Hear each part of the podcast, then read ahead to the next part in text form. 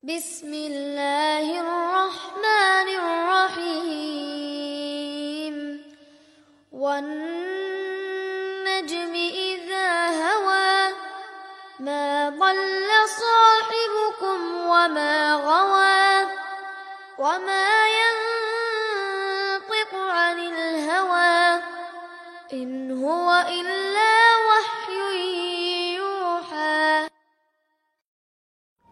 அஸ்லாம் வலைக்கும் வரமத்துல்லாஹி வரகாத்துஹு அல்ஹம்துலில்லா நஹ்மதுஹு வனசல்லி அலா ரசூலிஹ கரீம் அம்மாபாத் யா யூ ஹன்னாஸ் இத்தோக்கு ரப்பக்கும் உள்ளதி ஹலக்கக்கும் மின் அப்சி வாஹிதா வஹலக்க மின்ஹா ஜவுஜஹா வ பஸ்ஸ மின்ஹுமா ரிஜாலன் கசீரோ ஒனிசா ஆ வத்தகுல்லாஹ் உள்ளதி தசா அலூ நபிஹி வல்லரஹாம் இன்னல்லாஹ கானாலைக்கும் ரகீபா அன்பார்ந்த சகோதர சகோதரிகளே தாய்மார்களே அல்லாஹுடைய மாபெரும் கிருபையினால் தொடர்ச்சியாக நபிகள் நாயகம் ஸல்லல்லாஹு அலைஹி வாழ்க்கை வரலாற்றை நாம் பார்த்தோம்.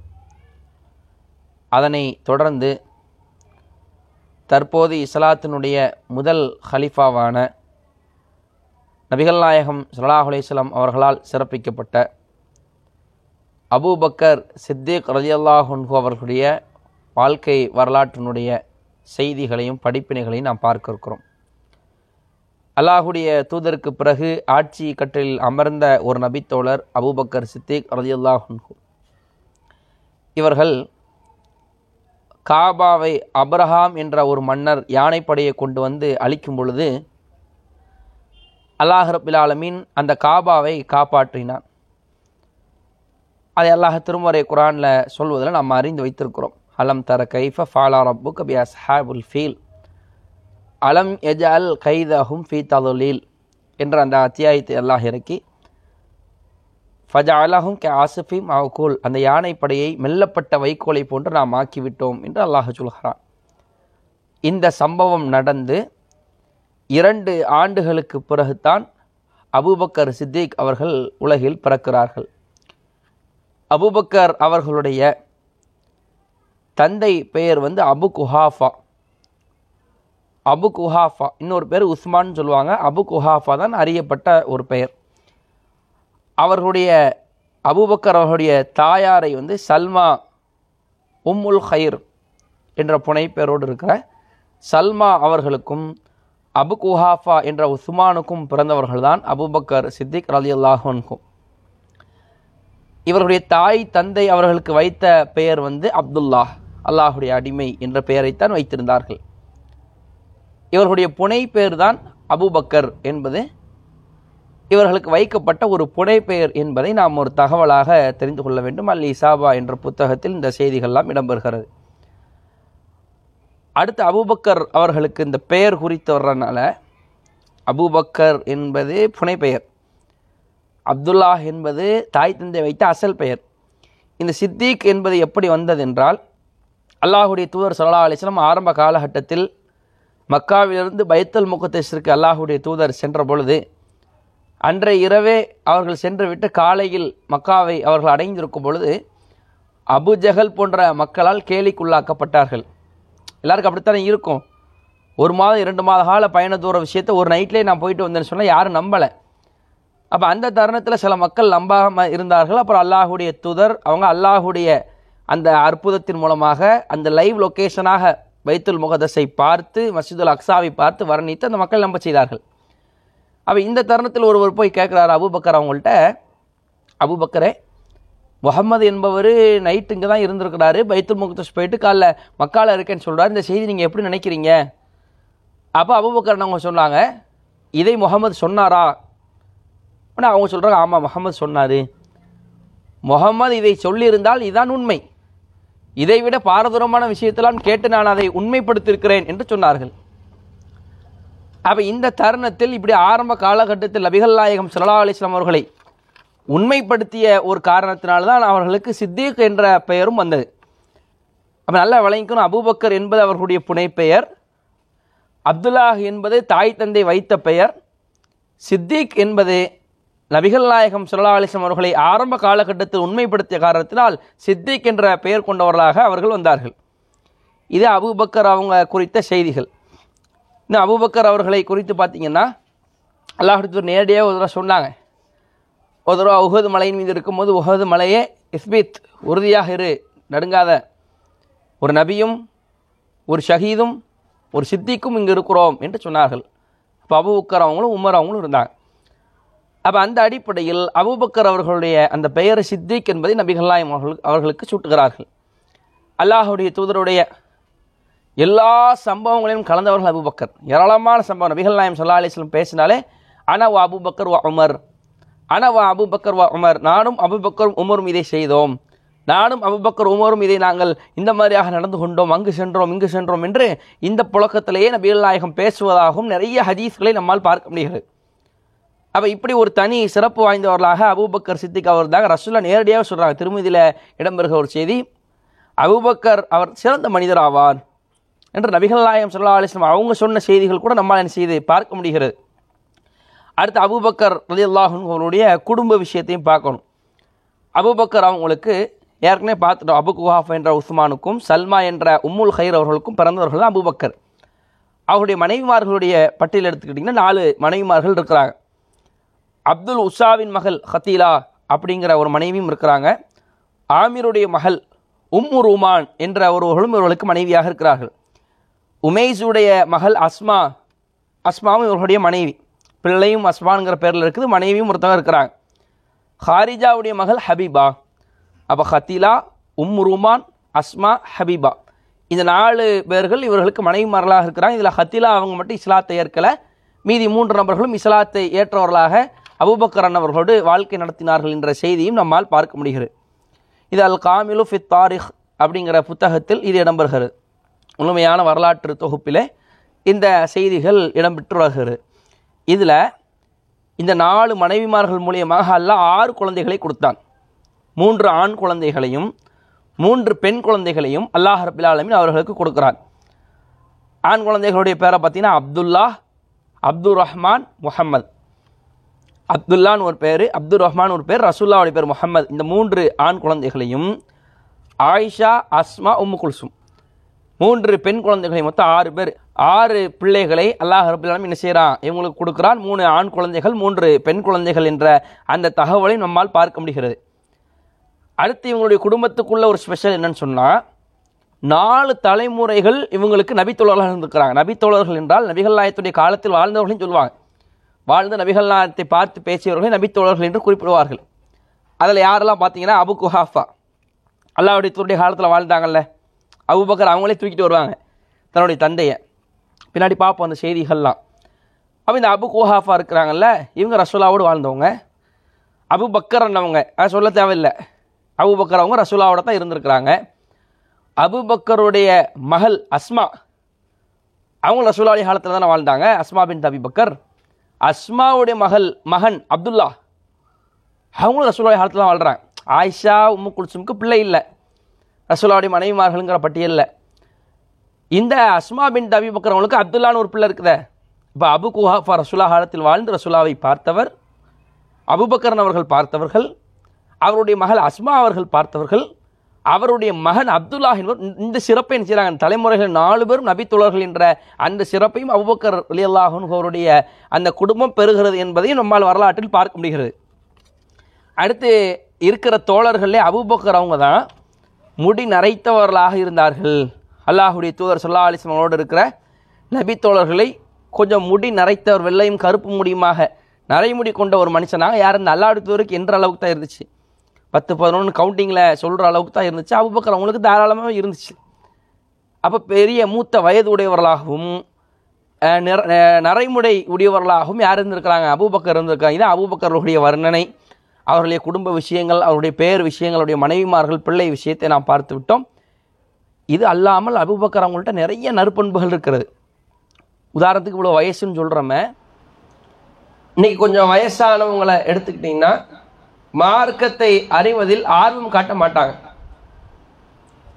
சின்ன பிள்ளைகளுக்கும் வாலிப பசங்களுக்கும் அவங்க சொல்கிறது என்ன? எங்களுக்கு வயசாயிருச்சுப்பா. இதுதான் நல்லா மனப்பாடம் பண்ணுற வயசு. இதான் நல்லா கற்றுக்கொள்ளக்கூடிய வயசு. அதில் மாற்றுக்கிறது இல்லை தான் நீங்கள் தான் கற்றுக்கணும் அந்த வயதானவர்கள் அவர்களால் அதிகம் மனப்பாடம் பண்ண முடியாது. அது இயல்பு. ஒரு பயா நிகழ்ச்சியாக அதிக நேரம் அமர்ந்து கேட்க முடியாது. அது இயல்பு. ஆனால் அவங்களுடைய மனசு எப்படி ஆயிடுச்சுன்னா நம்ம ஒரு வயதை அடைந்து விட்டோம். இதற்கு மேல் நமக்கு மார்க்க கல்வி வராது ஏறாது என்று நினைக்கிறார்கள். அப்படி இல்லை. ஒரு வாலிப அரை மணி நேரம் உட்காந்து பயான் கேட்குறோம் ஒரு மணி நேரம் உட்காந்து குரான் ஓதுனோம்னா ஒரு அஞ்சு நிமிஷம் நம்ம ஓதுவோம். நம்ம சக்திக்கு உட்பட்டு குரான் ஹதீஸ்களை மண்டையில் நிலைநிறுத்துவோம். அந்த ஆர்வமே இல்லாமல் போயிடுச்சு முயற்சி செய்து வரலை என்பது மேறு ஒரு குறிப்பிட்ட வயதை கடந்து விட்டால் நம்மளே அப்படி நமக்கு ஆறுதல் சொல்லிக்கிறோம். நமக்கு வயசாயிருச்சு. நம்ம குழந்தை குட்டின்னு வந்துருச்சு. நம்ம பிஸ்னஸ் அப்படி இப்படி இருக்கிறோம். நம்ம அங்கங்கே வேலை பார்த்துக்கிட்டு இருக்கிறோம். ஒரு பெரிய ஆளாக ஆகிட்டோம் ரொம்ப பிஸியாகவே இருக்கிறோம். அதெல்லாம் ஒரு காலத்தில் மார்க்கம் படிக்கிறதுலாம் ஒரு காலம். படிக்கிற காலத்தில் படிக்கலாம். வேலைக்கு போகாமல் சும்மா இருக்கும்போது படிக்கலாம். இப்போ தான் தொழில்துறை ஆயிடுச்சு பொண்டாட்டி பிள்ளைகள் ஆகி போச்சு. இப்போவே மார்க்கத்தை கற்றுக்கிற முடியுமா? இந்த மனநிலையை உடைக்கணும் ஃபஸ்ட்டு ஏன்னா நம்ம பார்த்தோம்? அபூபக்கரன் அவர்கள் நல்ல சமுதாய மக்கள் அந்தஸ்துடையவராக இருந்தார். எந்த குறையும் கிடையாது. போன தொடரில் நம்ம பார்த்தோம் எந்த அளவுக்கு அந்தஸ்து இருந்துச்சு? மாற்றார்கள்ட்ட. மார்க்கத்தை இவரை எடுத்து சொல்லும் பொழுதும் கூட அவர்கள்ட்ட எவ்வளோ மதிப்பு இருந்துச்சுன்னு தெரியும். எவ்வளோ பெரிய ஒரு வியாபாரி? பெரிய ஒரு வியாபாரி. பொருளாதாரத்தை வாரி இறைத்தவர். இஸ்லாத்தினுடைய ஆரம்ப காலகட்டத்தில் ரசூல்லா சொன்ன வாக்கு மூலம் அபூபக்கருடைய செல்வமும் அவரும் எனக்கு பயனளித்தது போன்று யாரும் பயனளிக்கணும்னாங்க அவ அந்த அளவுக்கு செல்வந்தராகவும் இருந்தார். வயது முதிர்ந்தவராகவும் இருந்தார். சமுதாய அந்தஸ்து மார்க்க கல்வியை படிப்பதை விட்டும் அவரை தடுக்கவில்லை. அவருடைய பண வசதி மார்க்க கல்வியை படிப்பதை விட்டும் அவரை தடுக்கவில்லை. அவருடைய வயது மார்க்க கல்வியை கற்றுக்கொள்வதை விட்டும் அபுபக்கரன் அவர்களை தடுக்கவில்லை. ஆரம்ப காலகட்டத்தில் நபிகள் நாயம் சொல்லா அலிஸ்லாம் மதினாவுக்கு வந்ததுக்கு பிறகு ஹுதேபியா உடன்படிக்கையினுடைய இறுதி அந்த ஒம்- ஹிஜ்ரி ஒன்பது அந்த நேரத்தில் நபிகள் நாயம் வரலாற்றில் பார்த்தோம் ஹுதேபியா உடன்படிக்கை எப்படிங்கிற சொல்லலாம் அப்ப அதுல நபிகள் நாயம் சொல்லா அலிஸ்லாம் ஒரு குழுவினர்களை ஹஜ்ஜி செய்வதற்காக அனுப்புவாங்க. நீங்கள் ஹஜ் செய்வதற்காக போங்க. அப்படி போகும்பொழுது அடுத்து சிலை வழிபாடு காபாவில் இருக்காது. காபாவில் இணை வைப்பாளர்களுக்கு இடம் இருக்காது. நிர்வாணமாக காபாவிலே வளம் வர முடியாது என்பதை அறிவித்து விட்டு வாருங்கள் என்று நபிகள் நாயகம் ஒரு குழுவினர்களை அனுப்பினார்கள். அந்த குழுவினரை வழி நடத்துவதற்காக அந்த ஹஜ் கிரியைகளை செய்வதற்கு தலைவராக அபூபக்கரை நியமித்தார்கள். என்ன விளங்குது? ஹஜ் சம்பந்தமான எல்லா விஷயத்தையும் அபூபக்கர் அறிந்து வைத்திருந்தார். அதான் ரசூல்லா தலைவரா போட்டு அனுப்புனாங்க. இன்னைக்கு ஒரு கூட்டத்தில் தலைவரா இருக்கிறவர் எடுத்துக்கோங்க. ஒரு கிளை ஒரு மாவட்டம் அல்லது ஒரு வீடு அது இயக்க ரீதியாக எடுத்துக்கொண்டாலும் குடும்ப ரீதியாக எடுத்துக்கொண்டாலும் நாம் பிறர் மதிக்கிற ஒரு இடத்தில் நாம் இருக்கிறோம். ஒரு முடிவெடுக்கக்கூடிய ஒரு இடத்தில் நாம் இருக்கிறோம் என்றால் நமக்கு மார்க் அறிவு என்ன? சமுதாய அந்தஸ்து பெரிய வயசு இருக்கு தோரணம் இருக்குது பணம் இருக்குது அதிகாரம் இருந்தால் சரியான முடிவு வந்துருமா? அல்லது மார்க் அறிவு இருந்தால் சரியான முடிவு எடுக்க முடியுமா? அது குடும்பத்துக்கும் பொருந்தும் ஊர் பிரச்சனைக்கும் பொருந்தும் ஜமாத்துக்கும் பொருந்தும். அப்ப நாம் ஒரு இடத்தில் நிர்வாகிகளாக ஒரு பொறுப்பாளர்களாக இருந்தால் நம்முடைய மார்க்க அறிவு என்ன என்பதை யோசிக்க வேண்டும். மார்க்கத்தை சொல்லதுக்குன்னு ஒரு ஆள் இருப்பாங்க. அதுக்குன்னு ஒரு சங்கம் இருக்கு அவங்க பார்த்துக்குறாங்க அப்படி இல்லை என் வாழ்க்கையில் எனக்கு ஒரு பிரச்சனை வரும் பொழுது அதனுடைய மார்க்க தீர்ப்பை நாடி வேறு நேரத்தில் நான் செல்லாமல் எனக்கே அந்த அறிவு தரணும் அல்லாஹ். கொஞ்சம் நுட்பமானதுன்னா கேட்டுக்கலாம். பேசிக்காலே சமுதாயத்துக்கு தெரியலையேங்க. எத்தனை பேருக்கு இத்தாவை பத்தி தெரியும்? கணவன் இறந்து விட்டால் இத்தாவுடைய காலம் என்ன? கணவன் தலாக் சொன்னால் இத்தாவுடைய காலம் என்ன? மனைவி குலா சொன்னால் ஐந்தாவுடைய காலம் என்ன? ஏன் வேறுபடுகிறது? எவ்வளவு வேறுபாடு? எப்ப தெரியும்? குடும்பத்துல யாராவது இறந்து அதனுடைய சட்டம் தெரியாம வந்து கேட்பாங்க. இப்படியா அபுபக்கரன் அவர்கள் இருந்தார்கள்? தெளிவா இருந்தாங்க மார்க் ஹஜ் சம்பந்தமான விஷயத்தை மக்களை வழிநடத்தி சென்ற ஆரம்பம். அதுக்கு முந்தி யாரும் ஹஜ்ஜுக்கு முன்மாதிரி கிடையாது. ஒரு தடவை ஹஜ்ஜி செஞ்சுட்டு வந்து மக்கள் அழைச்சிட்டு போல அப்பொழுதுதான் முதல் முதலில் ஹஜ்ஜுக்காக அழைத்து செல்கிறார்கள். அப்படி செல்லும் பொழுது அந்த குழுவினர்களுக்கு அபூபக்கரன் அவர்கள் தலைமை தாங்கி அவர்களை அழைத்து சென்று ஹஜ் கிரிகளை கற்றுக் கொடுக்கிறார்கள். சாதாரண விஷயமா ஹஜ் செய்யறது? எப்படி ஓடணும் தொங்கோட்டம் ஓடணும் எல்லா விஷயத்தையும் இதில் கற்றுக் கொடுக்கணும். அதுக்கப்புறம் ரசுல்லா வந்து ஹஜ்ஜினுடைய கிரைகள் சற்று கூடுதலாக கற்றுக் கொடுக்கிறார்கள். அது தனி. ரசுல்லா முழுமையாக கற்றுத் தருவதற்கு முன்பாக எது அதனுடைய அம்சமாக இருந்ததோ அதை அபூபக்கர் தெளிவாக அறிந்து வைத்திருந்தார். அப்ப ஒரு கூட்டத்துக்கு தலைவனாக இருப்பவன் ஒரு குடும்பத்துக்கு தலைமைத்துவத்தில் இருந்து முடிவெடுக்கக்கூடியவர்களுக்கு மார்க்கத்தினுடைய அடிப்படை அறிவு இலக்கணம் தெரியணும் அவசியம் இல்லை ஹதீஸ் கலைகள் தெரியணும் அவசியம் இல்லை பேசிக் நம்ம எடுக்கிற முடிவு குரான் ஹதீஸ்க்கு எதிராக போயிடக்கூடாது. அதுக்காக குடும்ப தலைவர்கள் எல்லாத்துக்கும் ஒரு அரபி இதை பார்த்தோன்னே அர்த்தம் அப்படி சொல்ல வரல. ஒரு முடிவு எடுக்கிறோமா குடும்ப பிரச்சனைகள்ல? நீதமா இருக்கணும். அல்லாத்தது சொன்ன மாதிரி இருக்கணும். யாருக்கு அநியாயம் இழைக்காத மாதிரி இருக்கணும். இஸ்லாத்தினுடைய அடிப்படையை தகர்க்கிற மாதிரி இருக்கக்கூடாது. அந்த நிலையில் நம்முடைய அறிவுகளை நாம் வளர்த்து கொள்ள வேண்டும். இதற்கு செல்வத்தையோ அதிகாரத்தையோ சமுதாய அந்தஸ்தையோ வயதையோ தயவு செய்து யாரும் காரணம் சொல்லவே இயலாது. அபுபக்கர்களுடைய மார்க்க அறிவை ஒப்பிட்டு பார்த்து விட்டு தலைமை தாங்கி அவங்களை ஹஜ் செய்வதற்காக கூட்டு போறாங்க. ஒரு இடத்துல திருமதியில இடம்பெறுகிற ஒரு செய்தி. அபுபக்கரன் அவர்கள் மக்கள்கிட்ட சொல்றாங்க யா ஐயுஹன்னாஸ் மக்களே இன்னக்கும் தக்கரவுன ஹாதிகள் ஆயா. ஒரு வசனத்தை ஓதி காட்டுறாங்க. ஓதி காட்டி இந்த வசனத்தை நீங்க ஓதுறீங்க. சரிதான். என்ன வசனம்? யா யுஹல்லதீன் ஆமனு அலைக்கும் அன்புசக்கும். நம்பிக்கை கொண்டவர்களே உங்களை நீங்களே காத்து கொள்ளுங்கள் அலைக்கும் அன்புசக்கும். உங்களை நீங்களே காத்துக்கங்க. உலக ரீதியா காப்பலையும் எடுத்துக்கொள்ளலாம். மர்மிய ரீதியான அந்த நரகத்தை விட்டு இருக்கிற அந்த காத்தலையும் எடுத்துக்கொள்ளலாம். இதை சொல்லிவிட்டு மேலும் அந்த வசனத்தை தொல்- சொல்றாங்க. லா எதிர்க்கும் அந்த நல்ல இதை ததைத்தும். நேர்வழி யார் பெற்றுவிட்டாரோ அவரை யாராலையும் வழிகெடுக்க முடியாது. ஒருத்தர் நேர்வழி அடைஞ்சிட்டா அதுல உறுதியாக தக்குவாவோடு இருந்தால் யாராலும் அவனை வழிகெடுக்க முடியாது. இது அஞ்சாவது அத்தியாயத்தில் நூத்தி ஐந்தாவது வசனம். இந்த வசனத்தை அவர்கள் ஓதி காட்டிவிட்டு மக்களே இந்த வசனத்தை நீங்க ஓதுறீங்க. இதனுடைய ஆரம்ப கருத்து என்ன? யா ஐயுஹல்லதீன ஆமனு அலைக்கும் அன்புசக்கும். உங்களை நீங்களே காத்துக்கொள்ளுங்கள் என்ற வாசகம் இடம்பெறுகிறது. இதை வச்சுக்கிட்டு மக்கள் எப்படி புரிஞ்சிடக்கூடாதான் என்னதானே நான் காத்துக்கணும். நான் என் முன்னாடி புள்ள நான் என் மனைவி புள்ள என் மாபா மாமி என் குடும்பம் நாங்கள் பாட்டு இருந்துக்கிறோம். பக்கத்து வீட்டில் எப்படி போனால் எனக்கு என்ன? சமுதாயம் எப்படி சீர்கட்டா எனக்கு என்ன? அங்கே முஸ்லீம்களை கொண்டா எனக்கு என்ன? முஸ்லீம்களுக்கு என்ன அநீதிழைக்கப்பட்டா எனக்கு என்ன? எனக்கு என் குடும்பத்தோடு நான் இருந்துடுறேன். இந்த குரான் வசனத்துடைய கருத்தை அப்படி விளங்கிடக்கூடாதான். இந்த வசனத்தை எடுத்து சொல்லி சொல்றாங்க. இந்த வசனத்தை நீங்க ஓதெல்லாம் செய்றீங்க.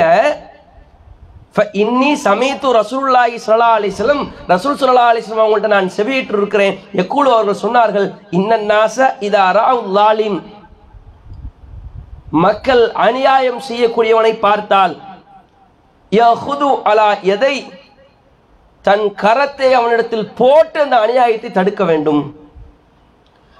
அவுஷக்க ஐ யு அம்மஹுல்லாஹு பி ஐகாபி மின்ஹு அப்படி அநியாயக்காரனுடைய அந்த அநியாயத்தை நீங்கள் தடுக்கவில்லை என்றால் அந்த பாவத்தில் தடுக்காதவரையும் அல்லாஹ் சமமாக்கி விடுவான் என்பதை நான் செவியிட்டிருக்கிறேன் இந்த வசனத்தில் உங்களை நீங்கே காத்து கொள்ளுங்கள். இருக்குது உங்க மனைவி பிள்ளைகள் என்று முடங்கி விடாதீர்கள். ஒருவன் அநியாயம் செய்தால் அதை தட்டி கேளுங்கள். இல்லாவிட்டால் தட்டி கேட்காவிட்டால் தண்டனையில் அல்லாஹ் சமமாக்க கூடும் என்று அல்லாஹ்வுடைய தூதர் சொன்னதாக நான் கேட்டிருக்கிறேன் என்று இந்த வயது முதிர்ந்த அபூபக்கரன் அவர்கள் இந்த மக்கள்கிட்ட சொல்றாங்க.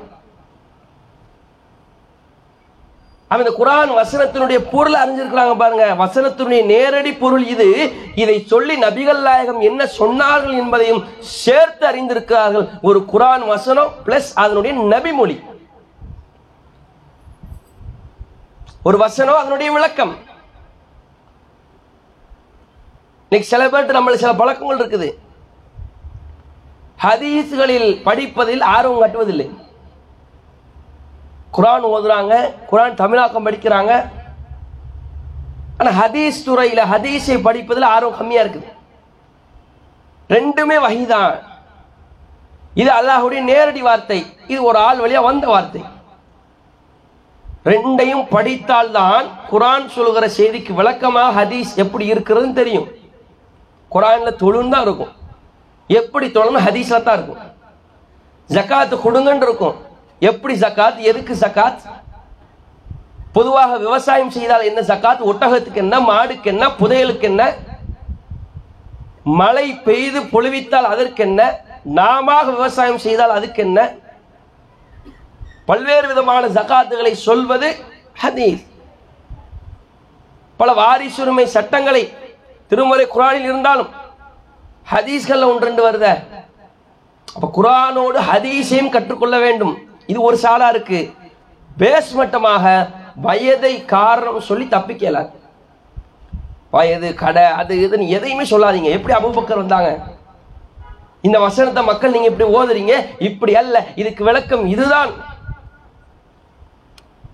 எப்படி ஒரு மார்க் அழிவு பெற்றிருக்கிறாங்க? புகாரில ஒரு செய்தி வருகிறது. அல்லாஹுடைய தூதர் சல்லா அலிஸ்லாம் அவர்கள் இது அகமதுல வர்ற செய்தி இருபதாவது நம்பர்ல அகமதுல இடம் வருகிறது புகாரி இல்ல அகமது. நபிகள் நாயகம் சுல்லா அலிஸ்லாம் அந்த மரணத்திற்கு பின்னால் ரசுல்லா இறந்துட்டாங்களோ அப்படிங்கிற ஏக்கத்தில் சந்தேகத்தோடு பல பேர் வருத்தத்தோடு இருந்தார்கள். செய்தி உஸ்மான் அன்னவர்கள் அறிவிக்கிறார்கள். நபிகளாருடைய மருமகன். உஸ்மான் சொல்றாங்க அந்த துக்கத்தில் நானும் ஒருவன். நான் என்ன செய்தோம்னா ஒரு வீட்டு மாடியில இருந்தேன் உட்கார்ந்துகிட்டு இருக்கிறேன். உஸ்மான் அண்ணாங்க அந்த வருத்தத்தோடையே அப்படியே ஏதோ ஒரு சிந்தனையில உட்கார்ந்துருக்கிறாங்க. உமர் இப்போ ஹத்தாப் என்ன செய்கிறாங்கன்னா அந்த வழியா அப்படியே நடந்து போறாங்க. கீழே நடந்து போறாங்க. உஸ்மான் மாடியில் உட்காந்துருக்குறாங்க உமர் அவங்க உஸ்மானை பார்த்து சலாம் அலைக்கும்ங்கிறாங்க. உஸ்மான் பதில் சொல்லவே இல்லை. உமர் அவங்க பார்த்துட்டு என்ன உஸ்மான் இப்படி இருக்கிறாருன்னு சொல்லி நேராக அபுபக்கர்கிட்ட போயிடுறாங்க. இப்போ அபுபக்கர் அவங்கள்ட்ட சொல்கிறாங்க மா யோஜி புக்க அன்னி மரத்து அலா உஸ்மான் சல்லம் து அலைஹி ஃபலம் எருத்து அலசலாம் உஸ்மானை கடந்து போனேன். கடந்து போகும்போது சலாம் சொன்னேன் உஸ்மானுக்கு. என் சலாமுக்கு ஒரு பதில் சொல்லலை. உங்களுக்கு ஆச்சரியமா இல்லையா அபுபக்கரை ஏன் இப்படி இருக்கிறாரு? உன்னை அபுபக்கர் அப்படியா? இப்படி கூலா கேட்டு சரி வாங்க உமர் போய் கேட்போம்னு சொல்லி நேராக அப்படியே உஸ்மான்கிட்ட அழைச்சிட்டு போகிறாங்க உஸ்மான் தான் இந்த செய்தி அறிவிக்கிறாங்க. உஸ்மான் அவங்க சொல்கிறாங்க அபூபக்கர் அண்ணவர்களும் உமர் அண்ணவர்களும் சேர்ந்தார் போன்று எனக்கு சலாம் சொல்கிறார்கள். சலாம் அலைக்கும்ங்கிறாங்க ரெண்டு பேருமே. ஒரு ஆளுக்கு ரெண்டு பேர் வர்றாங்க சலாம் சொல்கிறாங்க உன்னை கேட்டு என்ன விஷயங்கும் பொழுது அபுபக்கர் அவங்க தான் விசாரிக்கிறாங்க ஆட்சியாளராக இருக்கிறாங்கல்ல. இது ஆட்சி ரீதியாக இல்லை நட்பு ரீதியான்னு எடுத்துக்கோங்க. உமர் அவங்க அபுபக்கர்கிட்ட வந்து சொன்னோன்னே என்ன செய்கிறாங்க கூப்பிட்டு போய் உஸ்மான்கிட்ட சலாம் சொல்லிட்டு உஸ்மான் அவங்கள்ட்ட கேட்குறாங்க ஜானி அஹுக்க உமர். என் சகோதரர் உமர் என்கிட்ட இப்போ தக்கர அன்னஹு மர்ற அலைக்க சலாம் ஃபலம் தருத்து அலைஹி சலாம். உங்களுக்கு அவர் சலாம் சொன்னாரா? நீங்கள் பதில் சொல்லலையா? என்ன யோசிச்சுக்கிட்டு இருந்தீங்க? என்ன கதை? எதுக்கு பதில் சொல்லலை? ரொம்ப வருத்தப்பட்டு சொல்கிறாருங்கிற மாதிரி அப்படியே அபூபக்கர் அண்ணவர் லேசாக உஸ்மான்கிட்ட கேட்குறாங்க உஸ்மான் சொல்கிறாங்க இல்லையே எனக்கு அவர் சலாம்லாம் சொன்ன மாதிரி இல்லையே. உமர் அவங்களுக்கு உடனே கோவம். அல்லாஹ் மீது ஆணையாக உனக்கு சலாம் சொன்னேன். அவங்க சொல்றது அவங்க மொழி வழக்கில். அல்லாஹ் மீது ஆணையாக உஸ்மானே உமக்கு சலாம் சொன்னேன். உன் குலத்தினுடைய வெறிதான் உன்னை பதில் சலாம் சொல்ல விடாமல் ஆக்கிருச்சு கோவத்தை பாருங்க. சலாமுக்கு பதில் சொல்லணும்னு ஒரு கோவம். கோவத்தில் வார்த்தை விடுறாங்க உன் குலவெறி தடுத்து விட்டது உன்னை. எனக்கு பதில் சொல்லாமல். அல்லாஹ் மீது ஆணையாக போட்டு சொல்கிறாங்க இதான் நீ சொல்லலை. உஸ்மான் அவங்க பதில் சொல்கிறாங்க வல்லாஹி நான் அல்லாஹ் மீது ஆணையிட்டு சொல்லுகிறேன். நான் நீங்கள் வந்ததையும் உணரலை. நீங்கள் எனக்கு சலாம் சொன்னதையும் உணரலை. உனக்கு இந்த நேரத்தில் பார்க்குறாங்க அபூபக்கர். நுட்பமாக பார்க்குறாங்க உஸ்மான் அந்த பண்பு பெற்றவர் அல்ல. உமரும் பொய் சொல்ல மாட்டார். அப்போ உண்மையில் என்ன நடந்திருக்கிறது? இவர் சலாம் சொல்லத்தான் செய்திருக்கிறார். உஸ்மான் ஏதோ ஒரு சிந்தனையில் இருந்திருக்கிறார் என்பது அபூபக்கர் நம்மளுக்கு தெரியுது. இந்த விஷயத்தை பெருசாக்க நினைக்கல அபுபக்கர். அப்படியே முடிக்கிறாங்க. சதக உஸ்மான். உஸ்மான் உண்மையைத்தான் சொல்றாரு. அவர் உமர் பொய் சொல்றாரு இல்ல உண்மையை தான் சொல்றாங்க. உஸ்மான் உண்மையை தான் சொல்றாருன்னு சொல்லிட்டு உஸ்மானே என்ன பிரச்சனை அப்படி? என்னத்தான் யோசிச்சுட்டு இருந்தீங்க? ஒருத்தர் வந்து சலாம் சொல்லி கூட உங்களுக்கு உணராத அளவுக்கு நீங்க மாடியில் உட்காந்து என்னங்க யோசிச்சுக்கிட்டு இருந்தீங்க? உஸ்மான் சொல்றாங்க ஆமா ஆமா நான் ஒரு விஷயத்த யோசிச்சுக்கிட்டு இருந்தேன். என்ன விஷயம் சொன்னா அவங்க சொல்றாங்க தவஃபல்லாஹு அஸ்ஸ வஜல்ல நபிய நபியு ஸல்லல்லாஹு அலைஹி வஸல்லம். அல்லாஹ் ரப்பல் ஆலமீன் நம்முடைய நபியை கைப்பற்றி விட்டான். வருத்தத்தோடு சொல்றாங்க. நம்ம நபி அல்லாஹ் கைப்பற்றிட்டான். அன் நசாலஹு அன் நஜாத் ஹாதல் அம்ர். வெற்றிக்கான வழி எது? அல்லாஹ்வுடைய தூதரே என்று நாம் கேட்பதற்கு முன்பே அல்லாஹ் கைப்பற்றி விட்டான். ரசூலா போனதுடைய வருத்தம் இருந்த காரணத்தினால்தான் மாடியில் அப்படியே உட்கார்ந்து மெய் மறந்து அந்த வருத்தத்தில் இருந்தார்கள். அத்தோடு சேர்த்து சொல்கிறார்கள் வெற்றிக்கான வழி என்பதை நமக்கு ரசூல்லா கத்துத்தராமலே போயிட்டாங்களே. ரசூல்லா கத்தனை தான் போயிருக்கிறாங்க. உஸ்மானுக்கு கத்துத்தரலையா வருத்தத்தை பாருங்க. வெற்றிக்கான வழி என்ன என்பதை எனக்கு தெரியாமலே போயிருச்சு. அந்த வருத்தத்தில் நான் உட்கார்ந்துக்கிட்டு இருந்தேன். இன்னைக்கு நம்ம என்னென்ன வருத்தத்தெல்லாம் உட்கார்ந்துருக்குறோம்? சரி அந்த கடைக்கு சாப்பிட போன சாஸ் வைக்காம விட்டாங்களே. வருத்தம். இன்னைக்கு சவர்மா சாப்பிட்டே ஆகணும். தேடி போன பை கடையை பிடிட்டாங்க. சோகத்திலே உட்காந்துருப்பாரு என்ன ஆகா என்ன விஷயம்? தலை வலிக்கும் டீ குடிக்க போனேன். டீயா போட்டிருக்கான் டீ. தான் வருத்தம். நமக்கு தீனிலே வருத்தம் அவங்களுக்கு தீன்ல வருத்தம். தானே? நம்ம வருத்தப்படுற விஷ- விஷயத்தை யோசிங்க. என்னைக்காவது நம்ம நம்ம எல்லாரும் என்னையும் சேர்த்து கேட்குற உட்காந்து சார் மார்க்க கல்வி நமக்கு பத்த மாட்டேங்குதே. வெற்றிக்கான வழி என்னன்னு தெரியாமல் இருக்கிறோமே. குரான் வசனத்தை அதிகமாக மனப்பாடம் பண்ணாமல் இருக்கிறோமே. நபிமொழிகளை தெரியாமல் இருக்கிறோமே. இவங்களுக்கு நல்ல மார்க்க சட்டம் தெரியுதே. நம்ம அடுத்த ஆள் நாடி இருக்கிறோமே. சார் வருத்தமாக இருக்குன்னு யாராவது இன்னைக்கே யோசிச்சுக்கிறோம் வாழ்க்கையில்? இப்படி வேணால் யோசிச்சிருப்போம். உட்காந்து பயானில் போட்டு கொல்லா கொள்ளுறாங்கப்பா அப்பா வேணால் உட்காந்து யோசிப்போம். அரை மணி நேரம் சொல்லிட்டு நாற்பது நிமிஷத்துக்கு மேலே பேசிக்கிட்டு இருக்கிறாரு. அந்த வருத்தத்திலே உட்காந்துருப்போம் பண்ணா முடிப்பாரு. ஆனா இங்க உஸ்மான் அவர்களுடைய யோசனை எப்படி இருக்கிறது? வெற்றிக்கான வழியை நபிகளார் சொல்வதற்கு முன்பே சென்று விட்டார்களே என்ற அந்த மதி மயக்கத்தில் உஸ்மான் அவர்கள் யோசித்துக் கொண்டிருக்கிறார்கள். ஒருவர் வருவது அவருக்கு தெரியவில்லை. ஒருவர் சலாம் சொல்வது அவர்களுக்கு தெரியவில்லை. அந்த அளவிற்கு அப்ப உள்ளத்தால் உணர்ச்சியால் உணர்வுகளால் எந்த அளவுக்கு கட்டமைக்கப்பட்டு அவங்க யோசிச்சுக்கிட்டு இருப்பான்னு யோசிச்சு பாருங்க. அப்போ அபூபக்கர் இங்க நம்ம அபூபக்கர் அவங்களுடைய அறிவுத்திறனை பார்க்கணும். அந்த இடத்துல அபூபக்கர் அண்ணவங்க சொல்றாங்க கது சாழ்த்துகன் தாலிக்க நான் முதல்ல ரசுலான் அதை பத்தி கேட்டேன். உஸ்மான் அப்டேட் அவ்வளவுதான். அவங்கள கீழ்நிலையில் நான் சொல்லல. அவர்களை விட பன்மடங்கு அப்டேட் அபுபக்கர் சொல்றாங்க. நான் ரசுல்லா உயிரோடு இருக்கும்போதே கேட்டுட்டேன். அல்லாஹுடைய தூதரே வெற்றிக்கான வழி என்பதை நான் கேட்டு தெளிவுபட்டு விட்டேன் என்கிறார்கள்.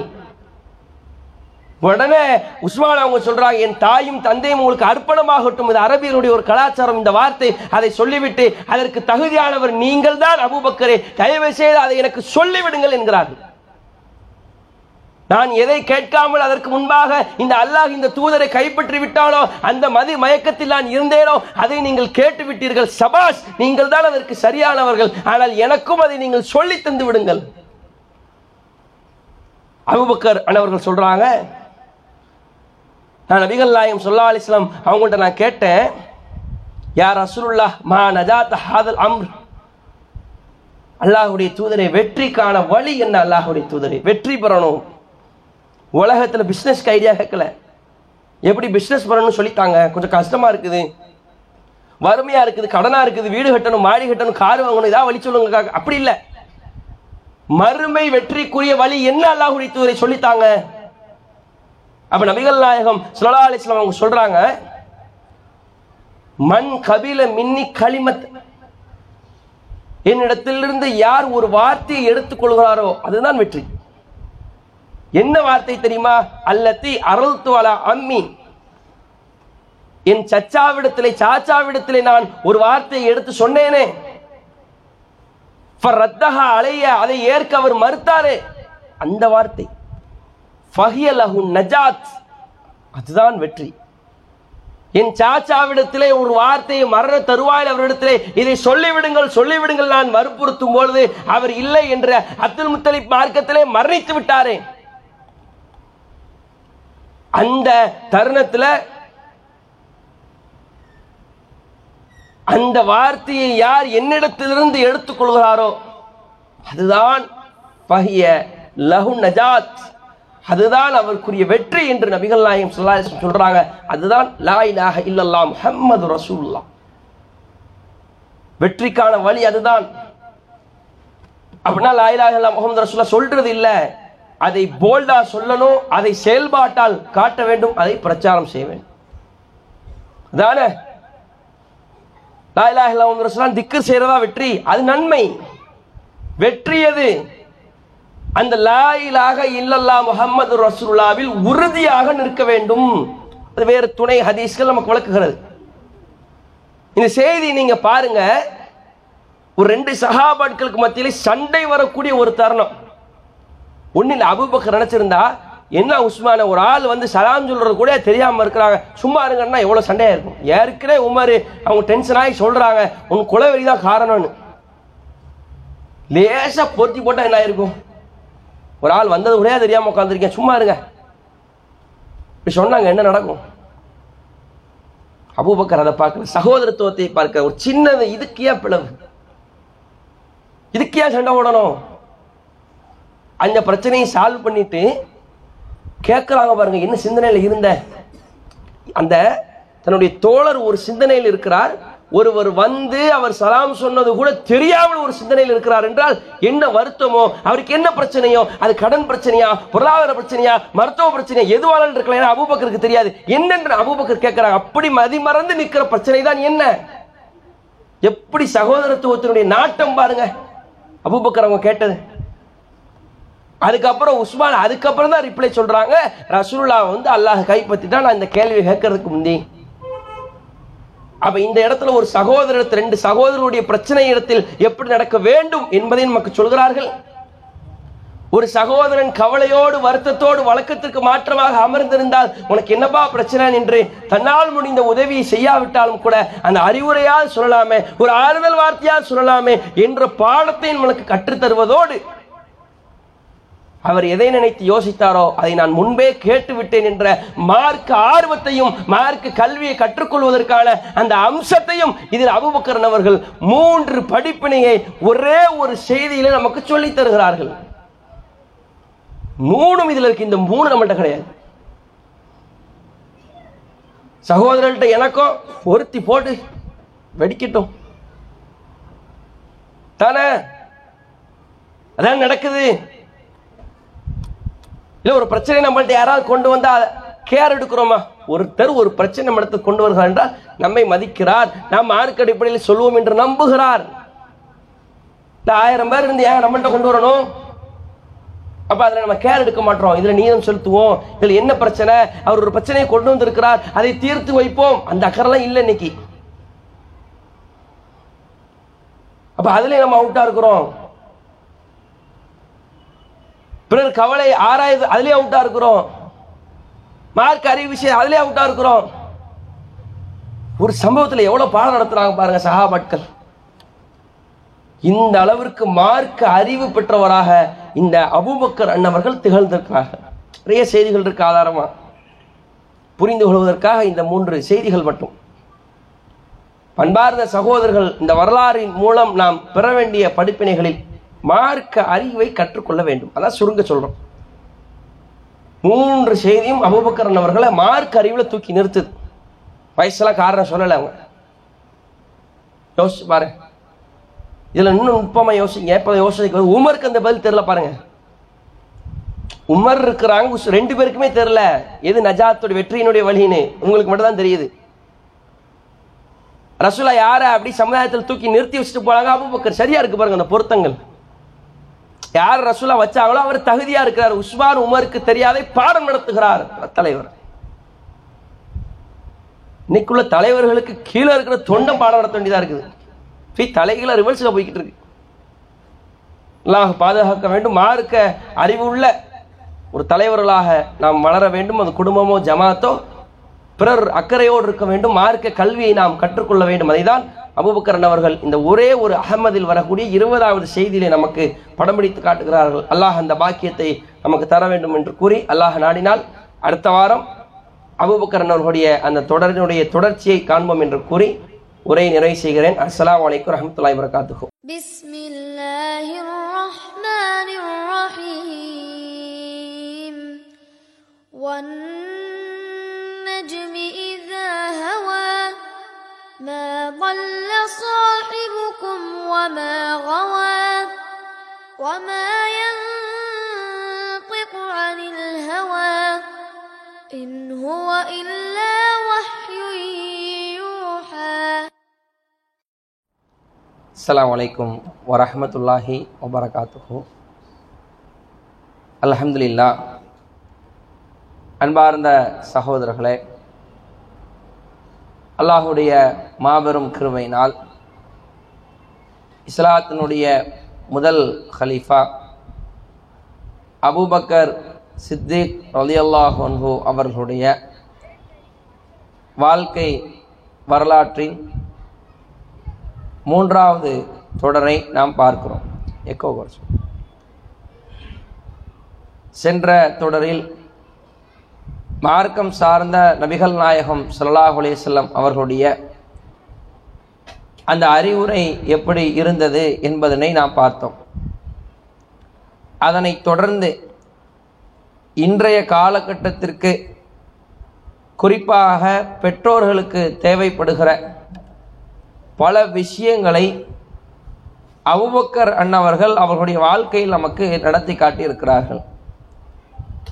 இன்றைக்கு பெரிய பெரிய வழிகேடுகள் நடப்பதற்கு அடிப்படையான காரணம் பிள்ளைகளுடைய வணக்க வழிபாடுகள் இல்லாததற்கு காரணம் பெற்றோர்கள் தங்களுடைய பிள்ளைகளை சரிவர கவனிப்பதில்லை. பிள்ளைகள் தப்பு செய்யும் பொழுது அந்த தப்பு குறித்து பிள்ளைகளை கண்டிப்பதில்லை.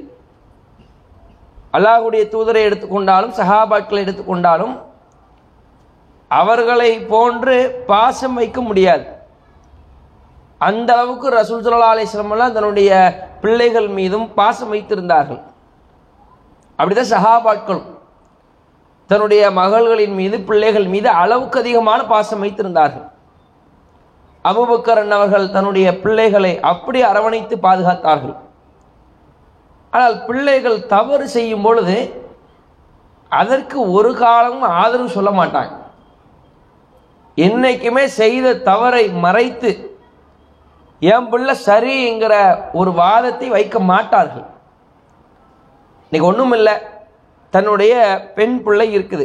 பெண் பிள்ளை வளர்ப்பு தானே சமுதாயத்தை ரொம்ப ஒரு கேள்விக்குறியாக நிற்கிது ஒரு பெண் தலை குனிந்து விட்டால் அந்த சமுதாயம் அந்த குடும்பமே தலை குனிஞ்சிடும் ரொம்ப பெரிய ஒரு இஷ்யூவாக மாறிடும் ஒரு ஆ ஒரு ஆண் திருடுறதுக்கும் பெண் திருடுறதுக்கும் வித்தியாசம் இருக்குது ஒரு ஆண் தன்னுடைய ஒழுக்கியல் ரீதியாக ஒரு பிரச்சனையை சந்திப்பதற்கும் பெண் சந்திப்பதற்கும் வித்தியாசம் இருக்கு. ஆமெல்லாம் அப்படித்தான் அலைவாங்க அப்படின்னு சொல்லி முடிச்சிருவாங்க. பெண்ணா அப்படி கிடையாத. அந்த குடும்பமே தலை குனிந்து நின்றோம். அப்ப இந்த பெண் பிள்ளையை தன்னுடைய மகள் ஆயிஷாவை அபுபக்கரன் அவர்கள் எப்படி வளர்த்தார்கள் என்பதை பார்க்க போறோம். அபுபக்கர் அவங்களுக்கு மகள் ஆயிஷா ரசுல்லாவுக்கு மனம் முடிச்சு வச்சிருக்கிறாங்க. மனைவியாக இருக்கிற கன்னி பெண்கள் அவங்க ஒரு ஆள். மற்ற ஏனையவர்கள் எல்லாம் ஓரளவுக்கு விதவையாக தான் இருக்கிறாங்க. ஹப்சாவும் இவங்களும் தான் கொஞ்சம் வயது கம்மியான பெண்மணி ஆயிஷா ரொம்ப இளமையானவர்கள் ரசூல்லாவுக்கு ரொம்ப நெருக்கமானவர்கள். தன்னுடைய மகளை ரசூல்லாவுக்கு திருமணம் முடிச்சு கொடுத்துருக்குறாங்க. இன்னைக்கு நம்மளில் பல பேர் இருப்போம். தன்னுடைய பழக்க வழக்கங்கள் அதிகமாக இருக்கும். பிள்ளைய அந்த குடும்பத்தில் என்ன செஞ்சுருவோம்? பெண் பிள்ளைய முடிச்சு கொடுத்துருவோம். அதுக்கப்புறம் நம்முடைய பிள்ளை ஒரு தப்பு செஞ்சாலும் கூட பிள்ளைக்கு சப்போர்ட்டாக நிற்பாங்க பிள்ளைக்கு சப்போர்ட்டாக நின்று அந்த மாப்பிள்ளை வீட்டை எதிர்க்கிறது. அந்த மாமா அப்படி நடக்கிறாரு. உன் வீட்டுக்காரர் இப்படி நடக்கிறாரு. தான் பிள்ளைக்கு சப்போர்ட்டு ஆனால் அபுபக்கர் அவனுடைய வாழ்க்கையை அப்படி நுட்பமாக வாட்ச் பண்ணி பாருங்க. பிள்ளைக்கு சப்போர்ட்டாகவே இருக்க மாட்டாங்க. பிள்ளைய கண்டிக்கத்தான் செய்வாங்க. அடிக்கத்தான் போவாங்க. அடிக்கவும் செய்திருக்கிறார்கள். ஆனால் அபுபக்கர் அவர்கள் தன் பிள்ளையின் மீது தப்பு இருந்தால் தப்பை தப்புன்னு சொன்னார். அதான் அபுபக்கர் அவங்களுடைய குழந்தை வளர்ப்பு என்பது இன்றைக்கு நமக்கு தேவைப்படுகிறது. தன் பிள்ளை ஒரு தவறு செஞ்சால் நியாயப்படுத்தக்கூடாது அபுபக்கர் அவங்களுடைய வாழ்க்கை வரலாற்றில் பாருங்க. ரசூல்லாவுடைய ஒரு வழிமுறை என்றால் என்னவென்றால் ரசூல்லாவுடைய அந்த மனைவிமார்கள்ட்ட அல்லாஹுடைய தூதர் ஒவ்வொரு நாளும் ஒவ்வொரு ஒரு மனைவிட்ட இருப்பாங்க. திங்கள் செவ்வாய் ஒவ்வொரு நாள் இரவும் ஒவ்வொரு மனைவிட்ட. திருப்பி அது ரிட்டர்ன் ஆகி வர்றதுக்கு வாரங்கள் ஆகும் அப்போ இன்னைக்கு நைட்டு ஆயிஷா அவங்களுடைய வீடுன்னு வச்சுக்கோங்களேன். அங்கே எல்லா மனைவிமார்களும் ஒன்று கூடுவாங்க நைட்டு ஒன்று கூடி பேசி கலைஞ்சிருவாங்க. இது ஒரு முறை. இப்போ ஜெயினபுடைய வீட்டில் தங்குறாங்க. அல்ல ஹப்சாவுடைய வீட்டில் இன்னைக்கு நைட் ரசூலா ஸ்டே பண்ண போகிறாங்கன்னு சொன்னால் மற்ற எல்லா மனைவிமார்களும் அங்கே போய் தங்குவாங்க. தங்குறதுனா ஃபுல் நாள் இருக்கிறதுல போய் இருந்து கூடி கூட பேசிட்டு அப்படி இவங்க என்ன செஞ்சிருவாங்க? வந்துடுவாங்க இது ஒரு வழக்கமாக வச்சுருக்குறாங்க. அப்படி ஆயிஷா அவங்களுடைய டர்ன் வருது. ஆயிஷா அவங்களுடைய டேன் வந்தோடனே எல்லா மனைவிமார்களும் உட்காந்து கூடி பேசிக்கிட்டு இருக்கிறாங்க. ஜெயினப் அவங்களும் களத்தில் வந்திருக்கிறாங்க. ஒரு இருட்டான வேலைன்னு நினைக்கிறேன். அப்படித்தான் ஹதி அந்த ஹதீஷை பார்க்கும்போது விளங்குது. அல்லாஹுடைய தூதர் சொல்லா அலிஸ்லாம் அவங்க ஆயிஷான்னு நினச்சி ஜெயினபுக்காக கையை ஆயிஷா ஆயிஷாவா அப்படிங்கிற மாதிரி ஜெயினபை பார்த்து கை நிட்டுறாங்க. ஜெயினபு கை நிட்டுறாங்க. ஆயிஷா இதை பார்க்குறாங்க. பார்த்துட்டு அது ஆயிஷா இல்லை ஏன்? இது ஜெயினபு அப்படிங்கிறாங்க.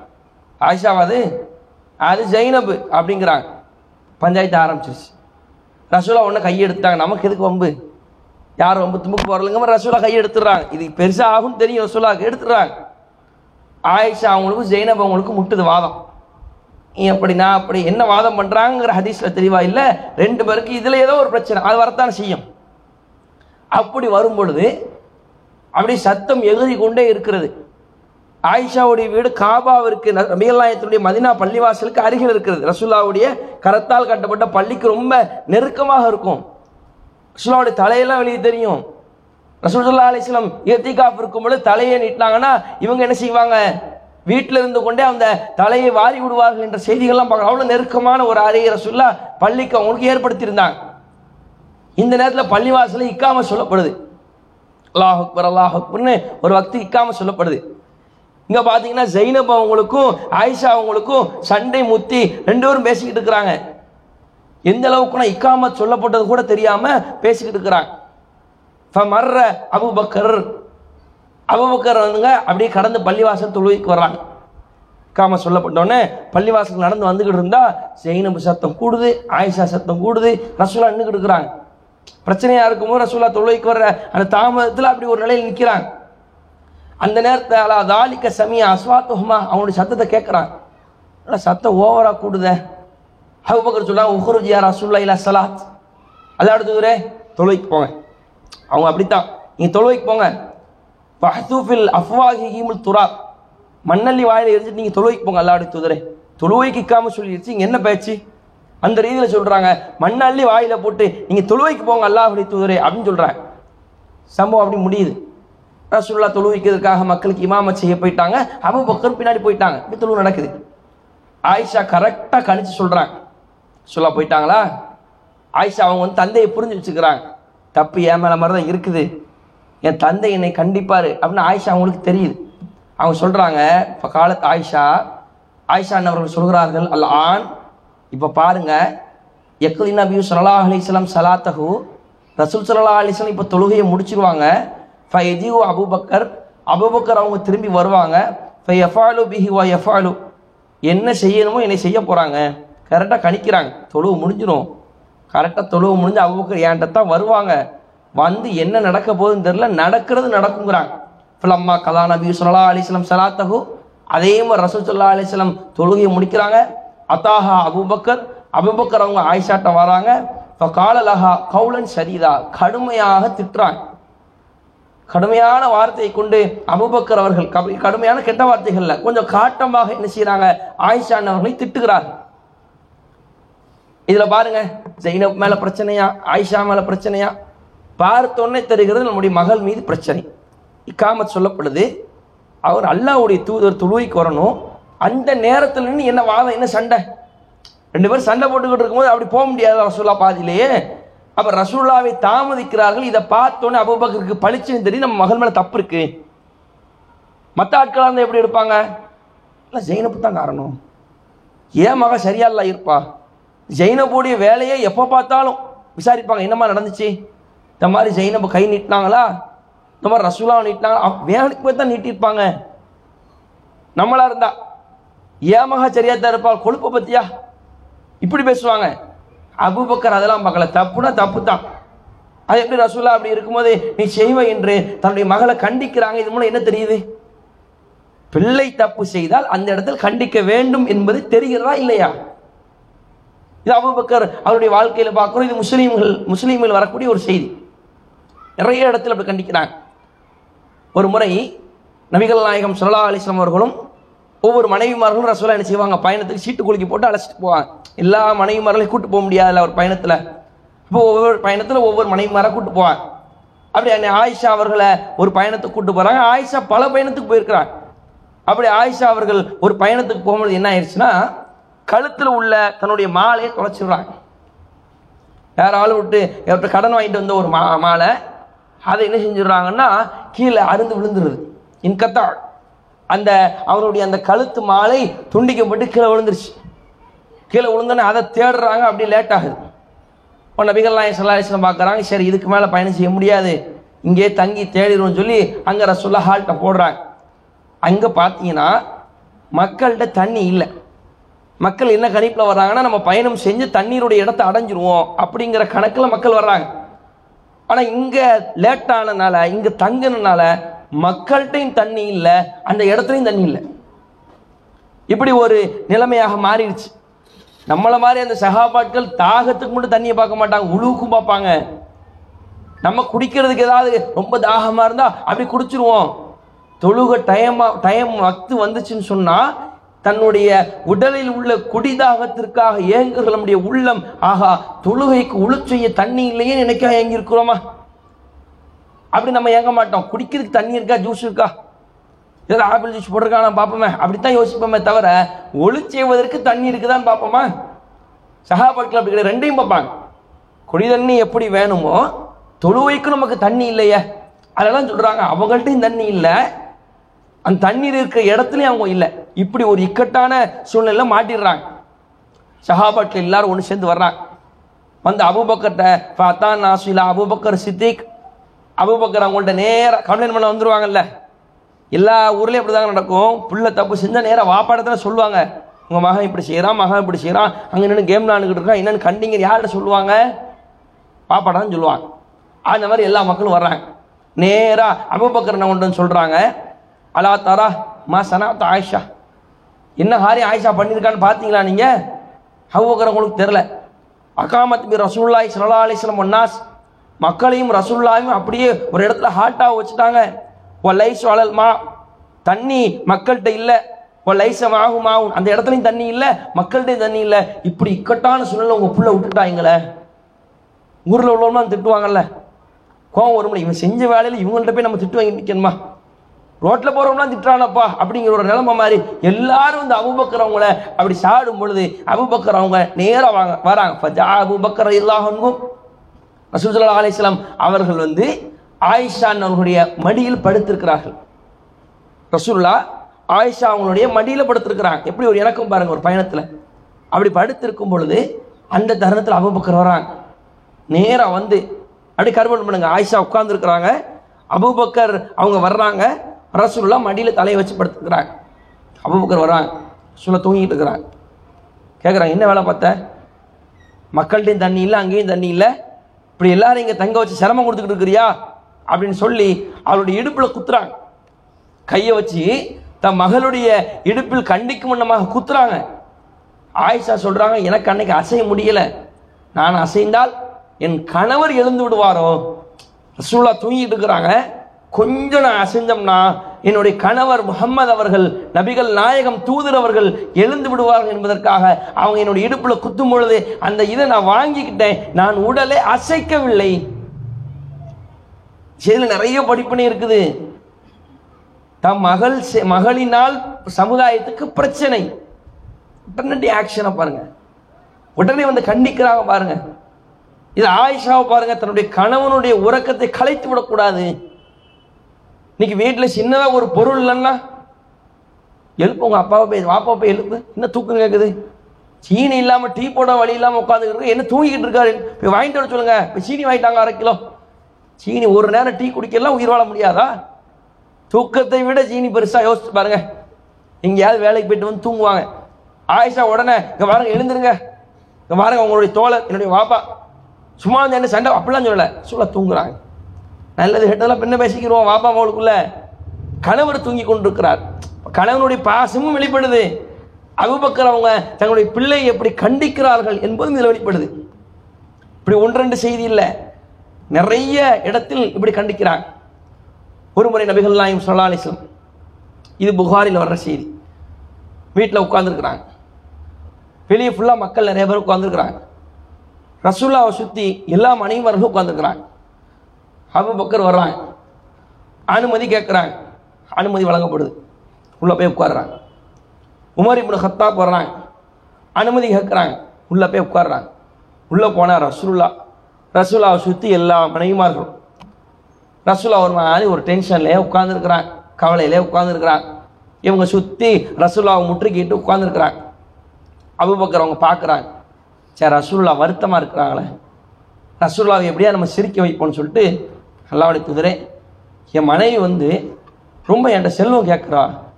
நான் வந்து அவளை கழுத்தில் அடிக்கலான்னு இருக்கிறேன். இவங்க செல்வம் கேட்குறா. கழுத்துலேயே அடிக்கலான்னு இருக்கிறேன். அப்படின்னு ஃபலாஹிக்க ரசுல்லா ரசூல்லா லேசா அப்படி சிரிக்கிறாங்க. அப்படியா? அப்படின்னு சிரிக்கிறான். அதான் ஆதரிக்கல ரசுல்லா சும்மா சிரிப்பாங்கல்ல விளையாட்டுக்கு. இவர் சொல்கிறதும் விளையாட்டுக்கு தான். ரசுல்லாவை சிரிக்க வைக்கணும்னு சொல்லிட்டு தான் இவங்க சொல்லவும் செய்யவும் செய்கிறாங்க சொன்ன உடனே நபிகள் நாயம் சொல்லா அலிஸ்லாம் அப்படியே சிரிக்கிறாங்க. சிரி சிரிச்சுட்டு ரசூலா சொல்கிறாங்க ஹவுன்ன ஹவுலி கமா தரா. இவங்க உட்கார்ந்துருக்கிறது எதுக்கு? நீங்கள் எதை சொன்னீங்களோ அதுக்கு தான் இவங்களும் உட்கார்ந்துருக்குறாங்க. உங்கள் மனைவி மட்டுமே என்கிட்ட கேட்குறாங்க உங்கள்கிட்ட கேட்குறாங்க சுற்றி இருக்கிறவங்க எல்லாரும் என்கிட்ட அந்த பஞ்சாயத்து தான் உட்காந்துருக்குறாங்க காசு பத்தலையா? வருமானம் பத்தலையா? சுற்றி உட்காந்து கேட்டுக்கிட்டு இருக்காங்க. அப்படின்னு சொன்னோன்னே அவங்க பக்கம் ரசுல்லாவுடைய முகம் வாடுற அளவுக்கு நீ கேட்பியா அப்படி என்ன உனக்கு பொருளாதாரம் தேவைப்படுகிறது? ஏன்னா ரசூலா யார்கிட்ட கையேந்திர விடலை. யார் இடத்துலையும் கையேந்தி பிச்சை எடுத்து அண்ணன் தம்பிகிட்ட கேட்கணும் அத்தாட போய் அந்த நிலைமையில விடலை. நல்ல பறக்கத்தான நிலையில கொஞ்சம் கஷ்டம் இருந்தாலும் சுயமரியாதையோடு அவங்க வச்சிருக்கதான் செஞ்சாங்க. இன்னும் சொல்ல போனால் ரசூலோடு வாழ்ந்தால் இப்படித்தான் இருக்கும் என்ற நிலையறிந்து தான் அந்த பெண்களும் திருமணத்துக்கு சம்மதித்தார்கள். இந்த நிலையில அல்லாஹுடைய சற்று அதிகமாக பணம் கேட்கும் பொழுது ரசூலாவால் கொடுக்க முடியாதுல்ல. கொடுத்தா எல்லா மனைவிமார்களும் கொடுக்கணும்.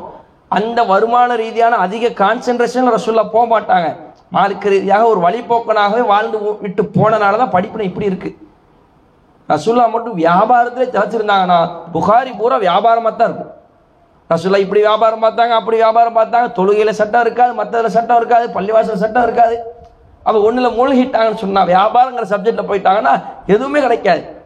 அதனால போரில் அங்கங்கே இடங்களை மட்டும் அல்லாவுடைய தூதர் அவர்கள் கைப்பற்றி விட்டு அந்த வருமானம் மட்டும் வர்ற மாதிரி ஏதாவது அன்பளிப்பு வந்தால் சாப்பிட்ற மாதிரி இப்படி வைத்துக்கொண்டு மார்க்கத்திலே அல்லாஹுடைய தூதர். ஏன்னா அவங்க தூதர்.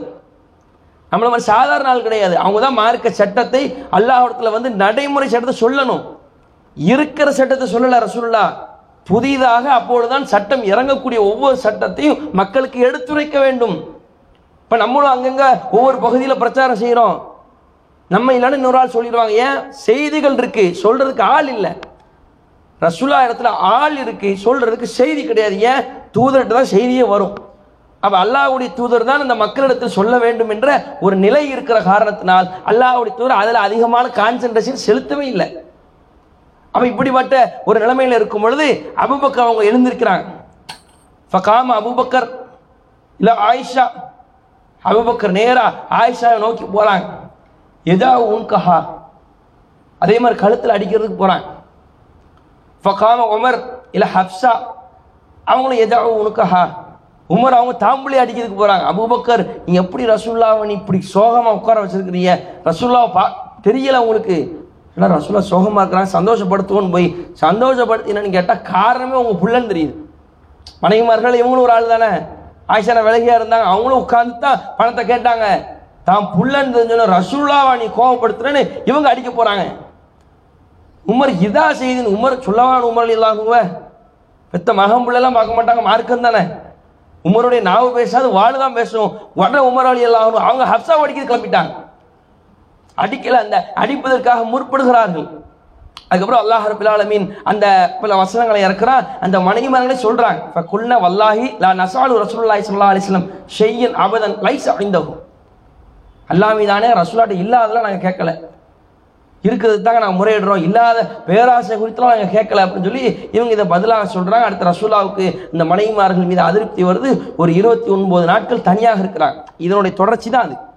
இந்த பிரச்சனையினால தான் ஒரு இருபத்தி ஒன்பது நாட்கள் இவங்களுக்கு புத்தி வரணும் புரியணும் அப்படிங்கிறதுக்காக அல்லாஹுடைய தூதர் கொஞ்சம் விலகி என்ன செய்கிறாங்க இருக்கிறாங்க.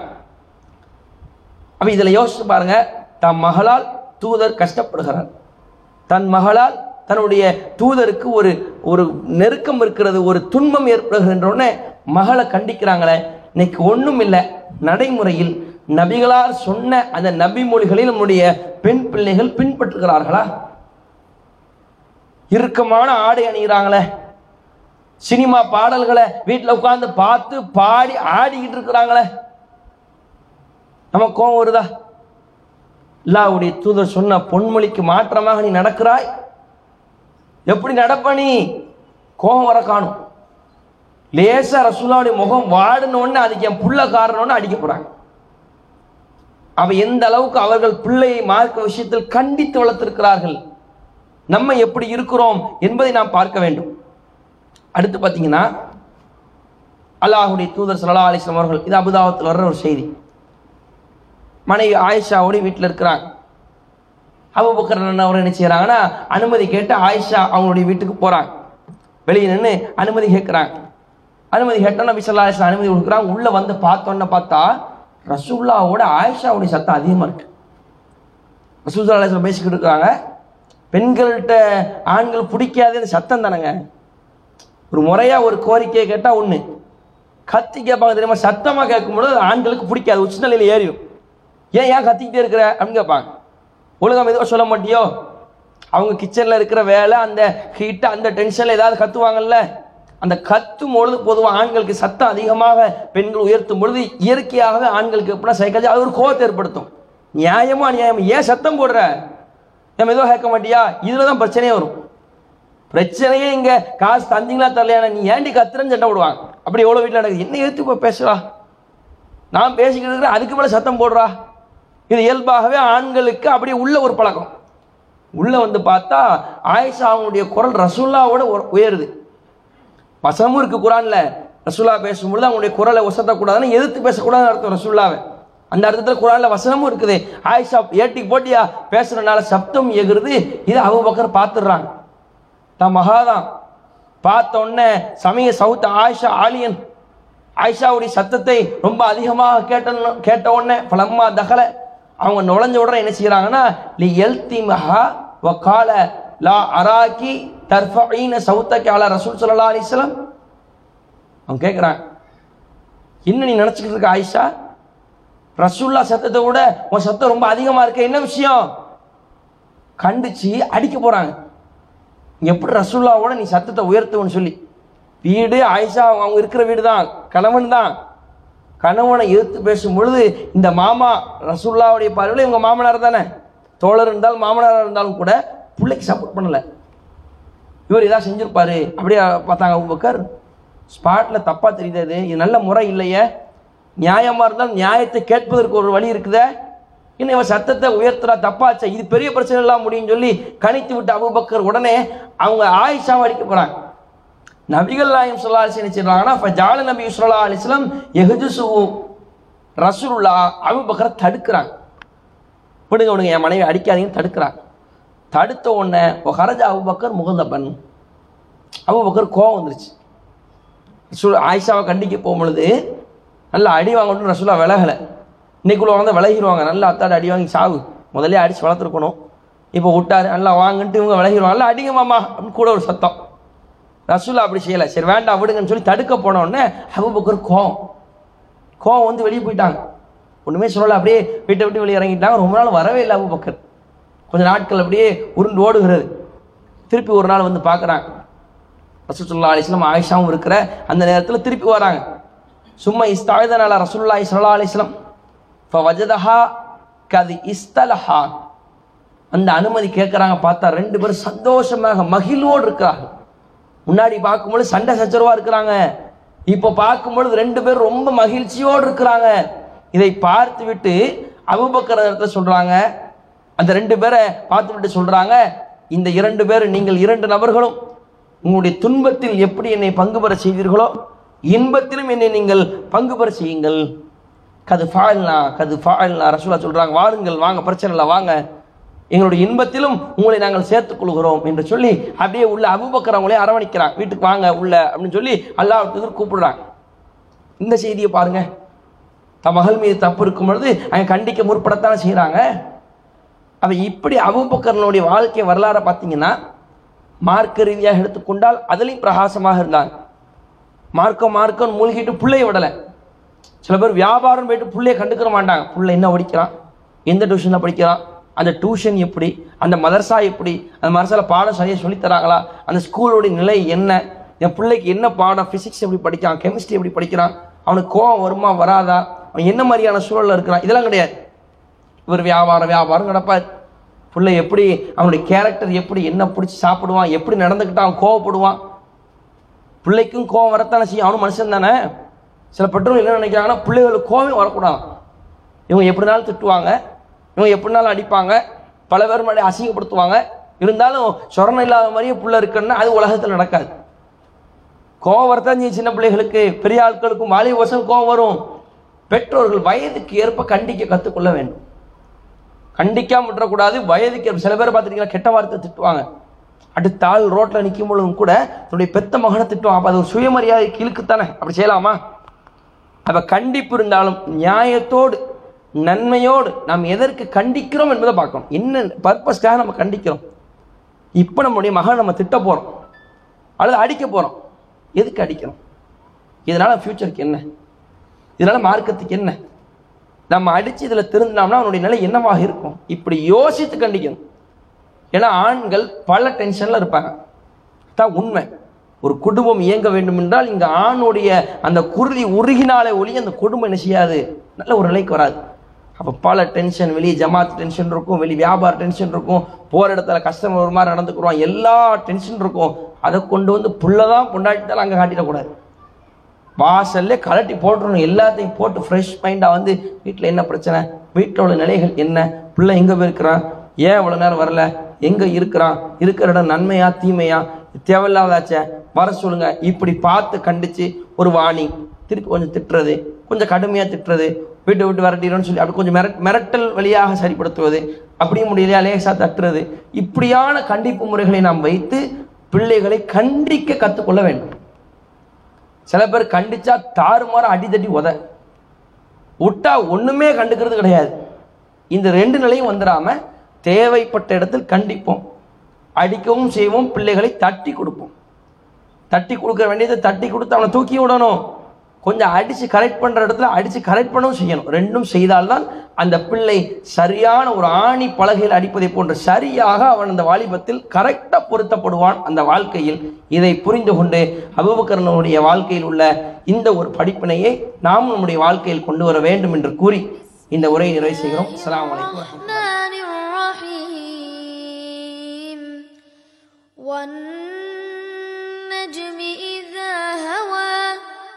ما ضل صاحبكم وما غوى وما ينطق عن الهوى إن هو إلا وحي يوحى அஸ்ஸலாமு அலைக்கும் வரஹ்மத்துல்லாஹி வரகாத்துஹு அன்பார்ந்த சகோதர சகோதரிகளே தாய்மார்களே அல்லாஹுடைய மாபெரும் கிருபையினால் தொடர்ச்சியாக அபூபக்கர் ரதையல்லாஹன் அவர்களுடைய வாழ்க்கை வரலாற்றை நாம் பார்த்திருக்கிறோம். அதில் நமக்கென்ன படிப்பினை என்பதையும் சேர்த்து இந்த உரைகளில் நாம் காண்கிறோம். அபுபக்கர் அன்னவர்கள் எந்த அளவிற்கு மார்க்க கல்வி அறிந்து வைத்திருந்தார்கள் தங்களுடைய பிள்ளைகளை எப்படி வளர்த்தார்கள் என்பதை குறித்தெல்லாம் சென்ற தொடரில் நாம் பார்த்தோம். பொதுவாக தன்னுடைய பிள்ளைகளை கண்டிக்கக்கூடிய பெரும்பாலான பெற்றோர்கள் மார்க்க அமல் விஷயத்திலே கோட்டை விட்டு விடுவார்கள். பிள்ளைய தொழுகைக்காக அனுப்புவாங்க. பிள்ளைய மதரசாவில் படிக்கிறதுக்காக அனுப்புவாங்க. என் பிள்ளை எப்படியாவது பெரிய ஆலிமா வரணும் பேச்சாளராக வரணும் என்று நினைப்பார்கள். ஆனால் இவர்களுடைய அமலை பார்த்தீங்கன்னா அதில் கவனம் செலுத்த மாட்டாங்க. என் புள்ள வந்தால் போதும் என் புள்ள நின்னா போதும் என்று நினைப்பார்களே தவிர நல்லா கண்டித்து பிள்ளையை சரியான முறையில் தான் வளர்ப்பாங்க. அதெல்லாம் நம்ம குறை சொல்ல முடியாது. ஆனால் இவங்க என்ன அமல்களில் அதிகமாக கவனம் செலுத்துறாங்கன்னு பார்த்தா அப்படி இருக்க மாட்டாங்க. இது ஒரு சாரார். இன்னொரு சாரார் மார்க்க அறிவை பெற்றிருப்பார்கள். நல்ல மார்க்கம் சார்ந்த அழிம் எல்லாமே இருக்கும். ஆனா அமல் இருக்காது. ஒவ்வொரு சுண்ணத்தான தொழுகைகளுக்கு என்னென்ன நன்மை அறிந்து வைத்திருப்பார்கள்? ஒவ்வொரு சுண்ணத்தான நோன்புகளுக்கு என்னென்ன நன்மை அறிந்து வைத்திருப்பார்கள்? பெரிய பெரிய துவாக்களையும் திக்கர்களையும் மனநமிட்டு வைத்திருப்பார்கள். பெண்ணும் பெரும் சூறாக்களை தெரிந்து வைத்திருப்பார்கள். ஆனால் அதை அமல் செய்வார்களா? பார்த்தா அமல் இருக்காது. அவா நல்ல மார்க்க அறிவுள்ளவர்களிடத்திலும் அமல் இல்லை. தன்னுடைய பிள்ளைகளுக்கு நல்லதை ஏவக்கூடியவர்களிடத்திலும் அமல் இல்லை. ஆனால் இந்த ரெண்டு குணமும் பிள்ளையை வளர்க்கிற குணமும் மார்க்க அறிவு உள்ள மனிதனாகவும் அபூபக்கரை பார்த்தமே இந்த இரண்டும் இருக்கிற அபூபக்கர் இடத்துல அமலும் இருந்துச்சு. பிள்ளையில வளர்த்துட்டு மட்டும் விடல மார்க்க கல்வியை கற்றுக்கொண்டு அப்படியே விடல தன்னுடைய வாழ்வில் அமல் செய்பவர்களாக இருந்தார்கள். அது அவர்களுடைய வரலாற்றை நம்மளால் பார்க்க முடிகிறது. அல்லாஹுடைய தூதர் சொல்லாஹுலே அலிஸ்லம் அவர்கள் ஒரு முறை அல்லாஹுடைய தூதர் ஒரு இரவு நேரத்தில் வெளியே வர்றாங்க. இது அபுதாபத்தில் வரக்கூடிய செய்தி ஆயிரத்தி முந்நூற்றி முந்நூற்றி ஆயிரத்தி முந்நூற்றி முப்பத்தி ஓராவது செய்தி. அபுதாபத்தில் வருது. ரசுல்லா ஒரு இரவு அப்படியே வெளியே வர்றாங்க. வெளியே வந்தால் அபூபக்கர் அவங்க வந்து இரவு தொழுகை நின்று குரான் ஓதிக்கிட்டு இருக்கிறாங்க. மெதுவாக ஒரு நார்மலான சவுண்டு கேட்குது அடுத்து பார்த்தீங்கன்னா உமர் அவங்களுக்கு கிராஸ் ஆகுறாங்க. உமர் அவங்க சப்தமாக குரான் ஓதிக்கிட்டு இருக்கிறாங்க. அல்லாஹுடைய தூதர் அதை கேட்டுட்டு வந்துடுறாங்க. அபுபக்கர் அவங்களும் உமர் அவர்களும் சேர்ந்து ஒரு தருணத்தில் நபிகள் நாயகம் சிலாஹ் அலிஸ்லாம் அவங்கள்ட்ட இருக்கும் பொழுது நபிகள் நாயகம் சொல்கிறாங்க யா பாபக்கர் மர்ரர் துபிக்க வ அந்த து சல்லி தொஹ்ஃபிது சௌத்தக்க. நான் உங்களை கடந்து சென்றேன். நீங்கள் மெ மிதமான குரலிலே தொழுகையில் குரான் ஓதி கொண்டிருந்தீர்கள். அப்போ அபுபக்கர் அவங்க சொல்கிறாங்க கத அஸ்மாத்து மண் நாஜைத்து யார் ரசூல்லா என் பக்கத்தில் யாரெல்லாம் இருக்கிறாங்களோ அவங்களுக்கெல்லாம் நான் ஓதுறதை எப்படியோ நான் கேட்க வச்சுட்டேன் அப்படிங்கிறாங்க. அடுத்து அல்லாஹுடைய தூதர் சொல்லா அலிஸ்லாம் உமர் அவங்கள பார்த்து சொல்லாங்க மரர் துபிக்க வாண்டத்து சொல்லி ராஃபியன் சவுத்தக்க உமரே உன்னை நான் கடந்து போகும் பொழுது தொழுகையில் சப்தமாக குரான் ஓதி கொண்டிருந்தீர்கள் அவ உமர் அவங்க அதுக்கு பதில் சொல்கிறாங்க அல் யா ரசூலுல்லா அல்லாஹுடைய தூதரே அவு கிதுல் வஸ் நான் உறங்கி கொண்டிருந்தவர்களை நான் விழிக்கச் செய்கிறேன் அல்லாஹுடைய தூதரே. வ அதுருது ஷெயாத்தின் ஷைத்தான்களை விரட்டுகிறேன் அப்படின்னு சொல்கிறாங்க இப்படி சொன்ன உடனேயே நபிகள் நாயம் சொல்லா ரெண்டு பேருடைய கிராத்தை கேட்டிருக்கிறாங்கல்ல கேட்டுட்டு நபிகள் நாயம் சொல்லா அலிசன் சொல்கிறாங்க அபுபக்கரே உங்கள் சப்தத்தை கொஞ்சம் உயர்த்திக்கங்க. உமரே உங்கள் சப்தத்தை கொஞ்சம் தாழ்த்திக்கங்க. ரெண்டு பேரையும் நடுநிலையாக அவர் சொல்கிறேன் ரொம்ப சத்தம் கம்மியாகவும் ஓதிடாதீங்க ரொம்ப அதிகமாக ஓதி யாரும் டிஸ்டர்பும் பண்ணிடாதீங்க கொஞ்சம் சப்தத்தை குறைத்து வைத்துக் கொள்ளுங்கள். இதில் பார்க்குறோம் நம்ம. உமர் அவர்கள் தொழுகையிலே குரான் ஓதும் பொழுது அந்த சப்தம் பிறருக்கு டிஸ்டர்ப் ஆகிடக்கூடாதுன்னு ரசூல்லா என்ன சொல்கிறாங்கன்னு சொன்னால் உங்கள் சப்தத்தை கொஞ்சம் தாழ்த்திக்கங்க. அபுபக்கர் ரொம்ப அமைதியை யாருக்குமே கேட்காம ஓதுறாரு. அவரை சொல்றாங்க உங்க சப்தத்தை கொஞ்சம் உயர்த்திக்கங்க. நடுநிலையா சப்தத்தை வைத்துக் கொள்ளுங்கள். அப்போ ஒரு இரவுல நபிகள் நாயகம் வந்து பார்க்கும் பொழுது அபுபக்கரன் அவர்கள் இரவு தொழுகையில் ஈடுபட்டு கொண்டிருக்கிறார்கள் என்றால் சும்மா மார்க்கத்தை அறிஞ்சு வச்சுட்டு அப்படியே விட்டுட்டாங்களா? அதன்படி நடந்த மனிதராக பார்க்குறோமே அபுபக்கரை. நம்மள எத்தனை பேர் இப்படி இரவு தொழுகை தொழுகிறோம்? அதாவது ரசூல் சுல்லா அலிஸ்லம் வெளியே இலைப்பார வரும்பொழுது அவங்க தொழுகிறாங்க அப்ப எப்படி யோசிச்சு பாருங்க. நம்ம எப்படி இருக்கிறோம் இன்னைக்கு? ரமலானிலே தொழுகிற அந்த இரவு தொழுகைகள் ஏனைய நாட்களில் நம்மள்ட்ட நீடிக்குதா? ரமலானில் முப்பது நாள் எப்படியோ தாக்கு பிடிச்சி தொழுதுடுறோம். ரமலான் அல்லாத காலத்தில் நாம் அதை செய்கிறோமா? செய்ய மாட்டோமே. ஆனால் ஏதோ ஒரு இரவில் ரசூலுல்லாஹி அலிஸ்லம் வெளியே வரும்பொழுது அபுபக்கர் அவங்களும் உமர் அவர்களும் தொழுத செய்தியை நம்மால் பார்க்க முடிகிறதே. அவை எந்த அளவுக்கு நல் அமலில் ஈடுபட்டிருக்கிறார்கள்? இன்னொரு செய்தி முஸ்லீம் என்ற ஹதீஸ் புத்தகத்தில் வருகிறது.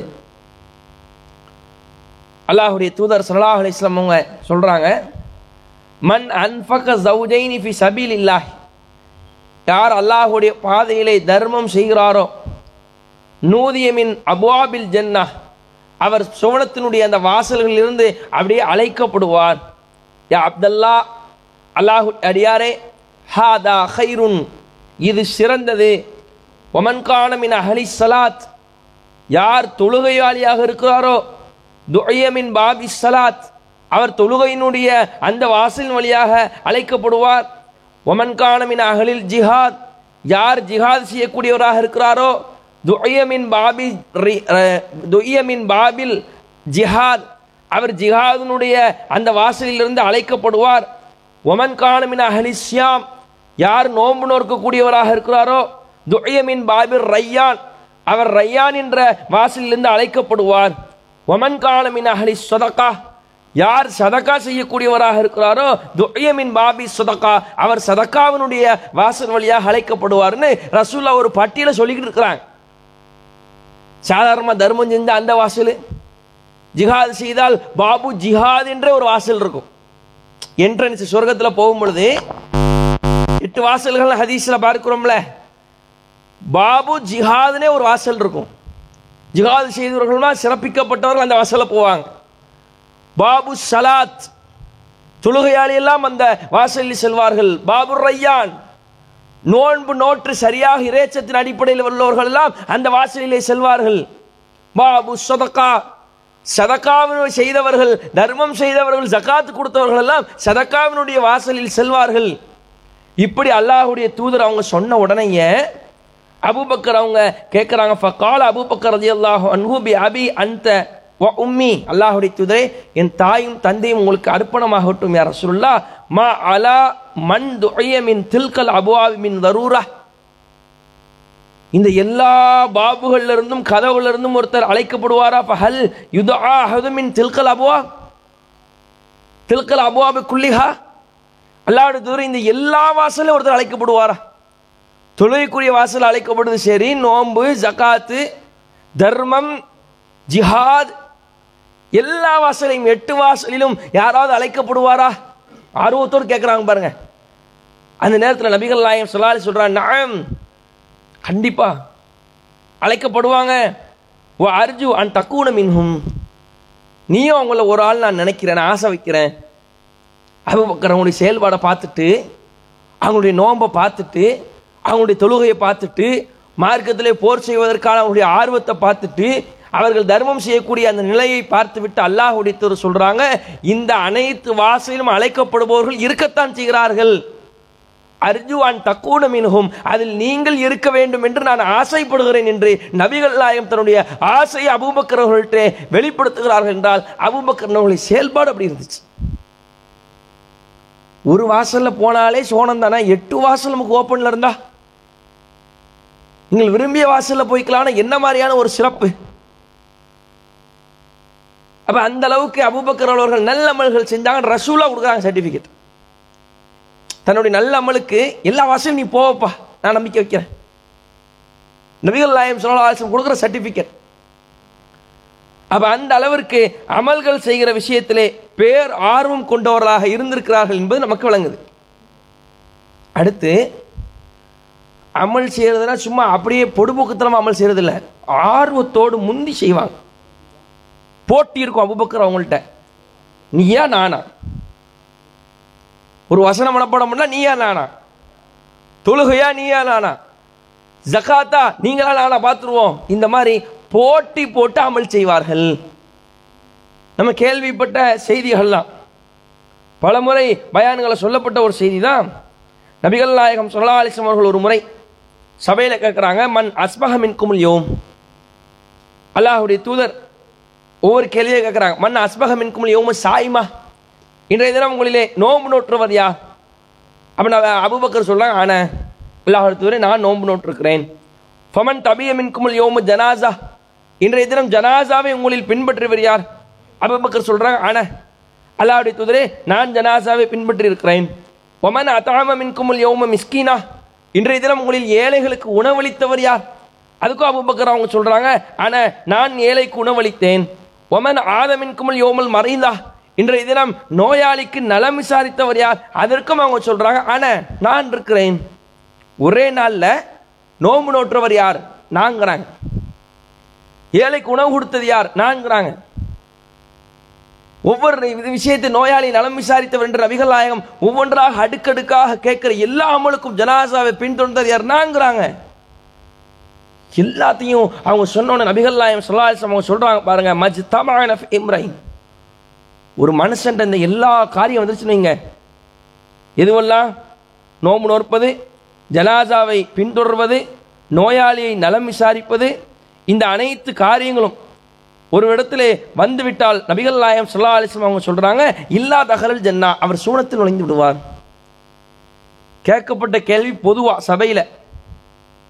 இப்போ இங்கே நான் அந்த மாதிரி கேள்வி கேட்குறேன் நோன்பு வச்சது யார்? நம்ம யாருமே கை தூக்க மாட்டோம். என்ன உட்பட. இன்னைக்கு ஜனாசாவை பின்தொடர்ந்தது யாரு? ஜனாசா அப்பவும் வந்தா தான் உண்டு. நோயாளி நலம் விசாரித்தது யாரு? என்ன உட்பட யாருமே கை தூக்க மாட்டோம். அது சபையிலே மற்ற சகாபாட்கள் கை தூக்கலையாங்க. அண்ணன் சொல்லலையே. நான் சொல்லலையே. அபுபக்கர் அவங்க தான் சபையில் சொல்கிறாங்க அப்போ அமல் செய்வது என்பது ஒரு புறம் அதுவே வேண்டும். அந்த அமலையும் போட்டி போட்டுக்கொண்டு செய்வார்கள்.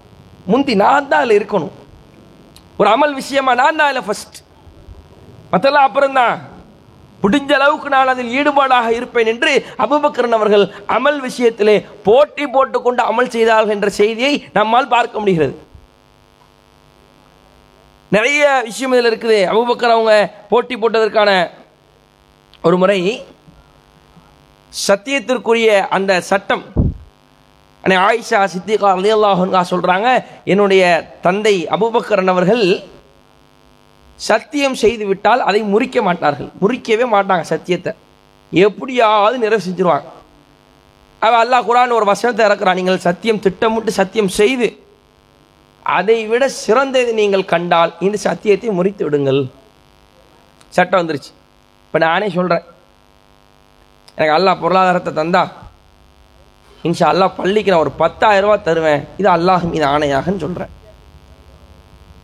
இப்போ எனக்கு அதே மாதிரி அல்லாஹ் பொருளாதாரத்தை தரா ஒரு முப்பதாயிரம் எக்ஸ்ட்ரா இருக்குது. உடனே பத்தாயிரம் தான் நம்ம சொன்னோம். சத்தியத்துக்கு கட்டுப்பட்டு பத்தாயிரத்தை கொடுப்போம் அப்படிங்கிறது ஆரம்ப சட்டம் மார்க்கத்தில். அப்புறம் அல்லாஹ் என்ன சொல்லிட்டாலும் நீங்கள் பத்தாயிரத்தை விட சிறந்தது நீங்கள் பொதுவாக கண்டால் நீங்கள் செஞ்ச சத்தியத்தை விட இவருக்கு நான் உணவளிப்பேன் இவருக்கு கடன் உதவி செய்வேன் என்ற அந்த சத்தியம் நீங்கள் செய்து அதை விட சிறந்தது நீங்கள் கண்டால் அதற்கான வாய்ப்பு உங்களுக்கு இருந்தால் அதற்கான நீயத்து உங்களுக்கு இருந்தால் அல்லாஹ் குரானில் வசனத்தை இருக்கிறான் இந்த சத்தியத்தை முறித்து விட்டு நீங்கள் செய்யுங்க பிரச்சனை இல்லை. நன்மை பெறுறது ஏழை தானே அல்லாவுக்கு அதில் ஒன்றுமே இல்லை. ஏ- நன்மை அடைவது ஏழையோ குடும்பத்தார்களோ யாரோ? அப்போ அதனால் சத்தியம் பண்ணிட்டு அல்லாஹ் மீது ஆணையிட்டேங்கிறதுக்காக குறைச்சிட வேண்டாம். நீ அதிகமாக செய்ய நாட்டை வந்துருச்சு பொருளாதாரம் வளம் வந்துருச்சுன்னா நீ செஞ்சுக்க. அப்போ ஆயிஷா சொல்கிறாங்க ஆரம்பத்தில் அபுபக்கர் அவங்க சத்தியம் செஞ்சால் முறிக்கவே மாட்டாங்க. இந்த வசனம் வந்ததற்கு பிறகு அவர்கள் ஒரு காரியத்தை சத்தியம் செய்து விட்டால் அதை விட சிறந்ததை அவர்கள் கண்டால் உடனே அங்கே போயிடுவாங்க. சத்தியம் செஞ்சு நல்லது செய்கிறதே பெருசு நம்ம செய்யலை. அதை விட ஒரு வாய்ப்பு வரும் பொழுது நன்மையில் உடனே விரைந்து விடுகிறார்கள். புகாரில் வர்ற செய்தி. அப்ப நன்மை செய்வது ஒரு விஷயம் என்றால் அதில் முந்தி போட்டி போட்டு கொண்டு செய்வதில் அபுபக்கரவர்கள் ரொம்ப ஆர்வமானவங்க. ஒரு முறை இப்படித்தான். அபுபக்கர் அண்ணவர்கள் உமர் அவங்கெல்லாம் அப்படி போய்கிட்டு இருக்கும்போது ரசோல்லாவோட ஒரு மனிதர் கிராத்து ஓதுறார். கிராத்துனா கிராத்து அப்படி இருக்குது. அல்லாஹ்வுடைய தூர் சொல்லால் சொல்றாங்க இந்த மாதிரி ஓதுறாரு? குரான் இறக்கப்பட்ட அந்த விஷயத்திலே ஓதுறாரு. சட்டத்திட்டத்திற்கு உட்பட்டு அரபு இலக்கண சட்டம் இருக்குல்ல தஜ்வீத் சட்டம்னு அந்த சட்டங்களுக்கு உட்பட்டு ஓதணும். அல்லாஹ் தான் சொல்லுவோம் ஒரு ரத்திலில் குரான தருத்திலா? குரானை அதனுடைய தருத்தில் அதன் அடிப்படையில் ஓதணும். எந்த இடத்துல இழுக்கணுமோ அங்கே தான் இழுக்கணும். நமக்கு மூச்சு பயிற்சி இருக்குங்கிறதுக்காக அதில் திறமை இழுக்க இயலாது குரான் இந்த இடத்தில் இத்தனை செகண்ட் தான் இழுக்கணும் ஒரு க மத்து கணக்கு உண்டு பெரிய மத்து சின்ன மத்துன்னு ஒவ்வொரு விஷயத்துக்கும் ஒரு கணக்கு உண்டு அப்போ எவ்வளோ எந்த இடத்தில் இழுக்க வேண்டுமோ அந்த இடத்துல அப்படித்தான் இழுக்க வேண்டும். எதை எப்படி உச்சரிக்க வேண்டுமோ அப்படித்தான் உச்சரிக்கணும். இதை நான் இப்படி உச்சரித்தா ஸ்டைலாக இருக்குது. ஸ்டைலெலாம் குரானில் வரக்கூடாது. அனுமதி இருந்தால் செஞ்சுக்கலாம். சில இடத்துல வக்ஃபு பண்ணி நிறுத்தும் பொழுது கொஞ்சம் ஸ்டைலாக நிப்பாட்டுவாங்க. அதுக்கு மார்க்கத்தில் சில இடத்துல அனுமதி இருக்குது. அப்போ அங்கே ரத்தில் முக்கியம் தர்த்தீப்பு முக்கியம். அந்த தர்த்தீப்பின் அடிப்படையில் குரானை ஓதணும். அப்போ நபிகள் நாயன் சொல்கிறாங்க அந்த அடிப்படையில் ஓதுறாரு. குரான் எப்படி இறங்குச்சோ அப்படி ஓதுறாருப்பா இவர் இப்னு மசூத். யாரும் குரான சம்மந்தமான கிராத் விஷயங்கள்லாம் இப்னு மசூதனுடைய கிராத்தை கேளு என்று ரசூல்லா சொல்கிற அளவிற்கு அவருடைய கிராத் இருக்குது. அப்புறம் அவர் உட்கார்றாரு ரொம்ப நேரம் பிரார்த்தனை செய்கிறார் ரசூல்லா சொல்கிறாங்க கேள். நீ கேட்பது உனக்கு வழங்கப்படும் கேள். நீ கேட்பது உனக்கு வழங்கப்படும் ரசுல்லா அப்படியே வெளியின்னு சொல்லிட்டு போயிடுறாங்க. இப்படி ரசுல்லா சொன்னது இங்கே தொழுதார பாருங்க இப்படி மசூதுக்கு தெரியாது. நம்ம கலாத்த ரசுல்லா புகழ்ந்தாங்க. குரான் இறக்குற மாதிரியே ஓதுறாருப்பா அப்படின்னு ரசுல்லா சொன்னாங்க. நீ கேள் உனக்கு எல்லாமே கொடுக்கப்படும் நபிகள் நாயகம் நம்மை குறித்து சொல்லிட்டு போன செய்திகள் எல்லாம் அவங்களுக்கு தெரியாது.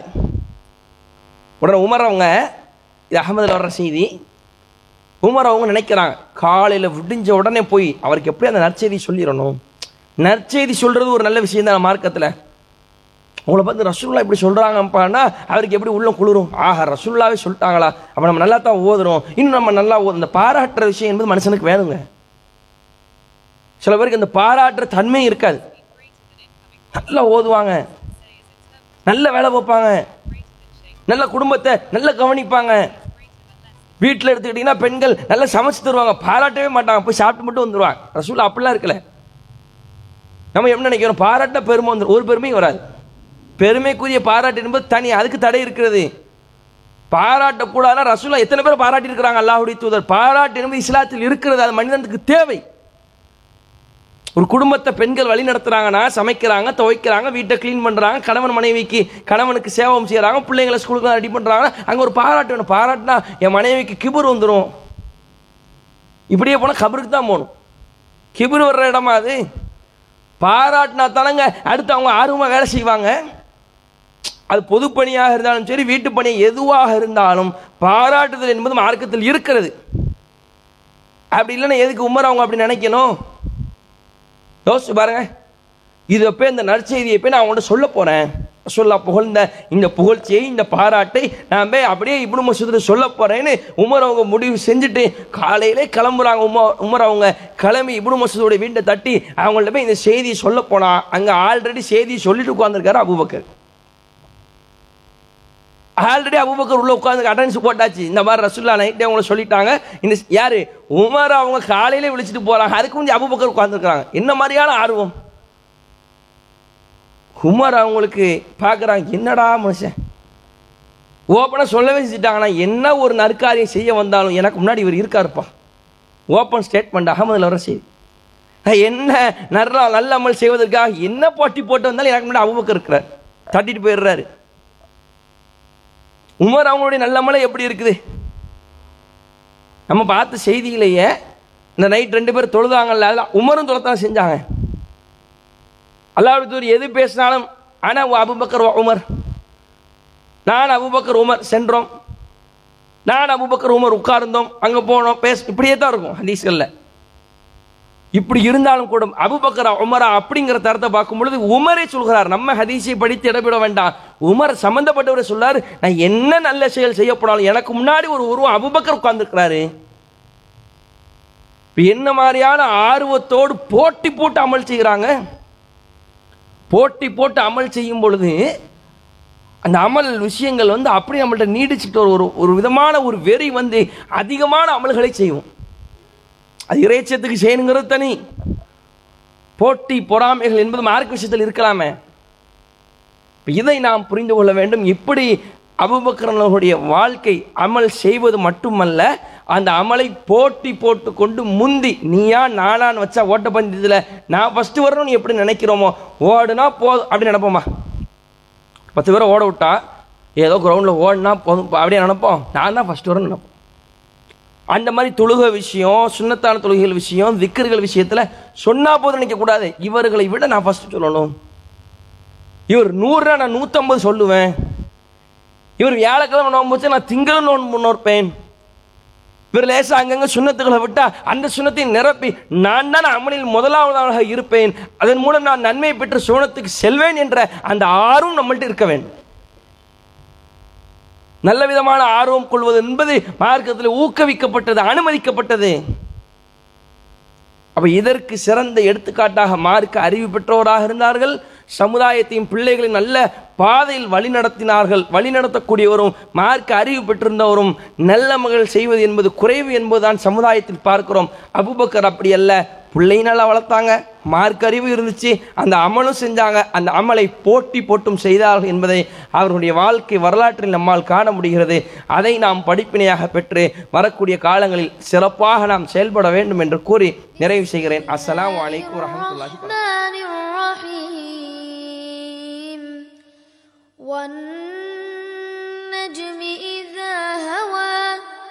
ما ضل صاحبكم وما غوى وما ينطق عن الهوى إن هو إلا وحي يوحى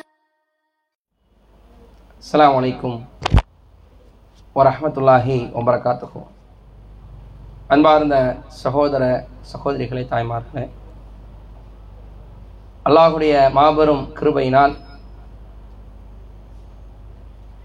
அபுபக்கர் ரலி அவருடைய வாழ்க்கை வரலாற்றினை தொடர்ச்சியாக நாம் பார்த்து வருகிறோம். அபுபக்கர் சித்தீக் அலி அவர்கள் அவருடைய வரலாற்றில் நமக்கு நிறைய படிப்பினைகள் இருக்கிறது. அபூபக்கர் அன்னவர்கள் யாரென்று அறியப்படாதவர்களுக்கும் கூட மார்க்கத்திற்காக அவர் பாடுபட்டார். மார்க்கத்திலே இருக்கிறார் என்றால் அவரிடத்தில் நல்ல முறையில் நடந்து கொள்வார். எந்த அளவுக்குன்னா வீட்டுக்கு அழைச்சிட்டு வந்து விருந்து போடுவார். அந்த அளவுக்கு அபுபக்கர் அவங்களுடைய அந்த பண்பு இருந்திருக்கிறது. ஒரு முறை நபிகள் நாயகம் சுல்லா அலிஸ்லாம் அவர்களுடன் சஹாபாட்கள் ஒரு பயணத்துக்கு போறாங்க. ஒரு பயணத்துக்கு போனா அந்த கூட்டத்தார்கள் அப்படி இணைந்து ஒவ்வொருவரும் ஒவ்வொரு வீட்டில் தங்குறாங்க. அப்படி தங்குற அந்த வேளையில் அபுபக்கர் அன்னவர்கள் அல்லாஹுடைய தூதர் சல்லாஹ் அலிஸ்லாம் அவங்க சொல்கிறாங்க யார்கிட்ட இரண்டு பேருக்கு உணவு இருக்கிறதோ மூன்றாவதாக ஒரு ஆளை அழைத்து செல்லுங்க நாலு பேருக்கு உணவு இருந்தால் அஞ்சாவது ஆளை நீங்கள் அழைச்சிட்டு போங்க. நாலு ப்ளஸ் ஒன்று அஞ்சு அழைச்சிட்டு போங்க அப்படின்னு சொல்கிறேன் உடனே அபுபக்கர் என்ன செய்கிறாங்கன்னா ஒரு மூன்று நபர்களை தன்னுடைய இல்லத்துக்கு அழைத்து செல்கிறாங்க ரசூலா பத்து பேர் அஷர். அபுபக்கர் அவங்க மூன்று நபர்களை அழைத்து தன்னுடைய வீட்டிற்கு அழைத்து செல்கிறாங்க மனைவி உம்மு ருமான். நம்ம பார்த்த நாலு மனைவிகளில் உம்மு ருமான் ஒரு மனைவி. அவங்களுக்குள்ள மகன் பேரு அப்துல் ரஹ்மான் அப்துல் ரஹ்மான் இப்னு அபிபக்கர் சொல்லுவாங்க அபுபக்கருடைய மகன். அப்துல்லாஹ் அப்துல் ரஹ்மான் தான் அவருடைய பெயர். அப்போ அப்துல் ரஹ்மான் இருக்கிறாரு அவங்களுடைய உம்மா உம்மு ரூமான் அவங்க இருக்கிறாங்க. அது போக ஒரு பணியாள் வேலைக்காரன் ஒரு ஆள் இருக்கிறார் மூணு பேர் இருக்கிறான் இப்போ இந்த மூன்று பேரை அழைத்து கொண்டு வந்து அபுபக்கர் விட்டுட்டு சொல்றாங்க. இந்த விருந்தாளியை நல்லபடியா நீங்க பார்த்துக்கோங்க நான் ரசூல்லாவை போய் சந்திச்சுட்டு வர்றேன் அப்படின்னு சொல்லிட்டு இவங்க ரசூல்லாவை பார்க்க போயிடுறாங்க.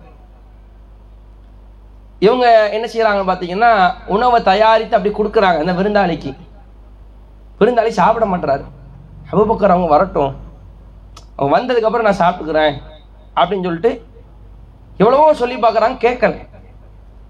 அபுபக்கர் நேராக ரசூல்லாட்ட போகிறாங்க ரசூல்லாவோடு இருக்கிறாங்க அபுபக்கர் அவங்களும் சாப்பிட்றாங்க இஷா தொழுவுறாங்க. ரசூல்லா சாப்பிட்டு முடிக்கிற அளவுக்கு கூட உட்காந்துருக்குறாங்க எப்படி ரசூல்லாவோடு நடந்திருக்கிறாங்க பாரு. ரசூல்லா சாப்பிட்டுலாம் முடிச்சு ரசூல்லா படுக்கைக்கு போகிறாங்கன்னு தெரிஞ்ச உடனே அதுக்கப்புறம் தன்னுடைய வீட்டுக்கு வர்றாங்க. வீட்டுக்கு வந்து கேட்குறாங்க மனைவிட்ட மனைவியே என்ன விருந்தாளிக்கெலாம் உணவு கொடுத்தாச்சா? ஆனால் அவங்க சொல்கிறாங்க நீங்கள் ஏன் வர இவ்வளோ தாமதம்? அபுபக்கருக்கு புரிஞ்சிச்சு தாமதமா? உணவு கொடுத்தீங்களா இல்லையா? நீங்க வராம சாப்பிட மாட்டேன்னு அடம் பிடிக்கிறாங்க. விவரம் கெட்ட வேலையை செய்து விட்டாய். திட்டுறாங்க. என்ன விவரம் இல்லாமல் நடந்துக்கிட்ட? வல்லாஹி லா அத் அமுஹு அபதான். நான் ஒருபோது சாப்பிட மாட்டேன். அவங்களுக்கு சாப்பாடு கொடு. அல்லாஹ் தானே நான் சாப்பிட மாட்டேன். போ அப்படின்னு சொல்லிடுறாங்க. விருந்தாளியை பார்த்து சொல்கிறாங்க நீங்கள் நல்லபடியாக சாப்பிடுங்க. சொல்லிட்டு மனைவிட்ட கோபத்தை காட்டிட்டு போயிடுறாங்க. ஒரு ஓரமா நிக்கிறாங்க. மனைவி என்ன செய்ய? சாப்பாடு எடுத்து எடுத்து என்ன செய்கிறாங்க விருந்தாளிகளுக்கு பரிமாறுறாங்க. சாப்பாடு வந்து கொண்டே இருக்குது. பாத்திரங்கள் பெருசாகி சாப்பாடு வந்துக்கிட்டே இருக்குது. அபுபக்கர் இதை வாட்ச் பண்றாங்க. என்னடா சாப்பாடு வந்துக்கிட்டே இருக்குது? மூணு பேருக்குள்ள உணவு இது என்ன அதிகமாக போய்க்கொண்டே இருக்கிறதுன்னு சொல்லி மனைவியை கூப்பிடுறாங்க. யா உகத்த பனி ஃபிராஸ். பனு ஃபிராஸினுடைய சகோதரி எங்க வா. மாஹாதா இது என்ன? நீ கொடுக்குற கூடிக்கொண்டே இருக்கிறது. அவங்க சொல்றாங்க. மனைவி சொல்றாங்க லா எனக்கு என்னன்னு தெரியல. வ குர்ரத்தி ஐனி என் கண் குளிர்ச்சியாக இருக்குது. என்ன இவ்வளவு வருது? லஹியல் ஆண் அக்சரும் மின்ஹா கபில தாலிக்க பி சலாச மூன்று மடங்கு அதிகமாயிருச்சு. பத்து சப்பாத்தினா முப்பது தாண்டிடுச்சு. உணவு மூன்று மடங்காக அதிகமாகி கொண்டிருக்கிறது என்று சொல்றாங்க. இதை பார்த்தவுடன் அபுபக்கரன் அவர்கள் உணர்ந்து கொண்டார்கள் இது அல்லாஹ் ஏற்படுத்தியது. அல்லாஹ் தான் இந்த பறக்கத்தை கொடுக்குறான் என்று அவர்களுக்கு புரிஞ்சிச்சு. புரிஞ்ச உடனே என்ன செய்யறாங்கன்னா அக்கல மின்ஹா அபூபக்கர் அபூபக்கர் அந்த உணவை எடுத்து சாப்பிட்றாங்க. சாப்பிட்டுட்டு சொல்லுவாங்க இந்த மக்கானதாலிக்கு மின அது ஷைத்தான் காரணமாக சத்தியம் பண்ணிட்டேன். சைத்தான் ஒரு கோவத்தை என் உள்ளத்தில் போட்டனால தான் நான் சாப்பிடவே மாட்டேன் நான் சத்தியம் பண்ணிட்டேன் அப்படின்னு சொல்லி அந்த காரணத்தை சொல்கிறாங்க சும்மா அக்கல மின்ஹா லுக்குமா இன்னொரு அதுக்கப்புறம் இன்னொரு கோவலையும் எடுத்து செய்கிறாங்க செய்றாங்க? நல்லா சாப்பிட்றாங்க. சாப்பிட்டு முடிச்சு சும்மா ஹமலஹா இல்லை ரசூலுல்லாஹி ஸல்லல்லாஹு அலிஸ்லாம் ரசூல்லாவும் கொண்டு போய் கொடுக்குறாங்க. ஃபஸ்பஹத் ஐந்தஹு அது ரசூல்லா இடத்துல அப்படியே அந்த உணவு அப்படியே இருந்துகிட்டே இருந்துச்சு. அந்த பாத்திரத்தை போய் கொடுத்துட்டு வராங்க உணவை சேர்த்து கொடுத்துட்டு வராங்க செய்திகளில் வருது. இது புகாரில் அறுநூத்தி இரண்டாவது செய்தியாக இடம்பெற்றிருக்கிறது. அபூபக்கரனுடைய மகன் இதை அறிவிக்கிறார்கள். நீங்க யோசிச்சு பாருங்க. இதுல பறக்கத்து இருக்குது அதெல்லாம் தனி. ரசூலுல்லா யாருக்கு இரண்டு நபருக்கு உணவு இருக்குதோ மூன்றாவது ஒரு ஆளை அழைச்சிட்டு போங்க. மூன்று நபருக்கு உணவு இருந்தா நாலாவது ஒரு ஆளை அழைச்சிட்டு போங்க. நாலு பேருக்கு ஒரு ஆள் இருந்தா அஞ்சாவது ஆளை நீங்க அழைச்சிட்டு போங்கன்னு ரசூல் சுல்லா அலிஸ்லம் சொன்ன உடனேயே அபூபக்கர் அவங்க உடனே ஒரு மூன்று பேர் அழைச்சிட்டு போறாங்க பாருங்க. இல்லை மார்க்கத்திற்காக உழைக்கக்கூடியவர்கள் தெரிஞ்சுன்னு அழைச்சிட்டு போறாங்க. யாருன்னா தெரியாது. தெரிஞ்சவங்களுக்கு தான் விருந்து கொடுக்கணுமா? இந்த பண்பை பார்த்தீர்களா? இன்னைக்கு நம்ம பார்ப்போம். தெரிஞ்சவங்க நல்லவனா ஹெட்டவனா பார்த்து விருந்து கொடுப்போம். மார்க்கத்துக்கு வந்துட்டா நான் விருந்து கொடுக்குறேன்? அபுபக்கர் அவர்களுடைய அந்த சிந்தனை இன்னொரு நேரத்தில்.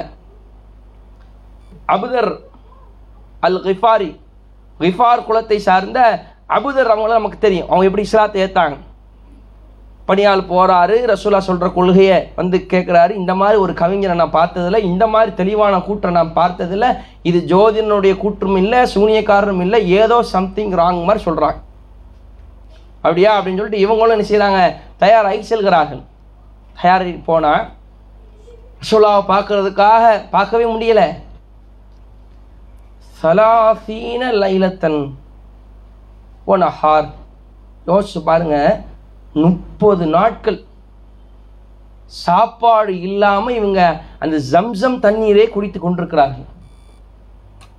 சம்சம் தண்ணீரை குடித்து குடித்து வயிறை நிரப்பி கொண்டிருக்கிறார்கள்.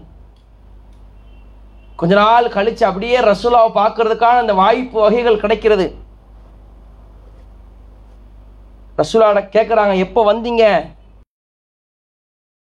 அவங்க சொல்றாங்க முகமதே அல்லாஹுடைய தூதரே முப்பது நாள் ஆச்சு உடனே நபிகள் நாயகம் கேட்ட கேள்வி என்ன தெரியுமா? உடனே ரசூலா கேட்குறாங்க ஒமன் கான தொழைமுக் யார் உணவு கொடுத்தா முப்பது நாள் ஆச்சுன்னா எங்களையும் பார்க்க வரல எல்லாம் காப்பீர்கள். யார் உணவு கொடுத்தா உங்களுக்கு? அவர் சொல்றாரு மா காணலி தாவும் இல்லா மான் சம்சம்.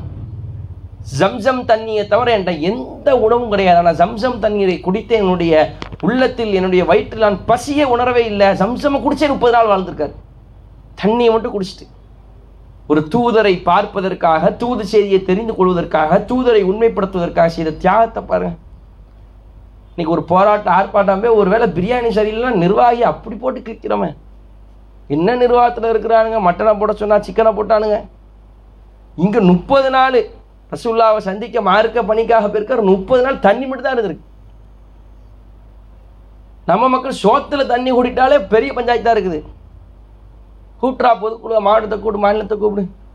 என்ன நிர்வாகம் நடத்துகிறாங்க எதுக்கு? கொஞ்சம் சோத்துக்கு தண்ணி குடிருச்சான் நிறைய பாருங்க. ஆனால் இங்கே அபுதர் அவர்களை நீங்கள் எடுத்துக்கொண்டால் முப்பது நாட்கள். வெறும் தண்ணீரையே கொடுத்து அவர் உயிர் வாழ்ந்து கொண்டிருக்கிறார் என்று அந்த தியாகத்தை நாம் மதிப்பிட வேண்டும். ரசுல்லாவுக்கு ஷாக்ரா சொல்ல சொல்கிறான் ஃபைனாக முபாரக்கத்துன்னு அதில் பறக்கத்து இருக்குது சம்சம் தண்ணீரில். அல்ல அந்த வாய்ப்பை தரணும் எல்லாத்துக்கும். சும்மா அந்த கேனில் கொண்டு வந்து குடிக்கிறோம்ல? அப்படிலாம் இல்லாமல் அந்த பூமியில் கால் வைத்து அங்கு சென்று வயிறு நிரம்ப நிரம்ப நினைக்கும் போதெல்லாம் சம்சம் குடிக்கிற அந்த சக்தியை அந்த வலிமை அந்த வாய்ப்பை எல்லாம் எல்லாருக்கும் தரணும். ஃபாரிங்க்கு போயிட்டு வரவங்கள்ட்ட ஒரு பாட்டில் வாங்கி குடிக்கிறோம்ல அது ஒரு பக்கம். தாகத்துக்கு சம்சம் குடித்தால் நினைக்கும் போதெல்லாம் சம்சம் குடித்தால் இப்ராஹிம் நபிட்ட வந்த ஊட் நீர் ஊற்றுங்க. இஸ்மாயில் அலைஹிஸ்ஸலாம் பருகியது. யோசிச்சு பாருங்க. அல்ல அந்த வாய்ப்பு தரணும். அதை அபிதர் அவங்க குடிக்கிற அபிதருடைய வயிறை ஒரு மாத காலம் பசியாற்றிய ஒரு நீர் சம்சம் நீர் பறக்கத்தான ஒரு நீர்.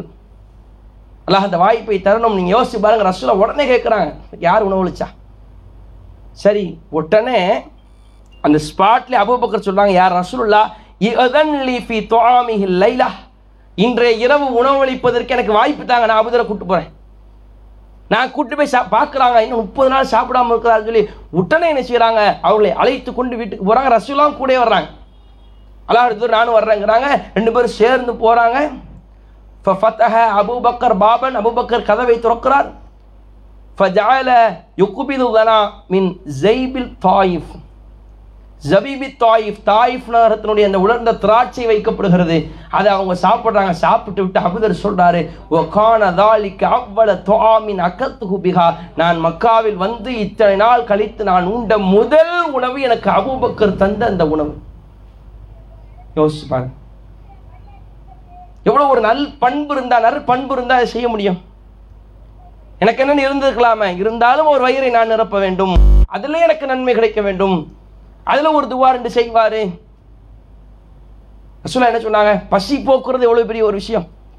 ஐயோ இஸ்லாம் ஃபில் ஹைர் இஸ்லாத்தில் சிறந்த செயல் எது என்று கேட்கப்படும் பொழுது அல்லாஹுடைய தூதர் சொன்ன துத்து ஆம் ஏழை குணமளிப்பது மறுமை நாளில் அல்லாஹ் ஒரு அடியான எழுப்பி கேட்பான் இடத்தில் நான் சாப்பாடு கேட்க வந்தேன் கேட்டு வந்தேன் தரவில்லை. அவன் கேட்ப ஆயிடுவார் ஆளு. எல்லாம் நீ படைத்தவன் பரிபாலனம் செய்யக்கூடியவன் உனக்கு சாப்பாடா? என் அடியான் ஒருத்தன் பசியோடு வந்தான் சாப்பாடு கொடுத்தாயா? நீ கொடுத்திருந்தால் அவனிடத்தில் என்னை கண்டிருப்பாய். இந்த அளவுக்கு உணவு போடுற விஷயத்தில் அபுபக்கர் அவர்கள் ஆர்வமாக இருந்திருக்கிறார்கள்? இது நம்ம அபுபக்கர்களுடைய வரலாற்றில் பார்க்க முடிகிறது. பேணிக்கையாகவும் இருப்பாங்க.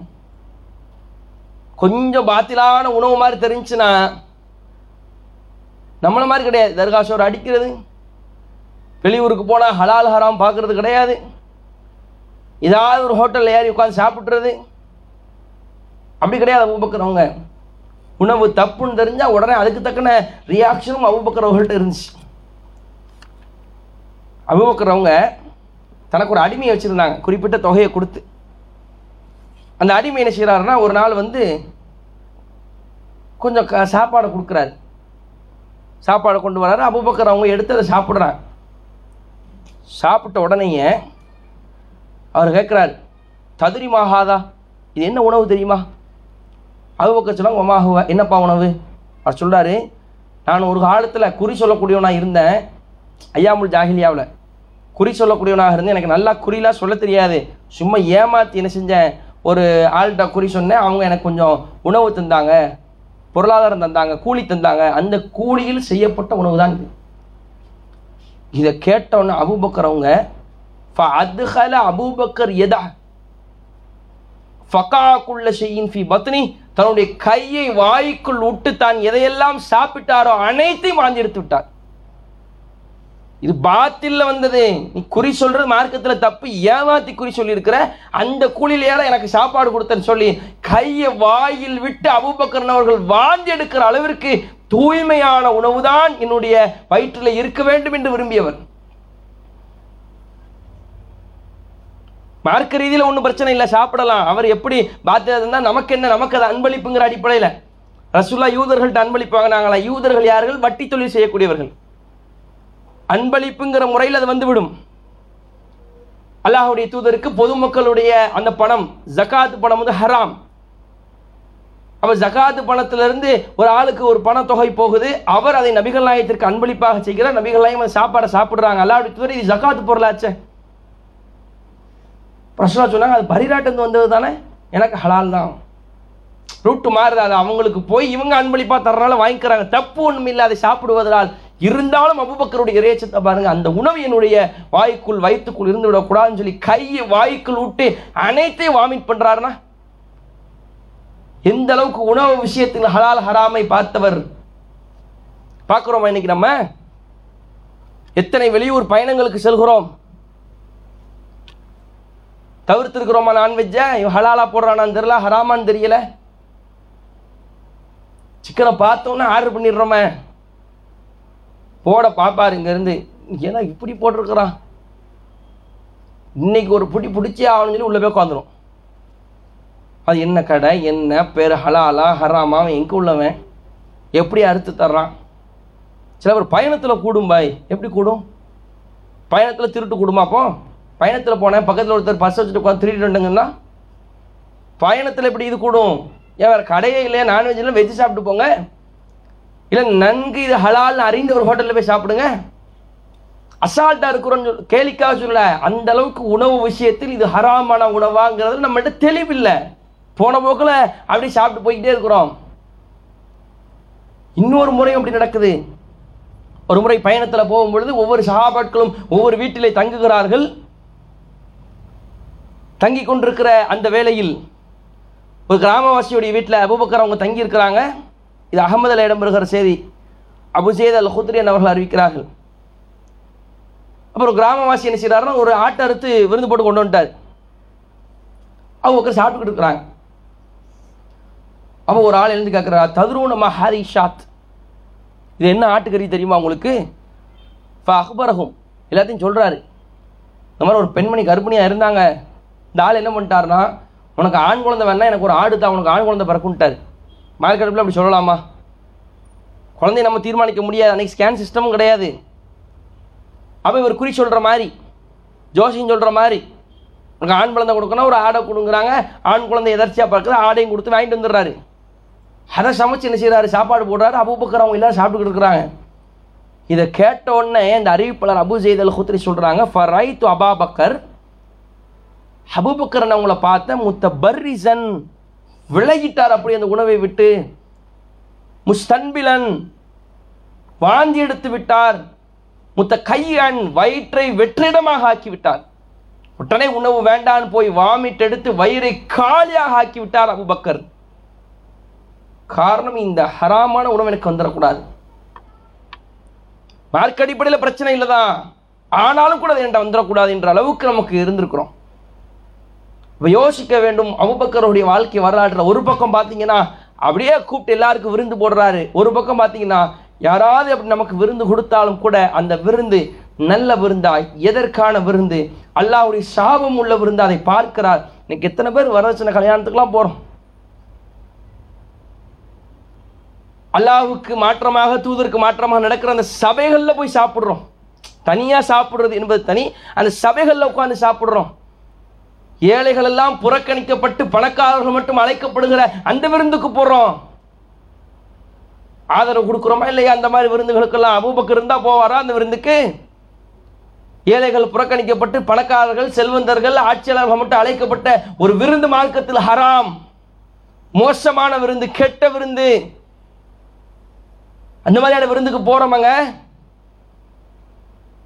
பாத்தியா சோறுன்னு இறந்தவர்களுக்கு படைத்த அந்த சாப்பாடை சாப்பிட்டுறோமே. நெய் ஈமானான்னு பார்த்தா நெய் தானே பெருசாக இருக்குது அல்லா தூதர் புகாரி முஸ்லீம் திருமதிலாம் அப்பா காணும். தான் திருமதி. யோசிச்சு பாருங்க. வருங்காலத்தில் திருத்திக்கிறோம். நீங்கள் செஞ்சது தப்புங்க வருங்காலத்தில் திருத்திக்கிறோம். சில பேர் சாப்பிட்டு வந்து ஆலிம்சாக்களை பிடிச்சி உயிரை வாங்குறது. ஏதாவது பத்துவா கொடுங்க ஆலிம்சா. இப்படி மஜா இப்னு ஹிப்பான். சன்னம் இப்னு அமீ ரஸாக். இந்த மாதிரி புத்தகத்தில் எதுவும் ஏதாவது ஒரு ஹதீஸ் அப்படி இப்படி வருதான்னு பாருங்களேன். இந்த மாதிரி சாப்பிட்டுக்கலாம் ஏதாவது ஒன்று தேடி பாருங்களேன். பாருங்கள் சும்மா அப்படிங்கிறது. சாப்பிட்டு வந்தால் தப்புனா தப்புன்னு ஒத்துக்கோங்க. செஞ்ச செயலுக்கு ஆதாரம். சகாபாட்கள் ஆதாரத்துக்கேற்ப செயல். நம்ம சும்மா ஒரு செயலை செஞ்சுட்டு அப்புறம் ஆதாரத்தை தேடுறது. செஞ்சுட்டு அப்புறம் அப்படி பண்ணிட்டேன் எதுவும் ஆதாரம் இருக்குதா? பண்ணிட்டு பாருங்கன்னு ஆதாரம்? ஆதாரம் இருந்தால் ஒரு செயலை செய்யுங்க இல்லைன்னா விட்டுருங்க. அவன் யோசித்து பார்க்க வேண்டும். எந்த அளவுக்கு உணவு விஷயத்தை ரொம்ப அசால்ட்டாக இருக்கிறோம். ஒருவர் ஏன் விருந்து போடுகிறார்? எதற்கு போடுகிறார்? அந்த காரண காரியத்தோடு யாருக்கும் பாதிப்பு இருக்கிறதா? மார்க்கம் சொன்ன விதிகளின் அடிப்படையில் இந்த விருந்து இருக்கிறதா? சரியா அறுக்கப்படுமா மாமிசங்கள்? தெருவாக்கில் உள்ள சாப்பாடா? கணவன் கொஞ்சம் போல்டாக இருந்தால் கூட மனைவி ஏமாற்றி கொடுத்துருவாங்க. கணவன் சாப்பிட மாட்டார். பக்கத்து வீட்டிலேருந்து சாப்பாடு வரும். பாத்தியா சாப்பாடு? இல்லை தர்கா சாப்பாடு? வீட்டில் உள்ள பெண்கள் என்ன செய்வாங்க? சொன்னால் நம்ம ஹஸ்பண்ட் சாப்பிட மாட்டார். சரி பக்கத்து வீட்டில் சும்மா ஆக்கினாங்கன்னு சொல்லிடுவோம் பக்கத்து வீட்டிலங்க சும்மா ஒரு விருந்து கொடுத்தாங்க தந்தாங்க. அப்படி சொல்லி தள்ளிடுறது. இப்போ யோசிக்கிறோம் நம்ம ஒரு விருந்தை புதுசாக ஒரு சாப்பாடு சாப்பிட்றோம்னா ஏன் எப்படி எதற்கு வந்துச்சு இது? அப்படி யோசித்து அதை சாப்பிடணும். நீங்கள் யோசிச்சு பாருங்க சாப்பாட்டுக்கே இந்த சட்டம்னா வியாபாரத்தில் இது ஏன் நான் சொல்ல வரோம்னா வியாபாரம் செய்து அந்த பொருளாதாரத்தை தான் சாப்பிட்றோம். இப்போ இங்கே இருக்கிற பெரிய ஆண்கள்லாம் எப்படி சாப்பிட்றீங்க? யார்ட்டையா வாங்கியா சாப்பிட்றோம்? நீங்கள் உழைத்து ஹலாலாக சாப்பிட்றீங்க. ஹராம உழைத்தால் அடுத்தவனை ஏமாத்தி உழைச்சா மார்க்கம் தடுத்திருக்கிற வகையில் வியாபாரம் செய்தால் இன்னொருத்தன் செய்த தவறுக்காக உள்ள சாப்பாட்டை இந்த அபூபக்கர் புறக்கின்கிறார் என்றால் இன்னைக்கு எத்தனை இஸ்லாமிய ஆண்கள் பாத்திலான வழிகளில் தவறான வழிகளில் மார்க்கம் தடுத்த வகையில் தன்னுடைய வியாபாரத்தை அமைத்து கொண்டு அதன் மூலமாக சாப்பிட்டுக் கொண்டிருக்கிறார்கள் அதன் மூலமாக தன்னுடைய வயிறை வளர்த்துக் கொண்டிருக்கிறார்கள் அதன் மூலமாக ஆற்றல் பெற்றுக் கொண்டிருக்கிறார்கள் என்றால் இந்த சமுதாயம் சிந்திக்க வேண்டும் அபூபக்கரிடத்திலே பாடம் படிக்க வேண்டும் இந்த சமுதாயம். எத்தனை பேர் பாத்திலான வியாபாரம் இஸ்லாமியர்கள் பார்க்கிறாங்க? ஹராம் இல்லையா இதெல்லாம்? தடை இல்லையா மார்க்கத்தில்? மறுமையில் அல்லாஹ் கேட்க மாட்டானா? பிறகு எதற்கு வியாபாரத்துக்கு என்று அல்லாஹ் ரபுல் ஒரு விதியை கொண்டு வர வேண்டும்? வியாபாரம் குறித்து இஸ்லாம் சொல்ல வேண்டும். வியாபாரத்தினுடைய சட்ட திட்டத்தை மார்க்கம் போதிக்க வேண்டும். எதை நாம் ஹலாலான முறையில் சம்பாதிக்கிறோமோ அதில் தானே சாப்பிடுறோம். ஹராமில் சம்பாதித்தால் அதில் தான் சாப்பிடுகிறோம். அபுபக்கர்கிட்ட படிப்பினை பெற வேண்டும். மாதிரியான படிப்பினைகள் நிறைய அபுபக்கர் சித்திக் ரதியல்லாஹ் அன்ஹு அவருடைய வாழ்க்கை வரலாற்றில் இருக்கிறது. ஒன்றாக நாம் புரிந்து கொண்டு நம்முடைய வாழ்க்கையில் நாம் அமல்படுத்த வேண்டும். வியாபாரத்தை தூய்மையாக செய்ய வேண்டும். சிறு பிள்ளைகள் தன்னுடைய வீட்டில் வியாபாரம் செய்கிற தந்தை எடுத்து சொல்ல வேண்டும். அல்லாஹ் சொன்ன மாதிரி வியாபாரம் பாருங்க. ஹராமில் வியாபாரம் பார்த்துறாதீங்க. அதை கொண்டு வந்து வீட்டில் தந்துடாதீங்க பிள்ளைகள் இதில் தெளிவாக இருக்கணும் பெரியவர்கள் தெளிவாக இருக்கணும்.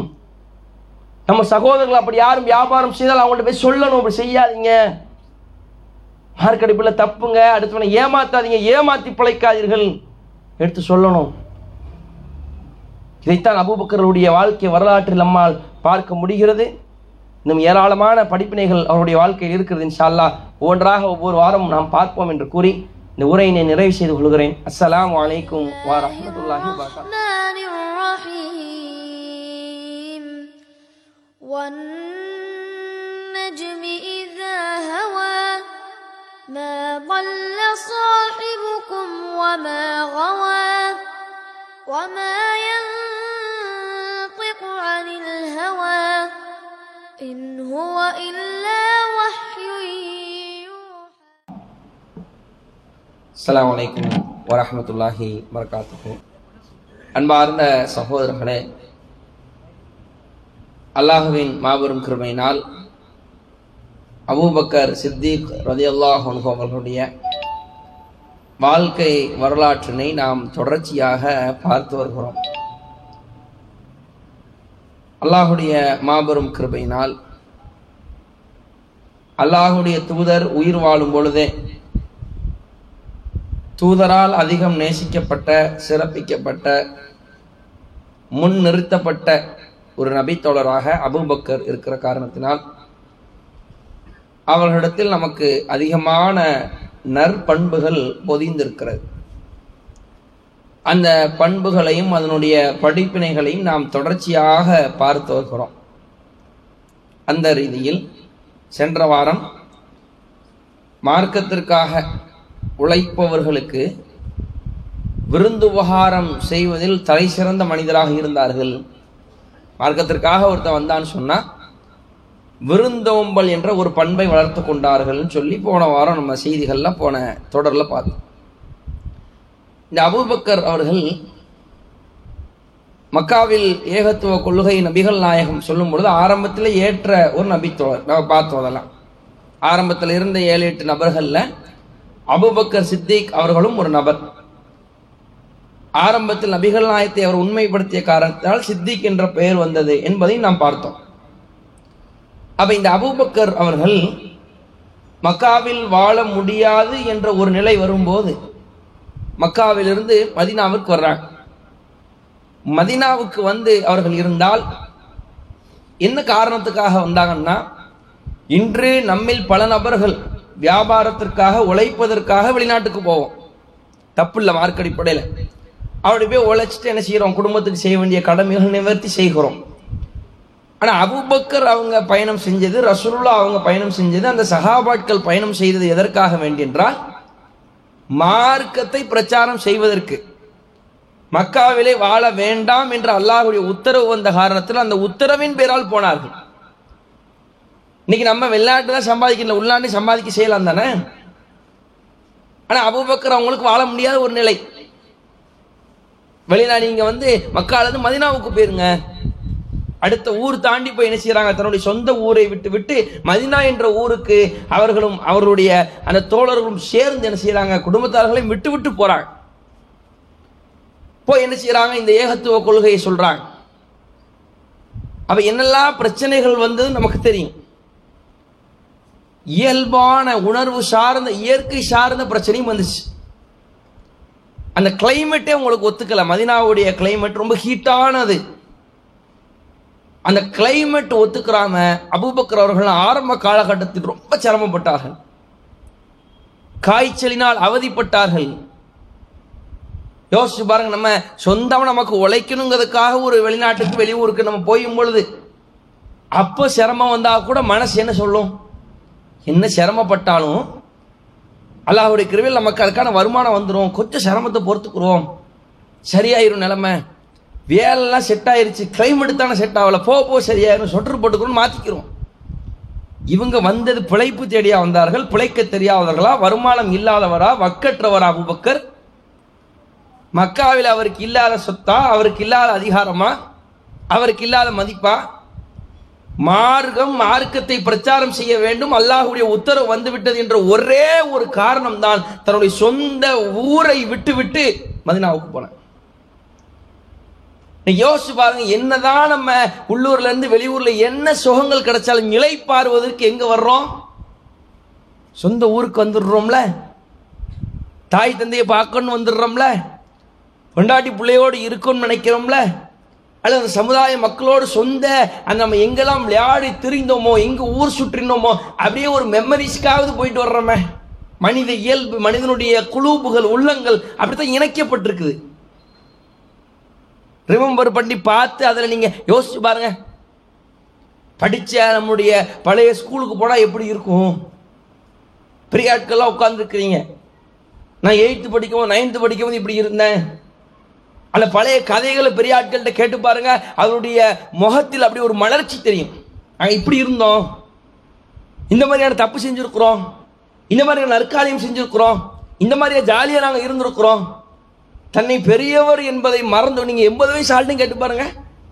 தன்னை பெரியவர் என்பதை மறந்துவிட்டு அப்படியே முக மலர்வோடு தன்னுடைய சின்ன சின்ன ஆசைகளை சின்ன சின்ன சந்தோஷங்களை அதையெல்லாம் நினைவில் வைத்து அத்தனை ஆண்டு காலம் அதை உள்ளத்திலே பதிய வைத்து அதை வெளிப்படுத்துவாங்க நாங்கள் இப்படி நடந்தோம் இப்படி குறும்பு சேட்டை பண்ணுவோம் இப்படி சேட்டை பண்ணுவோம் இப்படி கேலி பண்ணுவோம்.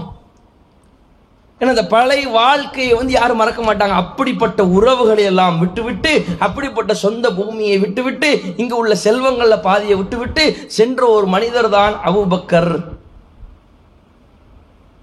போய் அவ்வளவு காய்ச்சல் அவதிப்படுறாரு. ரொம்ப அதிகமாக காய்ச்சல் அதிகமாகிறது புகாரில் வருகிற செய்தி. யாருக்குமே ஒத்துக்கல. பிலால் முதற்கொண்டு எல்லாத்துக்கும் அப்படித்தான் இருக்குது. பொறுத்துக்கிட்டாங்க. இந்த அல்லாஹ்வுடைய பாதையில் நான் பயணிக்கும் பொழுது எது வந்தாலும் நான் பொறுத்துக்கொள்வேன். வரத்தான் செய்யும் எதிர்கொண்டார். நம்ம என்ன நினைக்கிறோம்? அல்லாஹ்வுடைய பாதையில் பயணிக்கும் பொழுது பிரச்சனை வரக்கூடாதுன்னு நினைக்கிறோம். நான் நம்ம மென்டாலிட்டி எப்படி இருக்கு? நான் இருக்கிறது சத்தியம். நான் சொல்றது சத்தியம். சத்தியத்துக்காக உழைக்கிறேன். ஏகத்துவத்தை சொல்றேன். மற்றவங்களாம் பாத்தியில் இருக்கிறான். ஏன் அல்ல நமக்கு சோதனை கொடுக்குறான் நம்ம தப்பா யோசிக்கிறோம். நமக்கு தான் அல்லாஹ் கொடுப்பான். அப்படி யோசிக்கல சஹாபாட்கள் அப்படி யோசிக்கவில்லை அபூபக்கர் அவர்கள். சத்தியத்தில் இருக்கிற காரணத்தினால்தான் உடல் உஷ்ணத்தை கூட காய்ச்சல் கொடுத்து அல்லாஹ் சோதிக்கிறான். நான் தளர மாட்டேன். தாங்கித்தான் கொள்வேனே என்று நிற்கிற ஒரு பண்பாளராக அபூபக்கர் பார்த்தோம். அவளும் கவி பாடுகிறார்கள் மரணம் என்பது மனிதனுடைய செருப்புவாரை விட நெருக்கமாக இருக்கிற நிலையில்தான் ஒவ்வொரு மனிதனும் காலை பொழுதை அடைகிறான். செருப்பு வாரன செருப்பு தானே நம்ம நம்ம தானே செருப்பு. அதை விட நெருக்கமாக மரணம் இருக்கிற நிலைமையில் தான் ஒவ்வொரு மனுஷனும் காலை பொழுதை அடைகிறான்.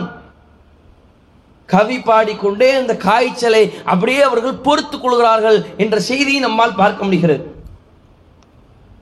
கொஞ்ச அந்த கஷ்டப்படலை. மதினாவில் ஆரம்பத்தில் கஷ்டம் பின்னாடி செழிப்புன்னு இல்லை. ஏறத்தாழ இஸ்லாமிய ஆட்சி அமைந்து அவங்க சரிப்படுத்தி வர்ற வரைக்கும் கஷ்டப்பட்டாங்க. தபூக்கின் யுத்தம்.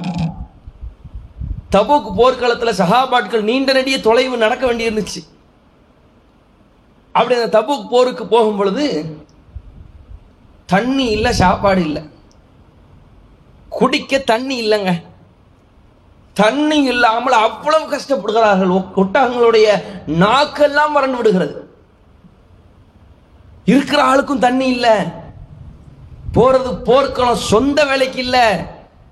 இங்கிருந்து நான் பயணம் செய்தால் இதனால் எனக்கு உலக லாபம் வரும். அந்த பொருளை நான் வாங்கி விடுவேன் என்ற உலக ஆதாயம் இல்லாமல் அல்லாவுடைய பாதைக்காக நான் பயணிக்கிறேன்.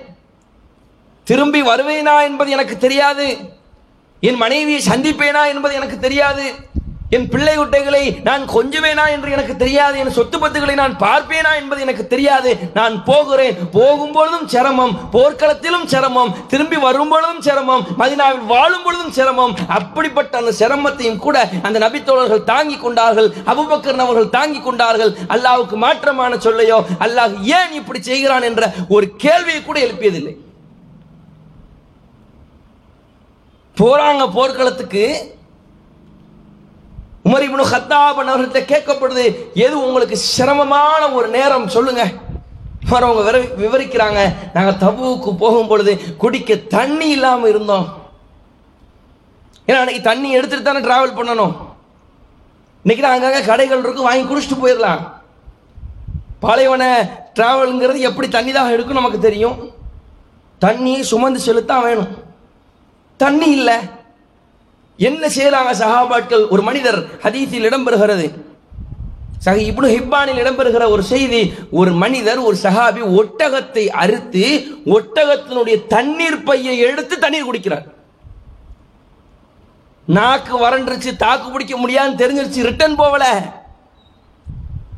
நாக்கு தொங்கி வறண்டிருக்கும் பொழுதும் கூட தண்ணீர் இல்லை என்பதை கண்கள் எல்லாம் பூமி முழுக்க தேடும் பொழுது இந்த ஒட்டகத்தை அறுத்தால் ஒட்டகத்தினுடைய உடலில் தண்ணீர் இருக்கும். அந்த தண்ணீர் துர்நாற்றமாக கூட இருக்கட்டும். அது குடிப்பதற்காக சேமித்து வைத்த அந்த தண்ணீரை எடுத்தாவது குடித்து விட்டு கொஞ்சம் நாக்கினுடைய வறட்சியை போக்கிவிட்டு கொஞ்சம் வயிறினுடைய அந்த வறட்சியை போக்கிவிட்டு மேற்கொண்டும் இந்த போர்க்களத்தில் நாம் நடந்து செல்வோம் என்பதற்காக இஹ்லாசுடன் இரையச்சத்துடன் தியாகத்தை பொதிந்து ஒரு சகாபி தன்னுடைய ஒட்டகத்தை அறுத்து அதனுடைய தண்ணீர் பையில் இருந்து தண்ணீரை குடிக்கிறார். என்ன மாதிரியான ஒரு கஷ்டம்? சபையில் அபுபக்கர் அவங்களும் இருக்கிறாங்க. அபுபக்கர் அலி அல்லாஹ் உடனே ரசூல்லாஹ்விட்ட போறாங்க. அல்லாஹ்வுடைய துதரை எல்லாருக்கும் இந்த நிலைமை தான். இவராவது குடிச்சிட்டாரு. அறுத்து பொறுத்து தன்னுடைய ஒட்டகத்தில் உள்ள தண்ணியை குடிச்சிட்டார். அபுபக்கர் அதையும் குடிக்கல. வாகனம் வேணுமென்னு சொல்லி விட்டுட்டு ரசூல்லாவிட்ட போகிறாங்க அல்லாஹுடைய தூதரின் நிலைமையை பார்த்தீங்களா? ரொம்ப கஷ்டமாக இருக்குது அல்லாஹ்வுடைய தூதரை. ரொம்ப சிரமமாக இருக்குது தண்ணி கூட இல்லை எங்களுக்கு குடிக்க. உங்களுடைய பிரார்த்தனையில் நாங்கள் பல பிரதிபலன்களை பார்க்கிறோம். எங்களுக்காக நீங்கள் அல்லாட்ட கையேந்தினீங்கன்னா அதனுடைய பிரதிபலன் நாங்கள் கண்ணுக்கு முன்னாடி பார்க்குறோம். எங்களுக்காக கொஞ்சம் பிரார்த்தனை செய்யுங்களேன். போய் கேட்கல போற முடிச்சுக்கிருவோன்னு. பிரார்த்தனை செஞ்சு ஏதாவது கிடைக்குதான்னு பாருங்களேன். இப்படித்தான் கேட்குறாங்க அதிருப்தியான வார்த்தையை கூட சொல்லலை. அல்லாவுடைய தூதர் அப்படியா விஷயம்? அல்லாஹ்வுடைய தூதர் கையேந்தி பிரார்த்தனை செய்கிறார்கள். அந்த இடத்திலே அப்படியே அல்லாஹ்வுடைய அற்புதம் நிகழ்கிறது. மேகம் சூழ்கிறது. மழை கொட்டுகிறது. சகாபாட்கள் எல்லாம் தண்ணீர் பருகிறார்கள். தண்ணீரை சேமித்து வைத்துக் கொள்கிறார்கள். எவ்வளோ பெரிய ஒரு கஷ்டம். நம்ம தாக்கு பிடிப்போமா? சொந்த வேலைக்கு போகிறாங்க இங்கேருந்து இந்த இடத்துக்கு ட்ராவல் பண்ணால் அங்கே ஒரு மாதம் தங்குனா கொஞ்சம் கஷ்டப்பட்டால் நமக்கு பணம் கிடைக்குன்னு வைங்க. ரெண்டு நேரம் சாப்பாடு இல்லைன்னா அந்த வேலைக்கு போவோமா நம்ம? லாபம் கிடைச்சாலும் கூட என்ன சொல்லுவோம்? சாப்பாடு இல்லை தண்ணி இல்லை. சொந்த வேலை இல்லாமல் மார்க்க வேலையாக செல்கிறார்கள் தண்ணி இல்லை குடிக்க. வெறுக்கலை. உள்ளம் பொறலை மாறலை புரட்டப்படலை. ஊறி திளைத்து விட்டார்கள். ஊர்கா ஊரும் பார்த்தீங்களா? அந்த மாதிரி ஈமானில ஊறி விட்டார்கள் பிரிக்க இயலாதவர்களே. அந்த ஆட்களால் மட்டும்தாங்க இப்படி இருக்க முடியும். சும்மா பயான் பேசிட்டாலோ அதை கேட்டு விட்டாலோ நாலு ஹதீஸை படித்து விட்டாலோ அப்படி இருந்துட முடியாது. தெரிந்தது நாலு செய்தியாக இருந்தாலும் தெரிந்தது ஐந்து செய்தியாக இருந்தாலும் கூட இஹ்லாசை கட்டமைத்து என்றைக்கு நாம் வைத்திருக்கிறோமோ அதுதான் இது போன்ற பெரிய பெரும் பெண்ண பெரும் தியாகத்தை வெளிப்படுத்த உதவும் அந்த சிரமத்தை அபுபக்கரன் அவர்கள் தாங்குகிறார்கள். அபுபக்கரனுடைய பொருளாதார நிலையை பார்த்தீங்கன்னா ஆரம்பத்தில் நபிகள் நாயகம் சுல்லாலிஸ்லாம் அவங்களும் ஹிஜ்ரத் செய்யும் பொழுது நல்ல செல்வந்தராகத்தான் இருந்தாங்க அபுபக்கர் மக்கால இருக்கும் பொழுது. பிலால் அண்ணவர்களை வேதனை செய்யும் பொழுது காப்பாற்றினது யாரு? அற்பமான ஈட்டுத் தொகையை கொடுத்து பிலாலை மீட்டிருக்கலாம்.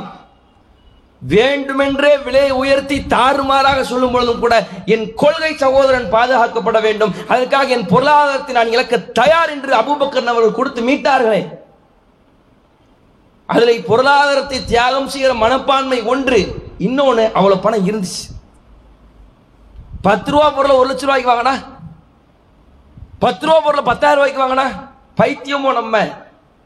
அப்படித்தான் பிலாலை மீட்டார்கள். அற்ப ரூபாய் கொடுத்து மீட்க வேண்டிய அந்த இடத்திலே அதிகமான தொகைகளை கொடுத்து பிலால் அவர்களை மீட்டார்கள். இருந்துச்சு அவங்கள்ட்ட பொருளாதாரம். லேசான ஆள் இல்லை. பிலால் அவர்களை மீட்டது யார்? பிலால் பல இடத்துல சொல்லி எஜமானன் அபுபக்கர். இனி மீட்டவர் அபுபக்கர். நன்றி விசுவாசமா இருந்தார். கடைசி வரையிலும் அபுபக்கருடன். ஆனா அதை காட்டிக்கவும் இல்லை அபுபக்கர் அவங்க. இன்னைக்கு நம்ம ஒரு உதவி செஞ்சுட்டா என்ன பாடுபடுத்துறோம்? ஒருத்தருக்கு மருத்துவ உதவி ஏதோ ஒரு உதவி செஞ்சுட்டோம். பார்க்கும்போது ஒரு சலாம் சொல்லலாம் எப்படி ஒரு மா பார்க்கும்பொழுது அவனை ஏதோ பஞ்சத்தில் அடிபட்ட மாதிரியும் ஒரு மாதிரியே அவனை பார்க்கறது. நம்மள்கிட்ட உதவி வாங்கின பையன் தானே? நம்ம கொடுத்த பொருளாதாரத்தை அவன் இருக்கலாம். கூப்பிட்டு சொல்கிறது அன்னைக்கெல்லாம் அவன் அப்படி இருந்தான். ஏதோ நான் மனசு வச்சு கொடுத்தேன். இன்னைக்கு நல்ல பிள்ளையாக இருக்கிறான். திமுறை பாருங்க சலான் சொல்லாமல் போகிறான் நெஞ்சு முத்திக்கிட்டு போகிறான் கண்டுக்கிறாம போறான் அவன் வீட்டு ஃபங்க்ஷன் கூட என்னை கூப்பிடல. பழச மறந்துட்டான் எப்படி செஞ்சது இவ்வளோ? அதுக்கு நம்ம சொல்றது அவ்வளோ இருக்குத. ஒரு இடத்துல பிலாலை நான் தான் மீட்டேன். அபூபக்கருடைய வாக்குமூலம் இருக்கா? அப்ப எப்படி இந்த செய்தி தெரிஞ்சது? பிலால் சொன்னார் என்னை அபூபக்கர் மீட்டார். அபூபக்கர் வெளியே சொல்லல. நான் தான் பிலாலை மீட்டேன். எங்க சொன்னாங்க அபூபக்கர்? நான் பிலாலை மீட்டிருக்கிறேன் இதை மீட்டிருக்கிறேன் சொன்ன செய்திகள் உண்டா? சொன்னது கிடையாத. பிலால் தான் சொல்கிறார் என்னை அபுபக்கர் அவர்கள் தான் மீட்டார்கள் ஈட்டு கொடுத்து. யோசித்து பாருங்கள் கொடுக்கிறது விஷயம் இல்லை. சில பேர் கொடுப்பார்கள் சொல்லி காட்டாமல் இருக்கிறாங்களா அதில் இப்படி இருக்கிறார்.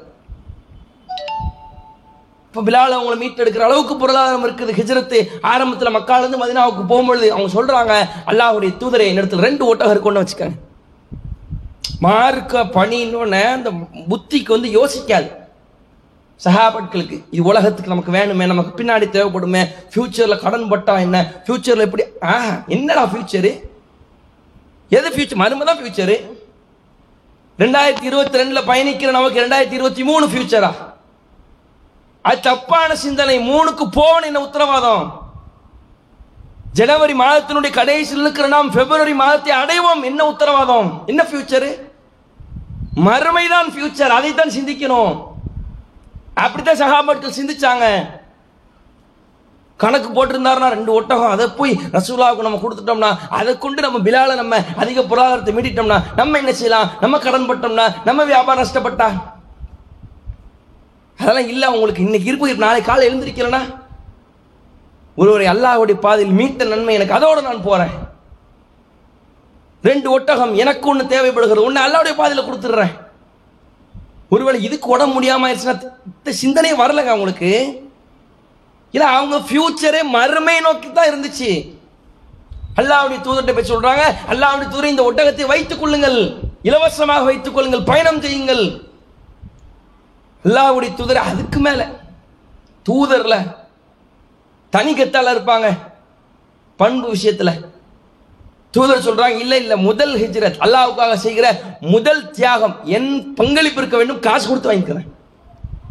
அதுக்கான தொகை கொடுத்து நான் வாங்கிக்கிறேன். அவர் ஃப்ரீயா கொடுக்கிறார் அபுபக்கர் வேண்டாம் என்னுடைய பங்களிப்பு இதில் இருக்க வேண்டும் என்பதற்காக பங்களிப்பை செலுத்துகிறார்கள். இன்னைக்கு அல்லாவுடைய பாதையில் பாருங்க. இதுக்கு யாரும் பொருளாதாரம் தந்துட்டாங்களா? தந்தாச்சு. அது முதல்ல ஓடிடும் விட்டுருவோம் நம்ம. நுழைக்க மாட்டோம் பண்பளிப்பு. அவங்க கொடுத்தாலும் என் பங்களிப்பு கொஞ்சம் சேர்த்துக்கோங்களேன். அதில் எனக்கு கொஞ்சம் நன்மை வரட்டும். அப்படித்தான் ரசூலா இருந்தாங்க. அவர் தந்துட்டார். இருந்தாலும் ஆக எனக்கு வேணும் என்னுடைய உழைப்பு எனக்கு வேண்டும் என்னுடைய நன்மை இதற்கு தியாகம் செய்த பொருளாதாரத்துடைய நன்மை நான் ஈட்ட வேண்டும் எனக்கு அது வேண்டும் என்று அல்லாஹுடைய தூதர் அவர்கள் அதை வாங்கிக் கொள்கிறார். யார் அபூபக்கர் அவங்களும் ரசூலாவும் சொல்லி காட்டுவார் அபூபக்கர் சொல்லி காட்டுவாங்களா அபூபக்கர் சொல்லிலாம் காட்ட மாட்டாங்களே. ஃப்ரெண்ட்ஸ் ஆச்சே. ஆரம்ப காலகட்டத்திலிருந்து ரசுல்லா எதை சொன்னாலும் செய்வாங்களே? தூங்கும் பொழுது ரசூல்லாவுக்கு தன்னோடு பயணம் செய்து வரும்பொழுது இந்த பயண களைப்பு தனக்கும் இருக்கத்தான் செய்யுது இப்போ நீங்கள் நான் இருக்கிறோம். ரெண்டு பேரும் மதுரைக்கு போகிறோம்னு வைங்க. நடந்து போகிறோம் இவ்வளோ டயர்டு ஒரு இடத்துல எல்லாம் உங்களுக்கு தயார் பண்ணி உங்களை படுக்க வச்சு நான் விடிய விடிய காவல் காத்தோம்னா? நானும் நடந்து வந்தேன். நீங்கள் ஏறின மேட்டில் நானும் ஏறினேன். நீங்கள் இறங்கிய பள்ளத்தில் நானும் இறங்கினேன். நீங்கள் சாப்பிட்டது தான் நானும் சாப்பிட்ருக்குறேன் உங்களுக்கு இருக்கிற டயர்டு அப்படி எனக்கும் இருக்கும். இப்படி தான் ஹிஜ்ரத் நடந்துச்சு. அல்லாவுடைய தூதர் இவங்களும் பயணிக்கும்போது என்ன செஞ்சாங்க? தூதருடைய அந்த இடத்தை அப்படியே சமப்படுத்தி அல்லாஹ் பஞ்சுமத்த மாதிரி ஆக்கி அல்லாவுடைய தூதரை படுக்க வைத்து விட்டு காவல் காத்தார்கள் அபூபக்கரியா அவங்களுக்கு அழைப்பு இல்லையா? அப்படி நேசித்தாங்க ரசூல்லா அதுக்கு உதாரணம் சொல்கிறேன் அந்த மாதிரி ரசூலாவை நேசிக்கிறவங்க வெளியே சொல்லுவாங்களா? சொல்லி காட்டுவாங்களா? சொல்லி காட்டாத ஒரு மனிதர். அப்படிப்பட்ட ஒரு ரசூலா வாங்குறதுனால இது அபுபக்கருடைய பொருளுங்கிறதே தெரியாமல் போயிடும் இருந்தாலும் என் பங்களிப்பு வேணும். அப்ப இதில் அபுபக்கர் உதவி செய்தவர். ஹிஜரத்திற்காக வரும்பொழுது ஆறாயிரம் ஏழாயிரம் திருகங்கள். இன்னைக்குள்ள கணக்கின் அடிப்படையில் ஒரு ஒன்றரை லட்சம் வருதே. இந்த திருகங்களை எடுத்துக்கொண்டு பயணம் செய்தார். எப்போ? ஆயிரத்தி நானூத்தி சொச்ச ஆண்டுகளுக்கு முன்பாக ஒன்றரை லட்சம் மதிப்புனா என்ன ஆச்சு? இப்போ ஒன்றரை லட்ச ரூபா கொடுக்கதே எவ்வளவு பெருசா இருக்குது? இப்போங்க ரெண்டாயிரத்தி இருபத்தி ரெண்டுல பள்ளிவாசல் கட்டுறோம். ஒரு சகோதரர் ஒன்றரை லட்ச ரூபா கொடுத்தா மாஷா அல்லா சத்தமாக வரும். பரவாயில்லையா மாஷா அல்லா எப்படி ஒன்றரை லட்சம் கொடுத்தாரு? அல்ல எப்போ? ரெண்டாயிரத்தி இருபத்தி மூணுல. நான் சொல்றது ஆயிரத்தி நானூற்றி சொச்ச ஆண்டுகளுக்கு முன்பாக அவ்வளோ கொடுக்குறாங்க அபுபக்கர். வீட்டில் உள்ள எல்லா பணத்தையும் எடுத்துட்டு வந்துடுறாங்க. அல்லாஹுடைய பாதைக்காக அப்படி இருந்த வள்ளல் அவர்கள். பெரிய வியாபாரி. மதினாவில் அல்லாஹுடைய தூதரை வரும் வரும்பொழுது அபுபக்கர் தான் தூதர் நினைச்சாங்க அந்த அளவுக்கு பெரிய வியாபாரியாக இருந்தார்கள். அப்படிப்பட்ட அபுபக்கர் இவ்வளவு செலவு மிக்க வள்ளலாக இருக்கிற பொருளாதாரத்தை சேமித்து வைத்திருந்த இந்த அபுபக்கர் ஒருவேளை அவரும் உமர் ரலியல்லாஹு ஒரு முஸ்லீமில் இடம்பெறுகிற செய்தி அப்படியே சாப்பிட்டு தூங்குகிற நேரத்தில் சாப்பிட்டு ஒரு குட்டி தூக்கம் போடுவாங்களே அந்த நேரத்தில் ரெண்டு பேர் வெளியே வராங்க. அல்லாவுடைய தூர் சொல்லாச்சும் கிராஸ் ஆகுறாங்க என்ன அபுபக்கர் உமர் என்ன விஷயம் ஏன் இப்போ வெளியே வந்திருக்கிறீங்க? இது நல்லா சாப்பிட்டு தூங்குற நேரமாச்சே. ரெண்டு பேரும் சொல்கிறாங்க அல்லாஹுடைய தூதரே பசி அல்லாஹுடைய தூதரே பசியின் காரணத்தினால் வெளியே வந்துட்டோம். சொன்னது என்பது பணம் இல்லாதவரோ பிச்சை எடுப்பவரோ வருமானம் இல்லாதவரோ சொத்து இல்லாதவரோ பணத்தை பார்க்காதவரோ அல்ல. பணத்திலே மூழ்கி இருந்தவர். பணத்தினாலே தன்னுடைய அனைத்து காரியங்களும் நற்காரியங்களும் செய்த ஒரு மனிதர் சொல்கிறார் அல்லாஹுடைய தூதரே பசி. பசி எங்களை வீட்டை விட்டு வெளியேற்றி விட்டது அல்லாஹுடைய தூதரே. நபிகள் நாயகம் பதிலுக்கு சொல்றாங்க அபூபக்கர் உமரே உங்களை எந்த பசி வெளியேற்றியதோ அதே பசிதான் என்னையும் என் வீட்டிலிருந்து வெளியேற்றியது. கேட்கும் போதே புல்லரிக்குது. பசியினால வீட்டில் தூக்கம் வரல வயிறு பிரச்சனையாக இருக்கிறது வயிறு வலிக்கிறது. பசியில் தூக்கம் வராது. நமக்கே அப்படித்தான் நைட்டு சாப்பிடாம தூங்கி பாருங்க. நைட் ரெண்டு மணிக்கு மொழி வந்து கல்லையாவது முடிஞ்சிடலாமான்னு தோணும். என்னடா வயிறில் கூட சத்தம் வருது? துக்கு முற மாட்டுக்கு இங்கே போடுறோம் அங்கே போடுறோம் கிடைக்கிற எதையாவது டியூப்லைட்டையாவது கடிச்சுவோமோன்னு தோணும். எதையாவது வயிற்றுல போட்டா அந்த மாதிரியான பசி வீட்டில் படுக்க முடியல சாலைக்கு வந்துடுறாங்க பசியினால. என்ன நோக்கத்துக்கு வர்றாங்க? அப்படி இளைப்பாருங்கிற நோக்கத்துக்கு வந்திருக்கலாம். யாராவது நம்மளை அழைத்து சென்று விருந்து கொடுக்கலாம் என்பதற்காக வந்திருக்கலாம். நம்முடைய கருத்து தான் ஒன்று அப்படி வெளியே பார்த்தா அப்படி காட்சிகளை மாற்றி அமைத்தால் பசி போகுங்கிற லாஜிக்காக கூட வந்திருக்கலாம். ஏன்னா வேற ஒரு செய்தி பார்த்தீங்கன்னா ஆசுரா நோம்புல சஹாபி பெண்மணி நினைச்சவானா தன்னுடைய குழந்தைகளை நோன்பு வைக்க வச்சுட்டு பசிக்காக ஆளும் பொழுது விளையாட்டு பொருளை கொடுத்துருவாங்க. கவனத்தை திசை திருப்புவாங்க. அப்ப அதற்காக கூட கொஞ்சம் வீட்டில் இருந்தால் நாலு செவத்தை பார்த்துக்கிட்டே இருக்கிற மாதிரி இருக்கும். சாப்பாடு சாப்பாடுன்னு தோணும். வெளியே போனால் நாலு பேரை பார்த்து பேசுவோம். அப்படி அந்த வேலையை எப்படியாவது கழிச்சுருவோம் அது யாராவது உணவு தரலாம் என்பதற்காக கூட என்ன செஞ்சிருக்கலாம். அவ்வப்பக்கிறவங்க உமரவங்களும் வந்திருக்கலாம். நம்ம எப்படி கற்பனை பண்ணிட்டோம்? பக்கம் பெரிய ஆளு உமர் பெரிய ஆள் பெரிய ஆட்சியாளர் வாழ் வச்சிருப்பார் குத்தி. சாப்பாடு இல்லாமல் வீட்டில் வெளியே வந்திருக்கிறாங்க. ரசுல்லாவும் நீங்கள் இதுக்கு வந்து அதுக்கு நானும் வந்தேன். நம்ம சாப்பிட்டு செரிக்க நடக்கிறோமே. என்னங்க இப்போ போல வாக்கிங் இன்னைக்கு கொஞ்சம் மந்தி ஓவர் ஆகிப்போச்சு பந்தியும் ஓவர் மந்தியும் ஓவர் அதனால் தொந்தியை குறைக்க நடக்கிறேன். இது நம்ம ஸ்டைல் சாப்பிட்டு செரிக்கிறதுக்கு நடக்கிறோம். அவங்க சாப்பாடு இல்லையான்னு வீட்டில் இருந்து நடக்கிறாங்க. நீங்கள் வீட்டில் என்ன சொல்லுவாங்க? இப்படி சாப்பிட்றீங்களே. நடந்து தொலைங்க கொஞ்சம் தூரமாக நடங்க டீ கடைக்கு. சுபுக்கே பைக்கு நெஞ்சு அடைச்சிட போகுது. கொஞ்சமாக நடந்து போங்க. இவங்க வழி இல்லாமல் சாப்பாடு இல்லாமல் நடக்கிறாங்க. யோசித்து பாருங்கள். தேவை அபுபக்கருக்கு அப்படின்னு தோணும்.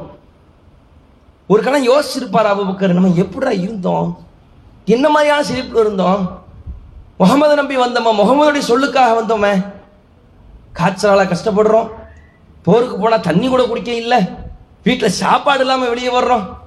அவ்வளவு பொருளாதாரத்தில் இருந்த நாம் இந்த கொள்ளைக்கு வந்த பிறகு இப்படி ஆயிட்டமேனு ஒரு கணம் யோசிச்சிருப்பார் அபுபக்கர்? யோசிச்சதில்லை. அல்லாவுடைய தூதரை சொல்றாங்க. தூதரை சிரிப்பூட்டுவது தூதரை திருப்தியாக வைத்திருப்பது மார்க்கத்தில் எவ்வளவு பெரிய ஒரு விஷயம். தூதரை கோவப்படுத்தின அல்லாஹ் கோவப்படுத்துற மாதிரி. அல்லாஹுடைய தூதர் ஒரு இடத்துல உட்கார்ந்து இருக்கும்போது சஹாபாட்கள் வந்து விருந்து சாப்பிட்றாங்க கலைஞ்சு போக மாட்டாங்க அல்லாஹுடைய தூதருக்கு சொல்றதுக்கு ஒரு மாதிரி இருக்குது வீட்டிலேருந்து கிளம்புங்கன்னு. அப்போ அல்லாஹ் வசனத்தை இருக்கிறான் அவருக்கும் குடும்ப குட்டிகள்லாம் இருக்குது. சாப்பிட்டீங்கன்னா போயிருங்க. கஷ்டப்படுகிறார். தூதருடைய கஷ்டத்துக்கு எல்லாம் பொறுக்க மாட்டான் வசனத்தை இறக்கிடுவான். இந்த தூதர் சொல்றாங்க என் வாழ்வில் எனக்கு செல்வங்களில் பயனளித்தது அபூபக்கருடைய செல்வம் தான் எல்லாரும் கொடுத்தாங்க உமர் கொடுத்தாங்க உஸ்மான் கொடுத்தாங்க.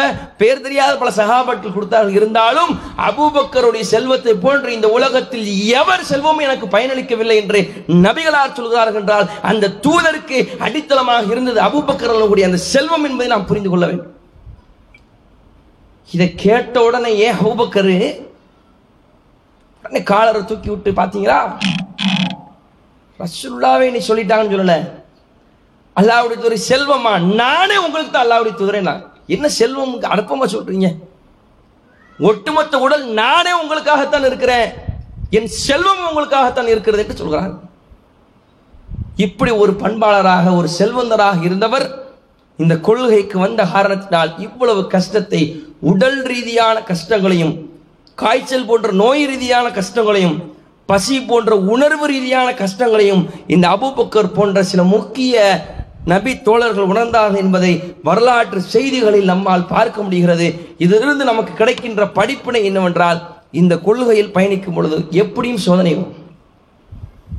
காய்ச்சல் வரலாம் வறுமை வரலாம் கேலி வரலாம் விமர்சனம் வரலாம் எதிர்ப்பு வரலாம் எதுவாகனாலும் வரலாம். எது வந்தாலும் அல்லாவுக்காக புரிஞ்சு கொள்ள வேண்டும். மனசு தளர்ந்தவே கூடாது. யோசிக்கிறதே தப்பா நினைக்கும் தௌஹீதுக்கு வந்தனால தானே தப்பு அப்படி யோசிக்கிறது. மூளைக்கு ஒரு எண்டு கார்டு போடுங்க. அப்படி யோசிக்காத. அப்ப எப்படி இதுல இருந்தா கஷ்டம் இருக்கும் நினைச்சிருங்க. அதனாலதான் அந்த தருணத்திலும் கூட சகா மக்கள் மகிழ்ச்சியாக இருந்தாங்க. இன்னைக்கு கொஞ்சம் வறுமை வந்துருச்சுன்னா ஆண்களுடைய முகத்தை பாருங்க யார்ட்டையும் பேச மாட்டாங்க. மனித இயல்பு தான் நான் குறை சொல்லலை. கடுகடுன்னு இருப்பாங்க. பொருளாதார பாதிப்பு வந்துருச்சு வீட்டு வாடகை கொடுக்க முடியலை. மனைவி கேட்டதை வாங்கி கொடுக்க முடியல பிள்ளைகளுக்கு ஸ்கூல் ஃபீஸ் கட்ட முடியலன்னா அதை பார்த்து கண்டுபிடிச்சலாம் ஆள் அப்நார்மலாக இருக்கிற கொஞ்சம் கடுகடுன்னு இருக்கிற ஆள். பொருளாதார சிக்கல் நோய் சிக்கல். அப்படிலாம் அபுபக்கர் அவங்களும் ரசூல்லா அவங்க எவ்வளவோ சமையல் இருந்துச்சு தூக்கி பின்னாடி போட்டு மலர்ந்த முகத்தோடு நடந்தாங்க. அன் தலக்காக கபி வஜகின் தல்க். மலர்ந்த முகத்தோடு சகோதரனை பார்ப்பது கூட உங்களுக்கு தர்மம். அந்த மாதிரி அப்படி ஜாலியாக தான் இருந்தாங்க அதை ரசித்தார்கள் ருசித்தார்கள் அதிலே பயணம் செய்தார்கள் வெறுக்கவில்லை. இதனை நாம் புரிந்து கொண்டு கஷ்டங்கள் வரும் கஷ்டங்களை வரவேற்போம். கஷ்டத்தை தாய் அல்லா தந்தினா அதை தாங்குவதற்கு சக்தியை தாங்கள் கஷ்டத்தை தந்தி அல்ல என்னை சோதிக்கும் பொழுது அதை தாங்குற சக்தியை தா ஈமானை அதிகரிக்கக்கூடிய சக்தியை தா அதன் மூலம் என்னுடைய பாவத்தை நீ அழித்து விடுகின்ற இந்த பிரார்த்தனை தான் நம்மள்ட்ட இருக்கணும். எல்லாம் கஷ்டமே வராம அப்படி போக முடியாதுன்னு வசனம் சொல்லுது. சோனத்துக்கு போனா கஷ்டப்படணும். பட்டா தான் கஷ்டம். ஒரு கலெக்டராக ஆட்சி செய்யணும் உட்காந்து எக்ஸாம் எழுதணுமே. ஃபிசிக்கல் ட்ரைனிங் இருக்குதே. இங்கேருந்து வடநாட்டில் ட்ரைனிங் போடுவானே. கஷ்டப்பட்டா என்னால் முடியாது. டேரெக்டாக கலெக்டர் போனால் கனவுல தான் போகணும். நல்லா படுங்க. போர்வையை மூடி. கனவுல வேணால் கலெக்டர் ஆகுங்க ஒரு கஷ்டமும் இல்லை. போய் வேலையை சொல்லிக்கலாம். நிஜ கலெக்டர் ஆகணும்னு நினச்சி கொஞ்சம் கஷ்டப்படணும். ஒரு எஸ்பி ஆகணும் கஷ்டப்படணும். ஒரு பிரதமர் ஆகணும் கஷ்டப்படணும். இது அற்பம். உலகத்துக்கே இந்த கஷ்டம்னா மறுமைக்கு.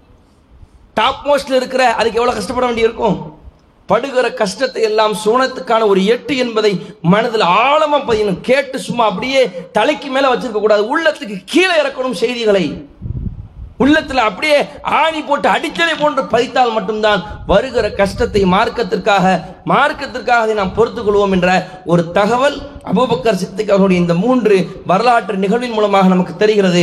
இந்த படிப்பினை அல்லாஹ் ரபில் ஆலமீன் இங்கு வந்திருக்கிற நமக்கும் எனக்கும் தந்த அருள் புரிவானாக என்று கூறி உரையை நிறைவு செய்து கொள்கிறேன் அஸ்ஸலாமு அலைக்கும் வரஹ்மத்துல்லாஹி الرحمن الرحيم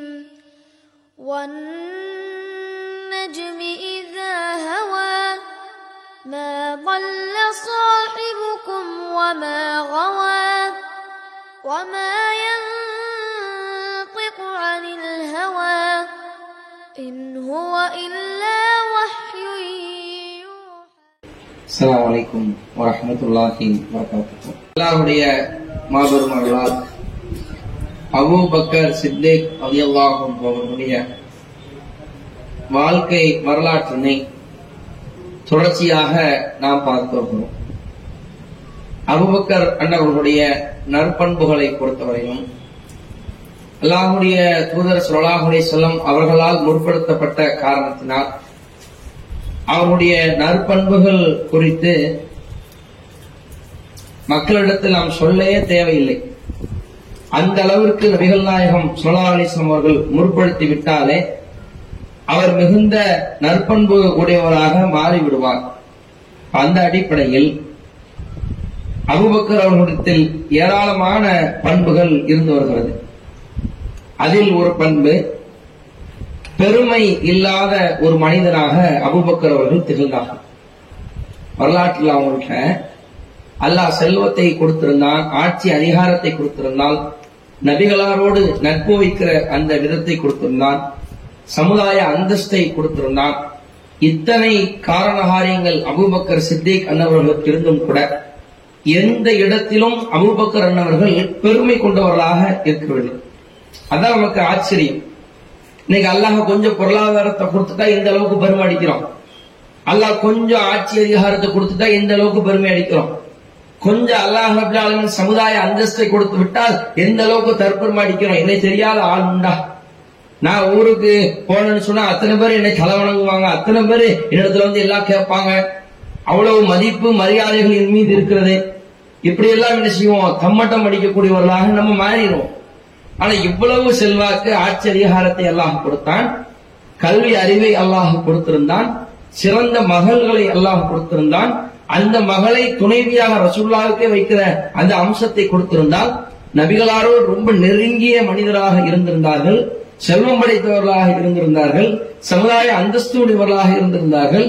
இப்படி பட்டியலை நாம் அடுக்கிக் கொண்டே போகலாம். எவ்வளவு காரியங்கள் வந்தாலும் கூட அபுபக்கர் சித்திக் அவர்கள் இதுல பெருமை கொள்ளாதவர்களாக இருந்தார்கள். உதாரணத்துக்கு பாத்தீங்கன்னா இன்னைக்கு பொருளாதார விஷயத்துல எவ்வளவு பேர் பெருமை கொள்றோம். அல்லாஹ் பொருளாதாரத்தை தந்துட்டான்னு சொன்னா அடுத்த மதிக்கிறது இல்லையே. ஏழைகள்கிட்ட சரி சமமா இருக்கிறது இல்லையே. இவரே ஒரு காஸ்ட்லியான ரீதியில் அலைவாரு. ஒரு ஏழை எளிய மக்கள் யாரு கிட்ட இருந்தா உட்கார்ந்து பேச மாட்டாங்க. அவங்கள்ட்ட முகம் கொடுத்து பார்க்க மாட்டாங்க. அவங்கள்ட்ட எந்த தொடர்பு வச்சுக்கிற மாட்டாங்க. இவங்க ஸ்டேட்டஸ்ல யார் இருக்கிறார்களோ அவர்களோட தான் வைத்திருப்பார். எத்தனை ஊர்ல பார்க்கலாம். பல பேர் சொல்லுவாங்க அவங்க நெருங்கி பழக மாட்டாங்க. என்ன காரியம் அவர் பெரிய கோடீஸ்வரலா இருக்கிறாரு. அவர் நெருங்கி பழகிறது என்பது பெரிய ஆச்சரியமாக இருக்கிறது. இன்றைக்கு தௌஹீதை வழங்கி சில பேர் சில செல்வந்தர்கள்ல தௌஹீதை வழங்கியவங்க வந்து சரி சமமா இருப்பாங்க. ஏழை எளிய மக்கள்லாம் பார்க்க மாட்டாங்க. செல்வம் அல்லாஹ் தந்திருக்கிறான் அல்லாஹ் எப்பனாலும் எடுப்பாங்கிற சிந்தனையில் உள்ளவங்க. எப்போதுமே எல்லாத்தையும் சகஜமாக பழகுவார்கள். அந்த பணத்து மேல காட்ட மாட்டாங்க. அவர் இப்படி இருக்கும்பொழுது நமக்கு எப்படிலாம் தோணுது? ஒரு பெரிய பணக்காரராக இருக்கார் எவ்வளவு சால்வா இருக்கிறாரு. எப்பவும் போல பாமரனோடு கலந்து இருக்கிறாரு என்று பேசுற அளவிற்கு ஏனைய பணம் படைத்தவர்கள் எல்லாம் மாறிவிட்டார்கள். நார்மலா இருக்கிற ஒரு மனுஷனை எப்படிப்பா இப்படி இருக்கிறார் நம்ம சொல்றோம்னா மத்தவங்க எப்படி ஆப்போசிட்ல இருக்கிறாங்கன்னு நம்மளால பார்க்க முடிகிறது. ஆனா அபுபக்கர் சித்திக் அவர்கள் இவ்வளவு செல்வம் படைச்சவங்களா வரலாறுல பார்த்தோம்ல? ஹிஜ்ரத்து போகும்பொழுது ஐயாயிரம் திருகத்தை எடுத்துட்டு போறாங்களே. ஹிஜ்ரத்து போகும்பொழுது ரெண்டு ஒட்டகத்தோட ரசூலாவை கொடுக்குறாங்க. ரசூலா விலை கொடுத்து வாங்கிட்டாங்க. அந்த அளவுக்கு செல்வம் படைச்சவங்களா இருந்தாங்களே. ஆரம்ப காலகட்டத்தில் பிலால் அவர்கள் கொடுமைப்படுத்தப்படும் பொழுது அந்த பிலாலை விலைக்கு வாங்கியவர்கள் யார்? விடுதலை செய்தது யார்? அபுபக்கர் அவர்கள். மிஸ்டர் என்ற ஒரு மனிதனுக்கு செலவு செய்து வந்தது யார்? அபுபக்கரன் அவர்கள். இப்படி பல செல்வம் ரீதியான தியாகத்தை மார்க்கத்திலே செய்திருந்தார்கள். இதை நம்ம சொல்ல தேவையில்லை. சொன்னது யாரு தெரியுமா? அல்லாஹுடைய தூர் சொல்லா அலிஸ்லாம் சொல்றாங்க அகமதில் இடம்பெறுகிற செய்தி எட்டாயிரத்தி எழுநூத்தி தொண்ணூறாவது செய்தியாக வருகிறது. அவங்க சொல்றாங்க நபீர் நாயகம் மா நபானி மாலு கத்தும் இல்லா மாலு அபிபக்கர் அபூபக்கருடைய செல்வம் எனக்கு பயனளித்ததை போன்று யாரு செல்வம் எனக்கு பயனளிச்சதில்லை அபுபக்கர் எனக்கு செஞ்ச பொருளாதார உதவி மாதிரி அத மாதிரி எனக்கு எந்த செல்வம் பயனளித்ததில்லை. இதை கேட்டு அபுபக்கர் என்ன காலரை தூக்கி விட்டு இருந்தாங்களா பாத்தீங்களா என்னைய அப்படிங்கிற மாதிரி ஒரு கெத்தா செஞ்சாங்களா? இப்ப கால அபுபக்கர் அவர்கள் இப்ப பக்கா அபுபக்கர் அறிவிப்பாளர் சொல்றாரு இப்ப பக்கா அபுபக்கர். அபுபக்கர் அவர்கள் அழுது விட்டார்கள். அழுது விட்டு சொல்றாங்க வஹல் நஃபானி அல்லாஹு இல்லா பிக்க வஹல் நஃபானி அல்லாஹு இல்லா பிக்க வஹல் நஃபானி அல்லாஹு இல்லா பிக்க.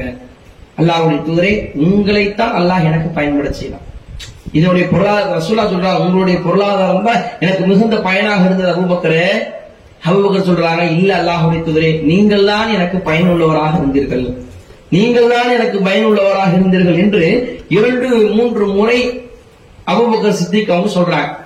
இன்னொரு இடத்துல இன்னொரு அறிவிப்புல இதே அகமதுல இடம்பெறுகிறது. அதுல அபுபக்கர் அவங்க சொல்றாங்க அல்லாஹுடைய தூதரே இத பொருளாதாரம் மட்டும் சொல்றீங்க நானே உங்களுக்கு தானே. என்னுடைய ஒட்டுமொத்த பொருளாதாரமும் நானும் என்னுடைய நப்சும் என்னுடைய உயிரும் உங்களுக்கு உடமையானதுதான். இது ஒரு விஷயம் இல்லை என்று சொல்லி அழுது கொண்டு பெருமை அடித்துக் கொண்டு தம்மட்டம் அடித்துக் கொண்டு இல்லாமல் தான் செய்த ரசூல்லாவை புகழ்ந்துட்டாங்கன்னா அப்ப எந்த அளவுக்கு ரசூல்லாவுடைய புகழ் சும்மாவா ரசூல்லா புகழ்ந்தாங்கன்னா எப்படி அது? சந்தர்ப்பத்துக்காக ரசூல்லா புகழ்வாங்களா? அனுபவத்திட்ட ஒரு இன்னைக்கு உலகத்துல இருக்கிறாங்க சில பேருக்கு சில காரியம் ஆகணும்னா அவங்களை புகழ்வாங்க. அந்த மாதிரியான புகழ்ச்சியா அபுபக்கர ரசூல்லா புகழ்ந்தது? உண்மையில மனசால சொன்னாங்க. ஆனா அபுபக்கர் அவர்கள் அதை துளி கூட மனசுல ஏத்துக்கிறாம அழுது கொண்டு நபிகள் நாயம் சொல்லாலிசன் இடத்துல இந்த பதிலை சொன்னதை நம்மால் பார்க்க முடிகிறது. ஆனா அந்த அளவுக்கு செல்வ ரீதியாக அவர்கள் இருந்தும் கூட ரொம்ப தெளிவா என்ன செஞ்சாங்க? அபூபக்கர் அவங்க பெருமை வந்துடக்கூடாதுன்னு இருந்தாங்க. ஏன்னா இது செய்தானுடைய ஒரு குணம். செய்தான் அல்லாஹ் ஆதம் அவர்களை படைத்து ஃபஸ்ஜுதூலி ஆதம் ஆதமுக்கு நீங்கள் சஜா செய்யுங்கள் ஃபஸ்ஜது இல்லா இப்லீஸ். இப்லீஸை தவிர எல்லாரும் சஜா செஞ்சாங்க. இப்லீஸ் மட்டும் சஜா செய்யல. என்ன காரணமா? நான் நெருப்பால் அவனை சொல்றான் நான் நெருப்பால் படைக்கப்பட்டிருக்கிறேன். அவர் களிமண்ணால் படைக்கப்பட்டவர். நான் நெருப்பு மூல பவர் மூல பொருளே ரொம்ப பவரு நான் எப்படி அவருக்கு செய்தா செய்வேன்? அவர் களிமண்ணால படைக்கப்பட்டவர்ல நான் எப்படி அவருக்கு பணிஞ்சு போவேன்? இப்படி சொன்னோன்னே அபா வஸ் அக்பர் அல்லாவே குரான சொல்றான் அவர் ம- அந்த செய்தான் மறுத்தான் பெருமை அடித்தான். ஒஸ்தக்பர் பெருமை அடித்தான் காலமினால் காப்பேன். அவன் நன்றி கெட்ட காப்பீராக மாறிவிட்டான். அவன் இந்த பெருமைங்கிற குணம்தான் செய்தானே இந்த இடத்துல விளக்கியது. அதனால இவ்வளவு விதி வந்துருச்சு. சைத்தான் விரட்டப்பட்டு நம்மளுக்குலாம் சொர்க்கம் நரகம் வச்சு அவன் எல்லா விதி வருவதற்கான ஒரு முக்கிய அம்சமே அந்த ஆழமுக்கு சைதா செய்கிறது பிளவு வந்ததுக்கான அடிப்படை காரணம் சைத்தானுடைய அந்த பெருமை. நான் யார் அவனுக்கு சேர்றதுன்னு வந்த உடனே தான் சைத்தான் இப்படி அழிந்து விட்டான்.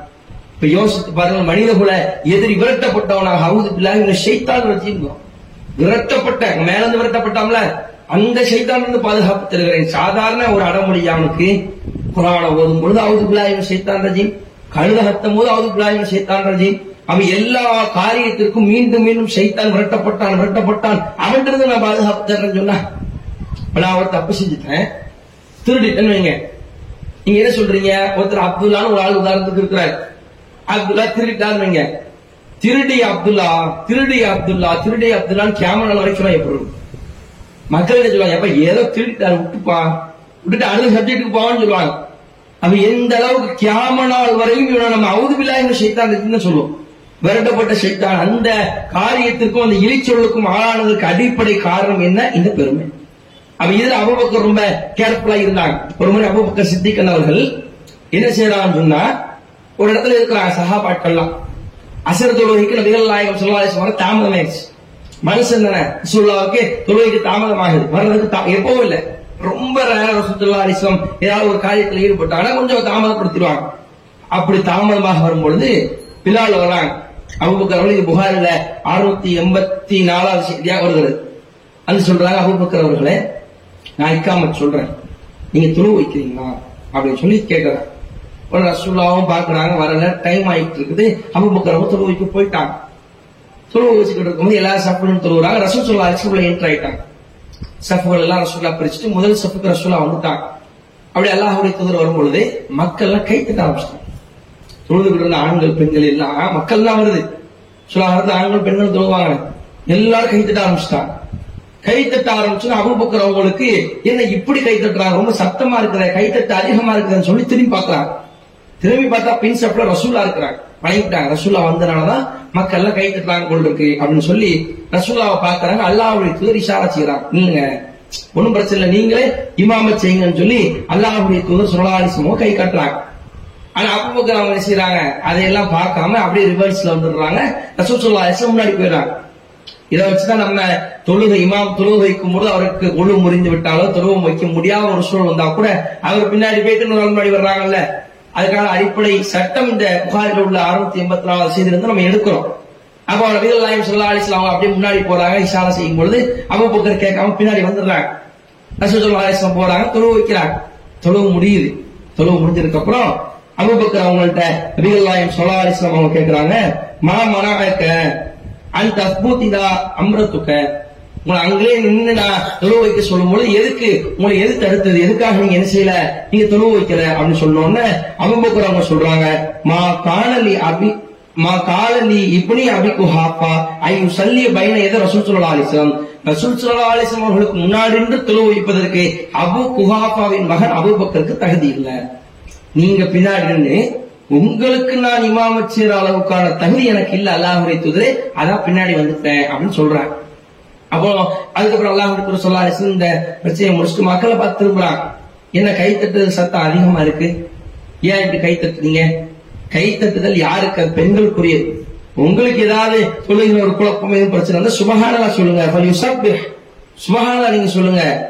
தஸ்பீக்கு இந்த கைத்தட்டுதல் என்பது பெண்களுக்குரியது. எல்லாம் கைத்தட்டாதீங்கன்னு சொல்லி அல்லாஹுடைய தூதர் இந்த இடத்துல மக்களையும் என்ன செய்யறாங்க? மக்களுக்கு இந்த தவறையும் சுட்டி காட்டுகிறாங்க அவங்க அவங்களுக்கு இந்த சட்டத்தை சொல்றாங்க. இதை நம்ம பார்க்கிறோம் தொழுவ வைக்கிறது இன்னைக்கு ரொம்ப இதாகி போச்சு யாராலும் அப்படி இப்படி தொழுவ வைக்கிறாங்க. தொழுவ வைக்கிற ஒரு இடத்துக்கு ஒரு இது ஒரு ரசூல்லாஹத்துல இருந்து அந்த கண்ணியம் இல்ல. அல்லாஹுடைய சொல்ல ஆலோசன காலத்துல ஆட்சி அதிகாரத்துல இருக்கவங்க தான். இன்னைக்கு இஸ்லாமிய ஆட்சி இல்லாதனால பிரச்சனை இல்ல. இஸ்லாமிய ஆட்சி இருந்தா இங்க அமீர் தான் வைக்கணும். எவர் இந்த இடத்துல கவர்னராக ஆளுநராக இருக்கிறாரோ? அவன் சின்ன பையனும் பெரிய ஆளும் யாரு இங்க ஏன்னா வயது வரம் கிடையாதுல்ல. தொழுகை விஷயத்துல யாரு தொழுகை வைக்கணுங்கிறதுல பெருசா வய- வயது வரம்பு பார்க்க வேண்டிய அவசியம் இல்ல. அவங்க குரான் நல்லா ஓத தெரியுதா? ஹரீஃப்கள் நல்லா தெரிஞ்சிருக்குதா? இப்படிங்கறத பார்த்து இதுல எல்லாத்துலயும் சமமாக இருந்தா தான் கடைசியா என்ன பார்ப்பாங்க? பெரியவரா இருக்கிறாரா? அப்படிங்கறத பார்ப்பாங்க. அப்ப சிறியவர்கள் ஒரு ஒரு பஞ்சாயத்து இல்லைன்னு வைங்களேன். ரசூலா காலத்திலே பன்னெண்டு வயது சிறுவர் செய்வாரு? தலைமை தாங்கி எல்லாத்துக்கும் துளு வைப்பாரு. அப்ப இன்னைக்கு கவர்னருடைய ஆட்சி நம்முடைய இஸ்லாமிய ஆட்சி நடந்து கொண்டிருந்தால் என்ன நடக்கும்? அந்த ஆளுநராக இருக்கக்கூடியவர் அவர் இளம் வயசோ முதிய வயசோ அதெல்லாம் அவர் துளவு வைப்பார். அவர் ரசூல்லா காலத்துல இருந்துச்சு. அவ ஒரு ஆட்சி ஒரு மன்னர் ஒரு மன்னர் செய்யக்கூடிய செயலை ஒரு ஆள் செஞ்சா. இப்ப பிரதமர் இருக்கிறாரு. அவர் வந்து ஒரு பில்டிங்கை திறந்து வைக்கிறாரு. அவருக்குன்னு மார்க் செய்யப்பட்ட ஒரு இடம். அங்க வந்து ஒரு ஆள் நின்னா எவ்வளவு பெரிய பெருமை? பிரதமரை நீங்க நின்னுங்க நீங்க தான் எனக்கு தகுதின்னு சொன்னா அவருடைய மவுஸ் என்னாச்சு? ஒரு பாமரரை கூப்பிட்டு நான் தான் இதை திறக்கணும். நீங்க இதை திறங்கன்னு சொன்னா அன்னைக்கு ட்ரெண்டிங் அவன் தானே? இந்த பாமரை எவ்வளவு பெரிய ட்ரெண்ட் ஆகி போயிடுவான் அப்ப அப்படி தான் நின்று வழிநடத்தக்கூடிய ஒரு படையினை ஒரு தொழுகையினுடைய இடத்திலே அபுபக்கரை நிறுத்தி ரசுல்லா அழகு பார்க்கிறார்கள் என்றால் இப்ப அபுபக்கர் அவங்களுக்கு எவ்வளவு வந்திருக்கும் ரசுல்லா முற்படுத்திட்டாங்க. ரசூல்லா இருக்கும் பொழுது ரசுல்லாவுக்கு நம்ம தொழு நம்ம தொழு தப்பு இல்ல. இப்படிப்பட்ட நிலைமையில் வரவங்களும் கூட தன் நடக்கத்தை பாருங்க. பெருமாள் எனக்கு தகுதி இல்லை நீங்க தொழுவீங்க தன்னடக்கம் யாரிடத்தில் அதிகமா இருக்கிறதோ அவர்கிட்ட தான் இந்த பண்பு. நம்ம சின்னதா வாய்ப்பு கிடைச்சாலே என்ன ஆட்டம் ஆடுறாங்க? ஒரு சின்ன லெவல்ல ஒரு லெவல்ல நம்ம வளர்ந்துட்டாலும் கூட பொருளாதாரத்திலயோ அழகுலயோ அழகுலையோ கல்வியிலையோ இல்ல மார்க்க தாவ பணிகளையோ கொஞ்சம் வளர்ந்துட்டாலே ஒரு ஆட்டம் ஆடுறாங்களே? அபுபக்கர் பாருங்க இவ்வளவு சிறப்பித்து கொடுத்தும் கூட அவங்க அதுல தன்னடக்கமாக நபிகள் நாயம் சொல்லாரிசம் இடத்துல நடந்து கொண்டார்கள் என்ற செய்தியை கூட நம்மால் பார்க்க முடியாது அடுத்து பாத்தீங்கன்னா அபுபக்கர் சித்திகன் அவர்கள் அல்லாஹுடைய தூதர் சொல்லாரிசம் அவங்க இறந்த அந்த செய்தி.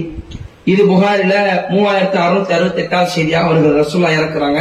உமர் அவங்க மாற்று கருத்து சொல்றாங்க. அந்த சபையில வந்து ரசூல் அபுபக்கர் அவர்கள் செய்யறாங்க உமர் அவங்களுக்கும் மக்களுக்கும் மார்க்கத்தை சொல்லி சபையை சரி பண்றாங்க. சரி பண்ணதுக்கு அப்புறம் இப்ப யார் ஆட்சி தலைவர்? சொல்ல இல்ல. ஒரு ஆட்சி தலைவர் தான் முடிவு எடுக்கணும். என்ன பிரச்சனை வந்தாலும் உடனடியா தலைவர் தேர்ந்தெடுக்கப்படணுமே. தலைவர் எல்லாம் துணைத் தலைவர் வரணும்ல. அவ யார் என்ற குழப்பம் சகாபாளுக்கு மத்தியில் வருது. இந்த குளத்தை சார்ந்தவர்கள் வைங்க. அபுபக்கர் சொல்றா நீங்க இவங்களை அமைச்சரா வைங்க இந்த குலத்துல தலைவரா வைங்கன்னு சொல்லி அப்படி ஒரு மஷூரா ஓடும் பொழுது அபுபக்கர் அவங்க கருத்து சொல்றாங்க உமர் அவு அபா உபைதா. அபு உபைதா இல்லாட்டி உமருக்கு பேர் என்ன செய்யுங்க? பயிர் செய்யுங்க அப்படின்னு சொல்லும்போது உமர் இப்படி ஹத்தாப் என்ன செய்யறாங்க இல்ல உங்களுக்கு தான் நாங்க பயிர் செய்வோம். உமர் அவங்க சொல்றாங்க செய்யுதுனா ஹைருனா அஹபபு இலா ரசூலி சல்லா அலிசம் எங்களுக்கு தலைவர் நீங்க சிறந்தவர் நீங்க ரசூலாவுக்கு ரொம்ப பிடிச்சா இல்லைங்க அப்படின்னு சொல்லி நேர அகதபி எரி அபுபக்கர் அபுபக்கர் அவர்களுடைய கரத்தை பிடித்து அவங்களோட பயிர் செஞ்சிடறாங்க. ஒன்னாஸ் மக்களும் என்ன செஞ்சிடறாங்க? அப்படியே பயிர் செஞ்சாங்கிற செய்தியை பார்க்கிறோம். இந்த இடத்துல வேற ஆளை முற்படுத்துறாங்க. மக்கள் யாரை இவர்கள் முற்படுத்தினாலும் அவங்க எல்லாரும் செஞ்சு என்ன செய்யறாங்க? அபுபக்கர் அவர்களை முன்படுத்தி ரசூலா இறந்துட்டாங்க. அந்த நான் சொன்ன அந்த தொழுகை அசர் தொழுகை கூட ஒரு குறிப்பிட்ட தொழுகை தான் இப்ப ரசூலா இறந்தாச்சு. இவர்களால் அடுத்த ஆட்சி தலைவர் ஆன்மீக தலைவர் அல்ல ஆட்சி தலைவர்கள் இதை கட்டளையிட்டாலும் அந்த தோழர்கள் செய்வார்கள். ரசுல்லாவுடைய அடுத்த இடத்துக்கு வந்துட்டாங்க. இந்த நேரத்துல வரும்பொழுதும் கூட நான் இந்த பதவிக்கு வரணும் ஆசைப்படல. நான் வரலன்னு சொன்னாங்க. நான் என்னை விட்டுருங்க உமரை தேர்ந்தெடுங்க அபுபைதாவை தேர்ந்தெடுங்க அப்படின்னு சொல்லும்போது மக்கள் எல்லாம் வலுக்கட்டாயமாக அபுபக்கருடைய கரத்தை பிடித்து நீங்கள் தான் எங்களுடைய தலைவர் செய்துனா வகைருனா நீங்கள் தான் எங்களுக்கு சிறந்தவர் எங்களுக்கு தலைவர் என்று சொல்லி அந்த மக்கள் தேர்ந்தெடுக்கிற அளவுக்கு நடந்திருக்கிறார்கள் என்றால் இந்த அளவுக்கு பெருமை இல்லாத ஒரு குணமாக இவர் இருந்திருக்கிறார் இந்த ஆட்சியகத்தை வச்சு பெருமை அடிச்சாங்களா இல்ல பெருமை அடிக்கிற ஒரு மனுஷனா இருந்ததா தேர்ந்தெடுத்திருப்பாங்களா உமர் அவங்க? உமர் அவங்களை பொறுத்த வரைக்கும் வெட்ட ஒண்ணு துண்டு ரெண்டு நிற்பாங்களே. இப்ப அவங்களை முற்படுத்துறாங்கன்னா எந்த அளவுக்கு அவங்க இருந்திருக்கிறாங்க அப்படிங்கிறது நம்மால் அந்த செய்திகளை பார்க்க முடிகிறது. இறுதியா ஆடை விஷயத்துல எல்லா விஷயத்திலுமே பெருமை இல்லாதவர்களாக இருந்தான் இதை ரசூல்லான்னு சொல்றான் டேரக்டாக புகாரில் வரக்கூடிய மூவாயிரத்தி அறுநூத்தி ஐம்பத்தி ஓராவது செய்தி மஞ்சர்ல சௌபகு கொயலா யார் தற்பெருமையோடு ஆடை மண் ஜர்ர சௌபகு ஜர்ரங்கிற வார்த்தையை பொறுத்த வரைக்கும் தலை தரையில் இழுபட செய்கிறார் அப்படியே முனிசிபாலிட்டியில வேலை பார்க்கிறோம். மாதிரி அப்படி தரையை குப்பையெல்லாம் கூட்டிட்டு வந்தோம்னா ஜர் மண் ஜர்ரன அர்த்தம்? யார் இழுக்கிறாரோ ஆடையை தரையில் இழுத்து கொண்டு வருகிறாரோ அப்படி நடந்து போனோம்னா தெருவு சுத்தமாயிரும். அப்ப நீங்க முடிவு பண்ணீங்களா யாரோ ட்ரெஸ் இப்படி போட்டுக்கிறாங்க. விளக்குமா ட்ரெஸ் பேர் கீழே குப்பையெல்லாம் கூட்டினது பேர் என்னது? விளக்குமார் ஆடை. அவ யாரோ ஒரு ஆள் போயிருக்கிறாங்க கொண்டு இருக்கு. அப்படிங்கிற கண்டுபிடிச்சிடலாம். இந்த மாதிரி ஒரு தற்பெருமையோடு யார் ஆடை அறிகிறாரோ நம் எங்குறில்லாகும் இதை உங்கள் கியாமா. கியாமத்தினாலே அல்லாஹ் ரபிலாலும் அவரை பார்க்க மாட்டான். அவ அபுபக்கர் அவங்க கேட்கிறாங்க கால அபுபக்கர். அபுபக்கர் சித்தி கேக்குறாங்க அல்லாஹ்வை தூதரே நான் கவனமற்று இருக்கும் பொழுது என்னுடைய ஆடை என்ன செஞ்சிருது அது லேச தரையில பட்டுருச்சு. தரையில படுது. நான் கவனமற்ற மேல தரையில படாத மாதிரி தான் வச்சிருக்கிறேன். அடி வேட்டியும் கட்டி வச்சிருக்கிறேன். எப்பமாவது கவனமற்று இருக்கும் பொழுது டக்குனு என்ன செஞ்சது? தரையில இழுபடக்கூடிய ஒரு சூழல் வந்துடும் சொன்னோன்னே நபிகள் நாயகம் சொன்னாங்க இன்னக்க லஸ்த தஸ்காவு தாலிக்கு கோயிலாம் பூமக்கரே நீங்க பெருமைக்காக செய்பவர் அல்ல. சொன்னது ரசூல்லா உலகத்தினுடைய தூத சர்டிபிகேட் கொடுக்கறாங்க அபுபக்கர் அவங்களுக்கு. நீங்க பெருமைக்கு செய்யறவர் இல்ல என்ன மாதிரியான ஒரு சர்டிபிகேட் ஒரு ஜமாத்து ஒரு ஆளுக்கு இவர் பெருமைக்காக செயல்பட மாட்டாருப்பா அப்படின்னு சொன்னா எப்படி இருக்கும்? ஒட்டுமொத்த குடும்பமும் சேர்ந்து ஒரு ஆளுக்கு இவன் இப்படி பெருமையா இருக்க மாட்டான் இந்த பொண்ணு பெருமையா இருக்கான்னு சொன்னா எவ்வளவு இதா இருக்கும்? அல்லாவுடைய தூதர் சொல்றாங்க அபுபக்கரை நீங்கள் பெருமைக்காக அப்படி செய்பவர் அல்ல. அப்படி என்றால் அபுபக்கர் சித்திகன் அவர்கள் இந்த தற்பெருமை பெருமை அகம்பாதம் ஆணவம் தலைக்களம் இதுவெல்லாம் இல்லாத ஒரு கல்வி அறிவுடையவர்களாக ஒரு அழகானவர்களாக ஒரு செல்வம் படைத்தவர்களாக அந்தஸ்து சமுதாய அந்தஸ்து பெற்றவர்களாக நபிகளாருடன் உற்ற தோழமை கொண்டவர்களாக உலகமே மதிக்கிற அளவுக்கு இருந்த இந்த அபூபக்கர் அவங்கள்ட்ட இந்த பண்பு தற்பெருமை கோயிலா என்ற இந்த பெருமை என்பது அபூபக்கரிடத்தில் வரவில்லை. அது ஆரிய விஷயத்தில் இல்லை வணக்க வழிபாட்டில் இல்லை ஆட்சி அதிகாரத்தில் இல்லை பொருளாதார செலவு செய்கிற அந்த விஷயத்திலும் இல்லை. இதில் எல்லாம் பெருமை இல்லாத பெரும் தலைவராக அபுபக்கர் சித்திகன் அவர்கள் வாழ்ந்தார்கள் என்பதனை நமக்கு இந்த ஹதீஸினுடைய துணையோடு நமக்கு அறிய முடிகிறது.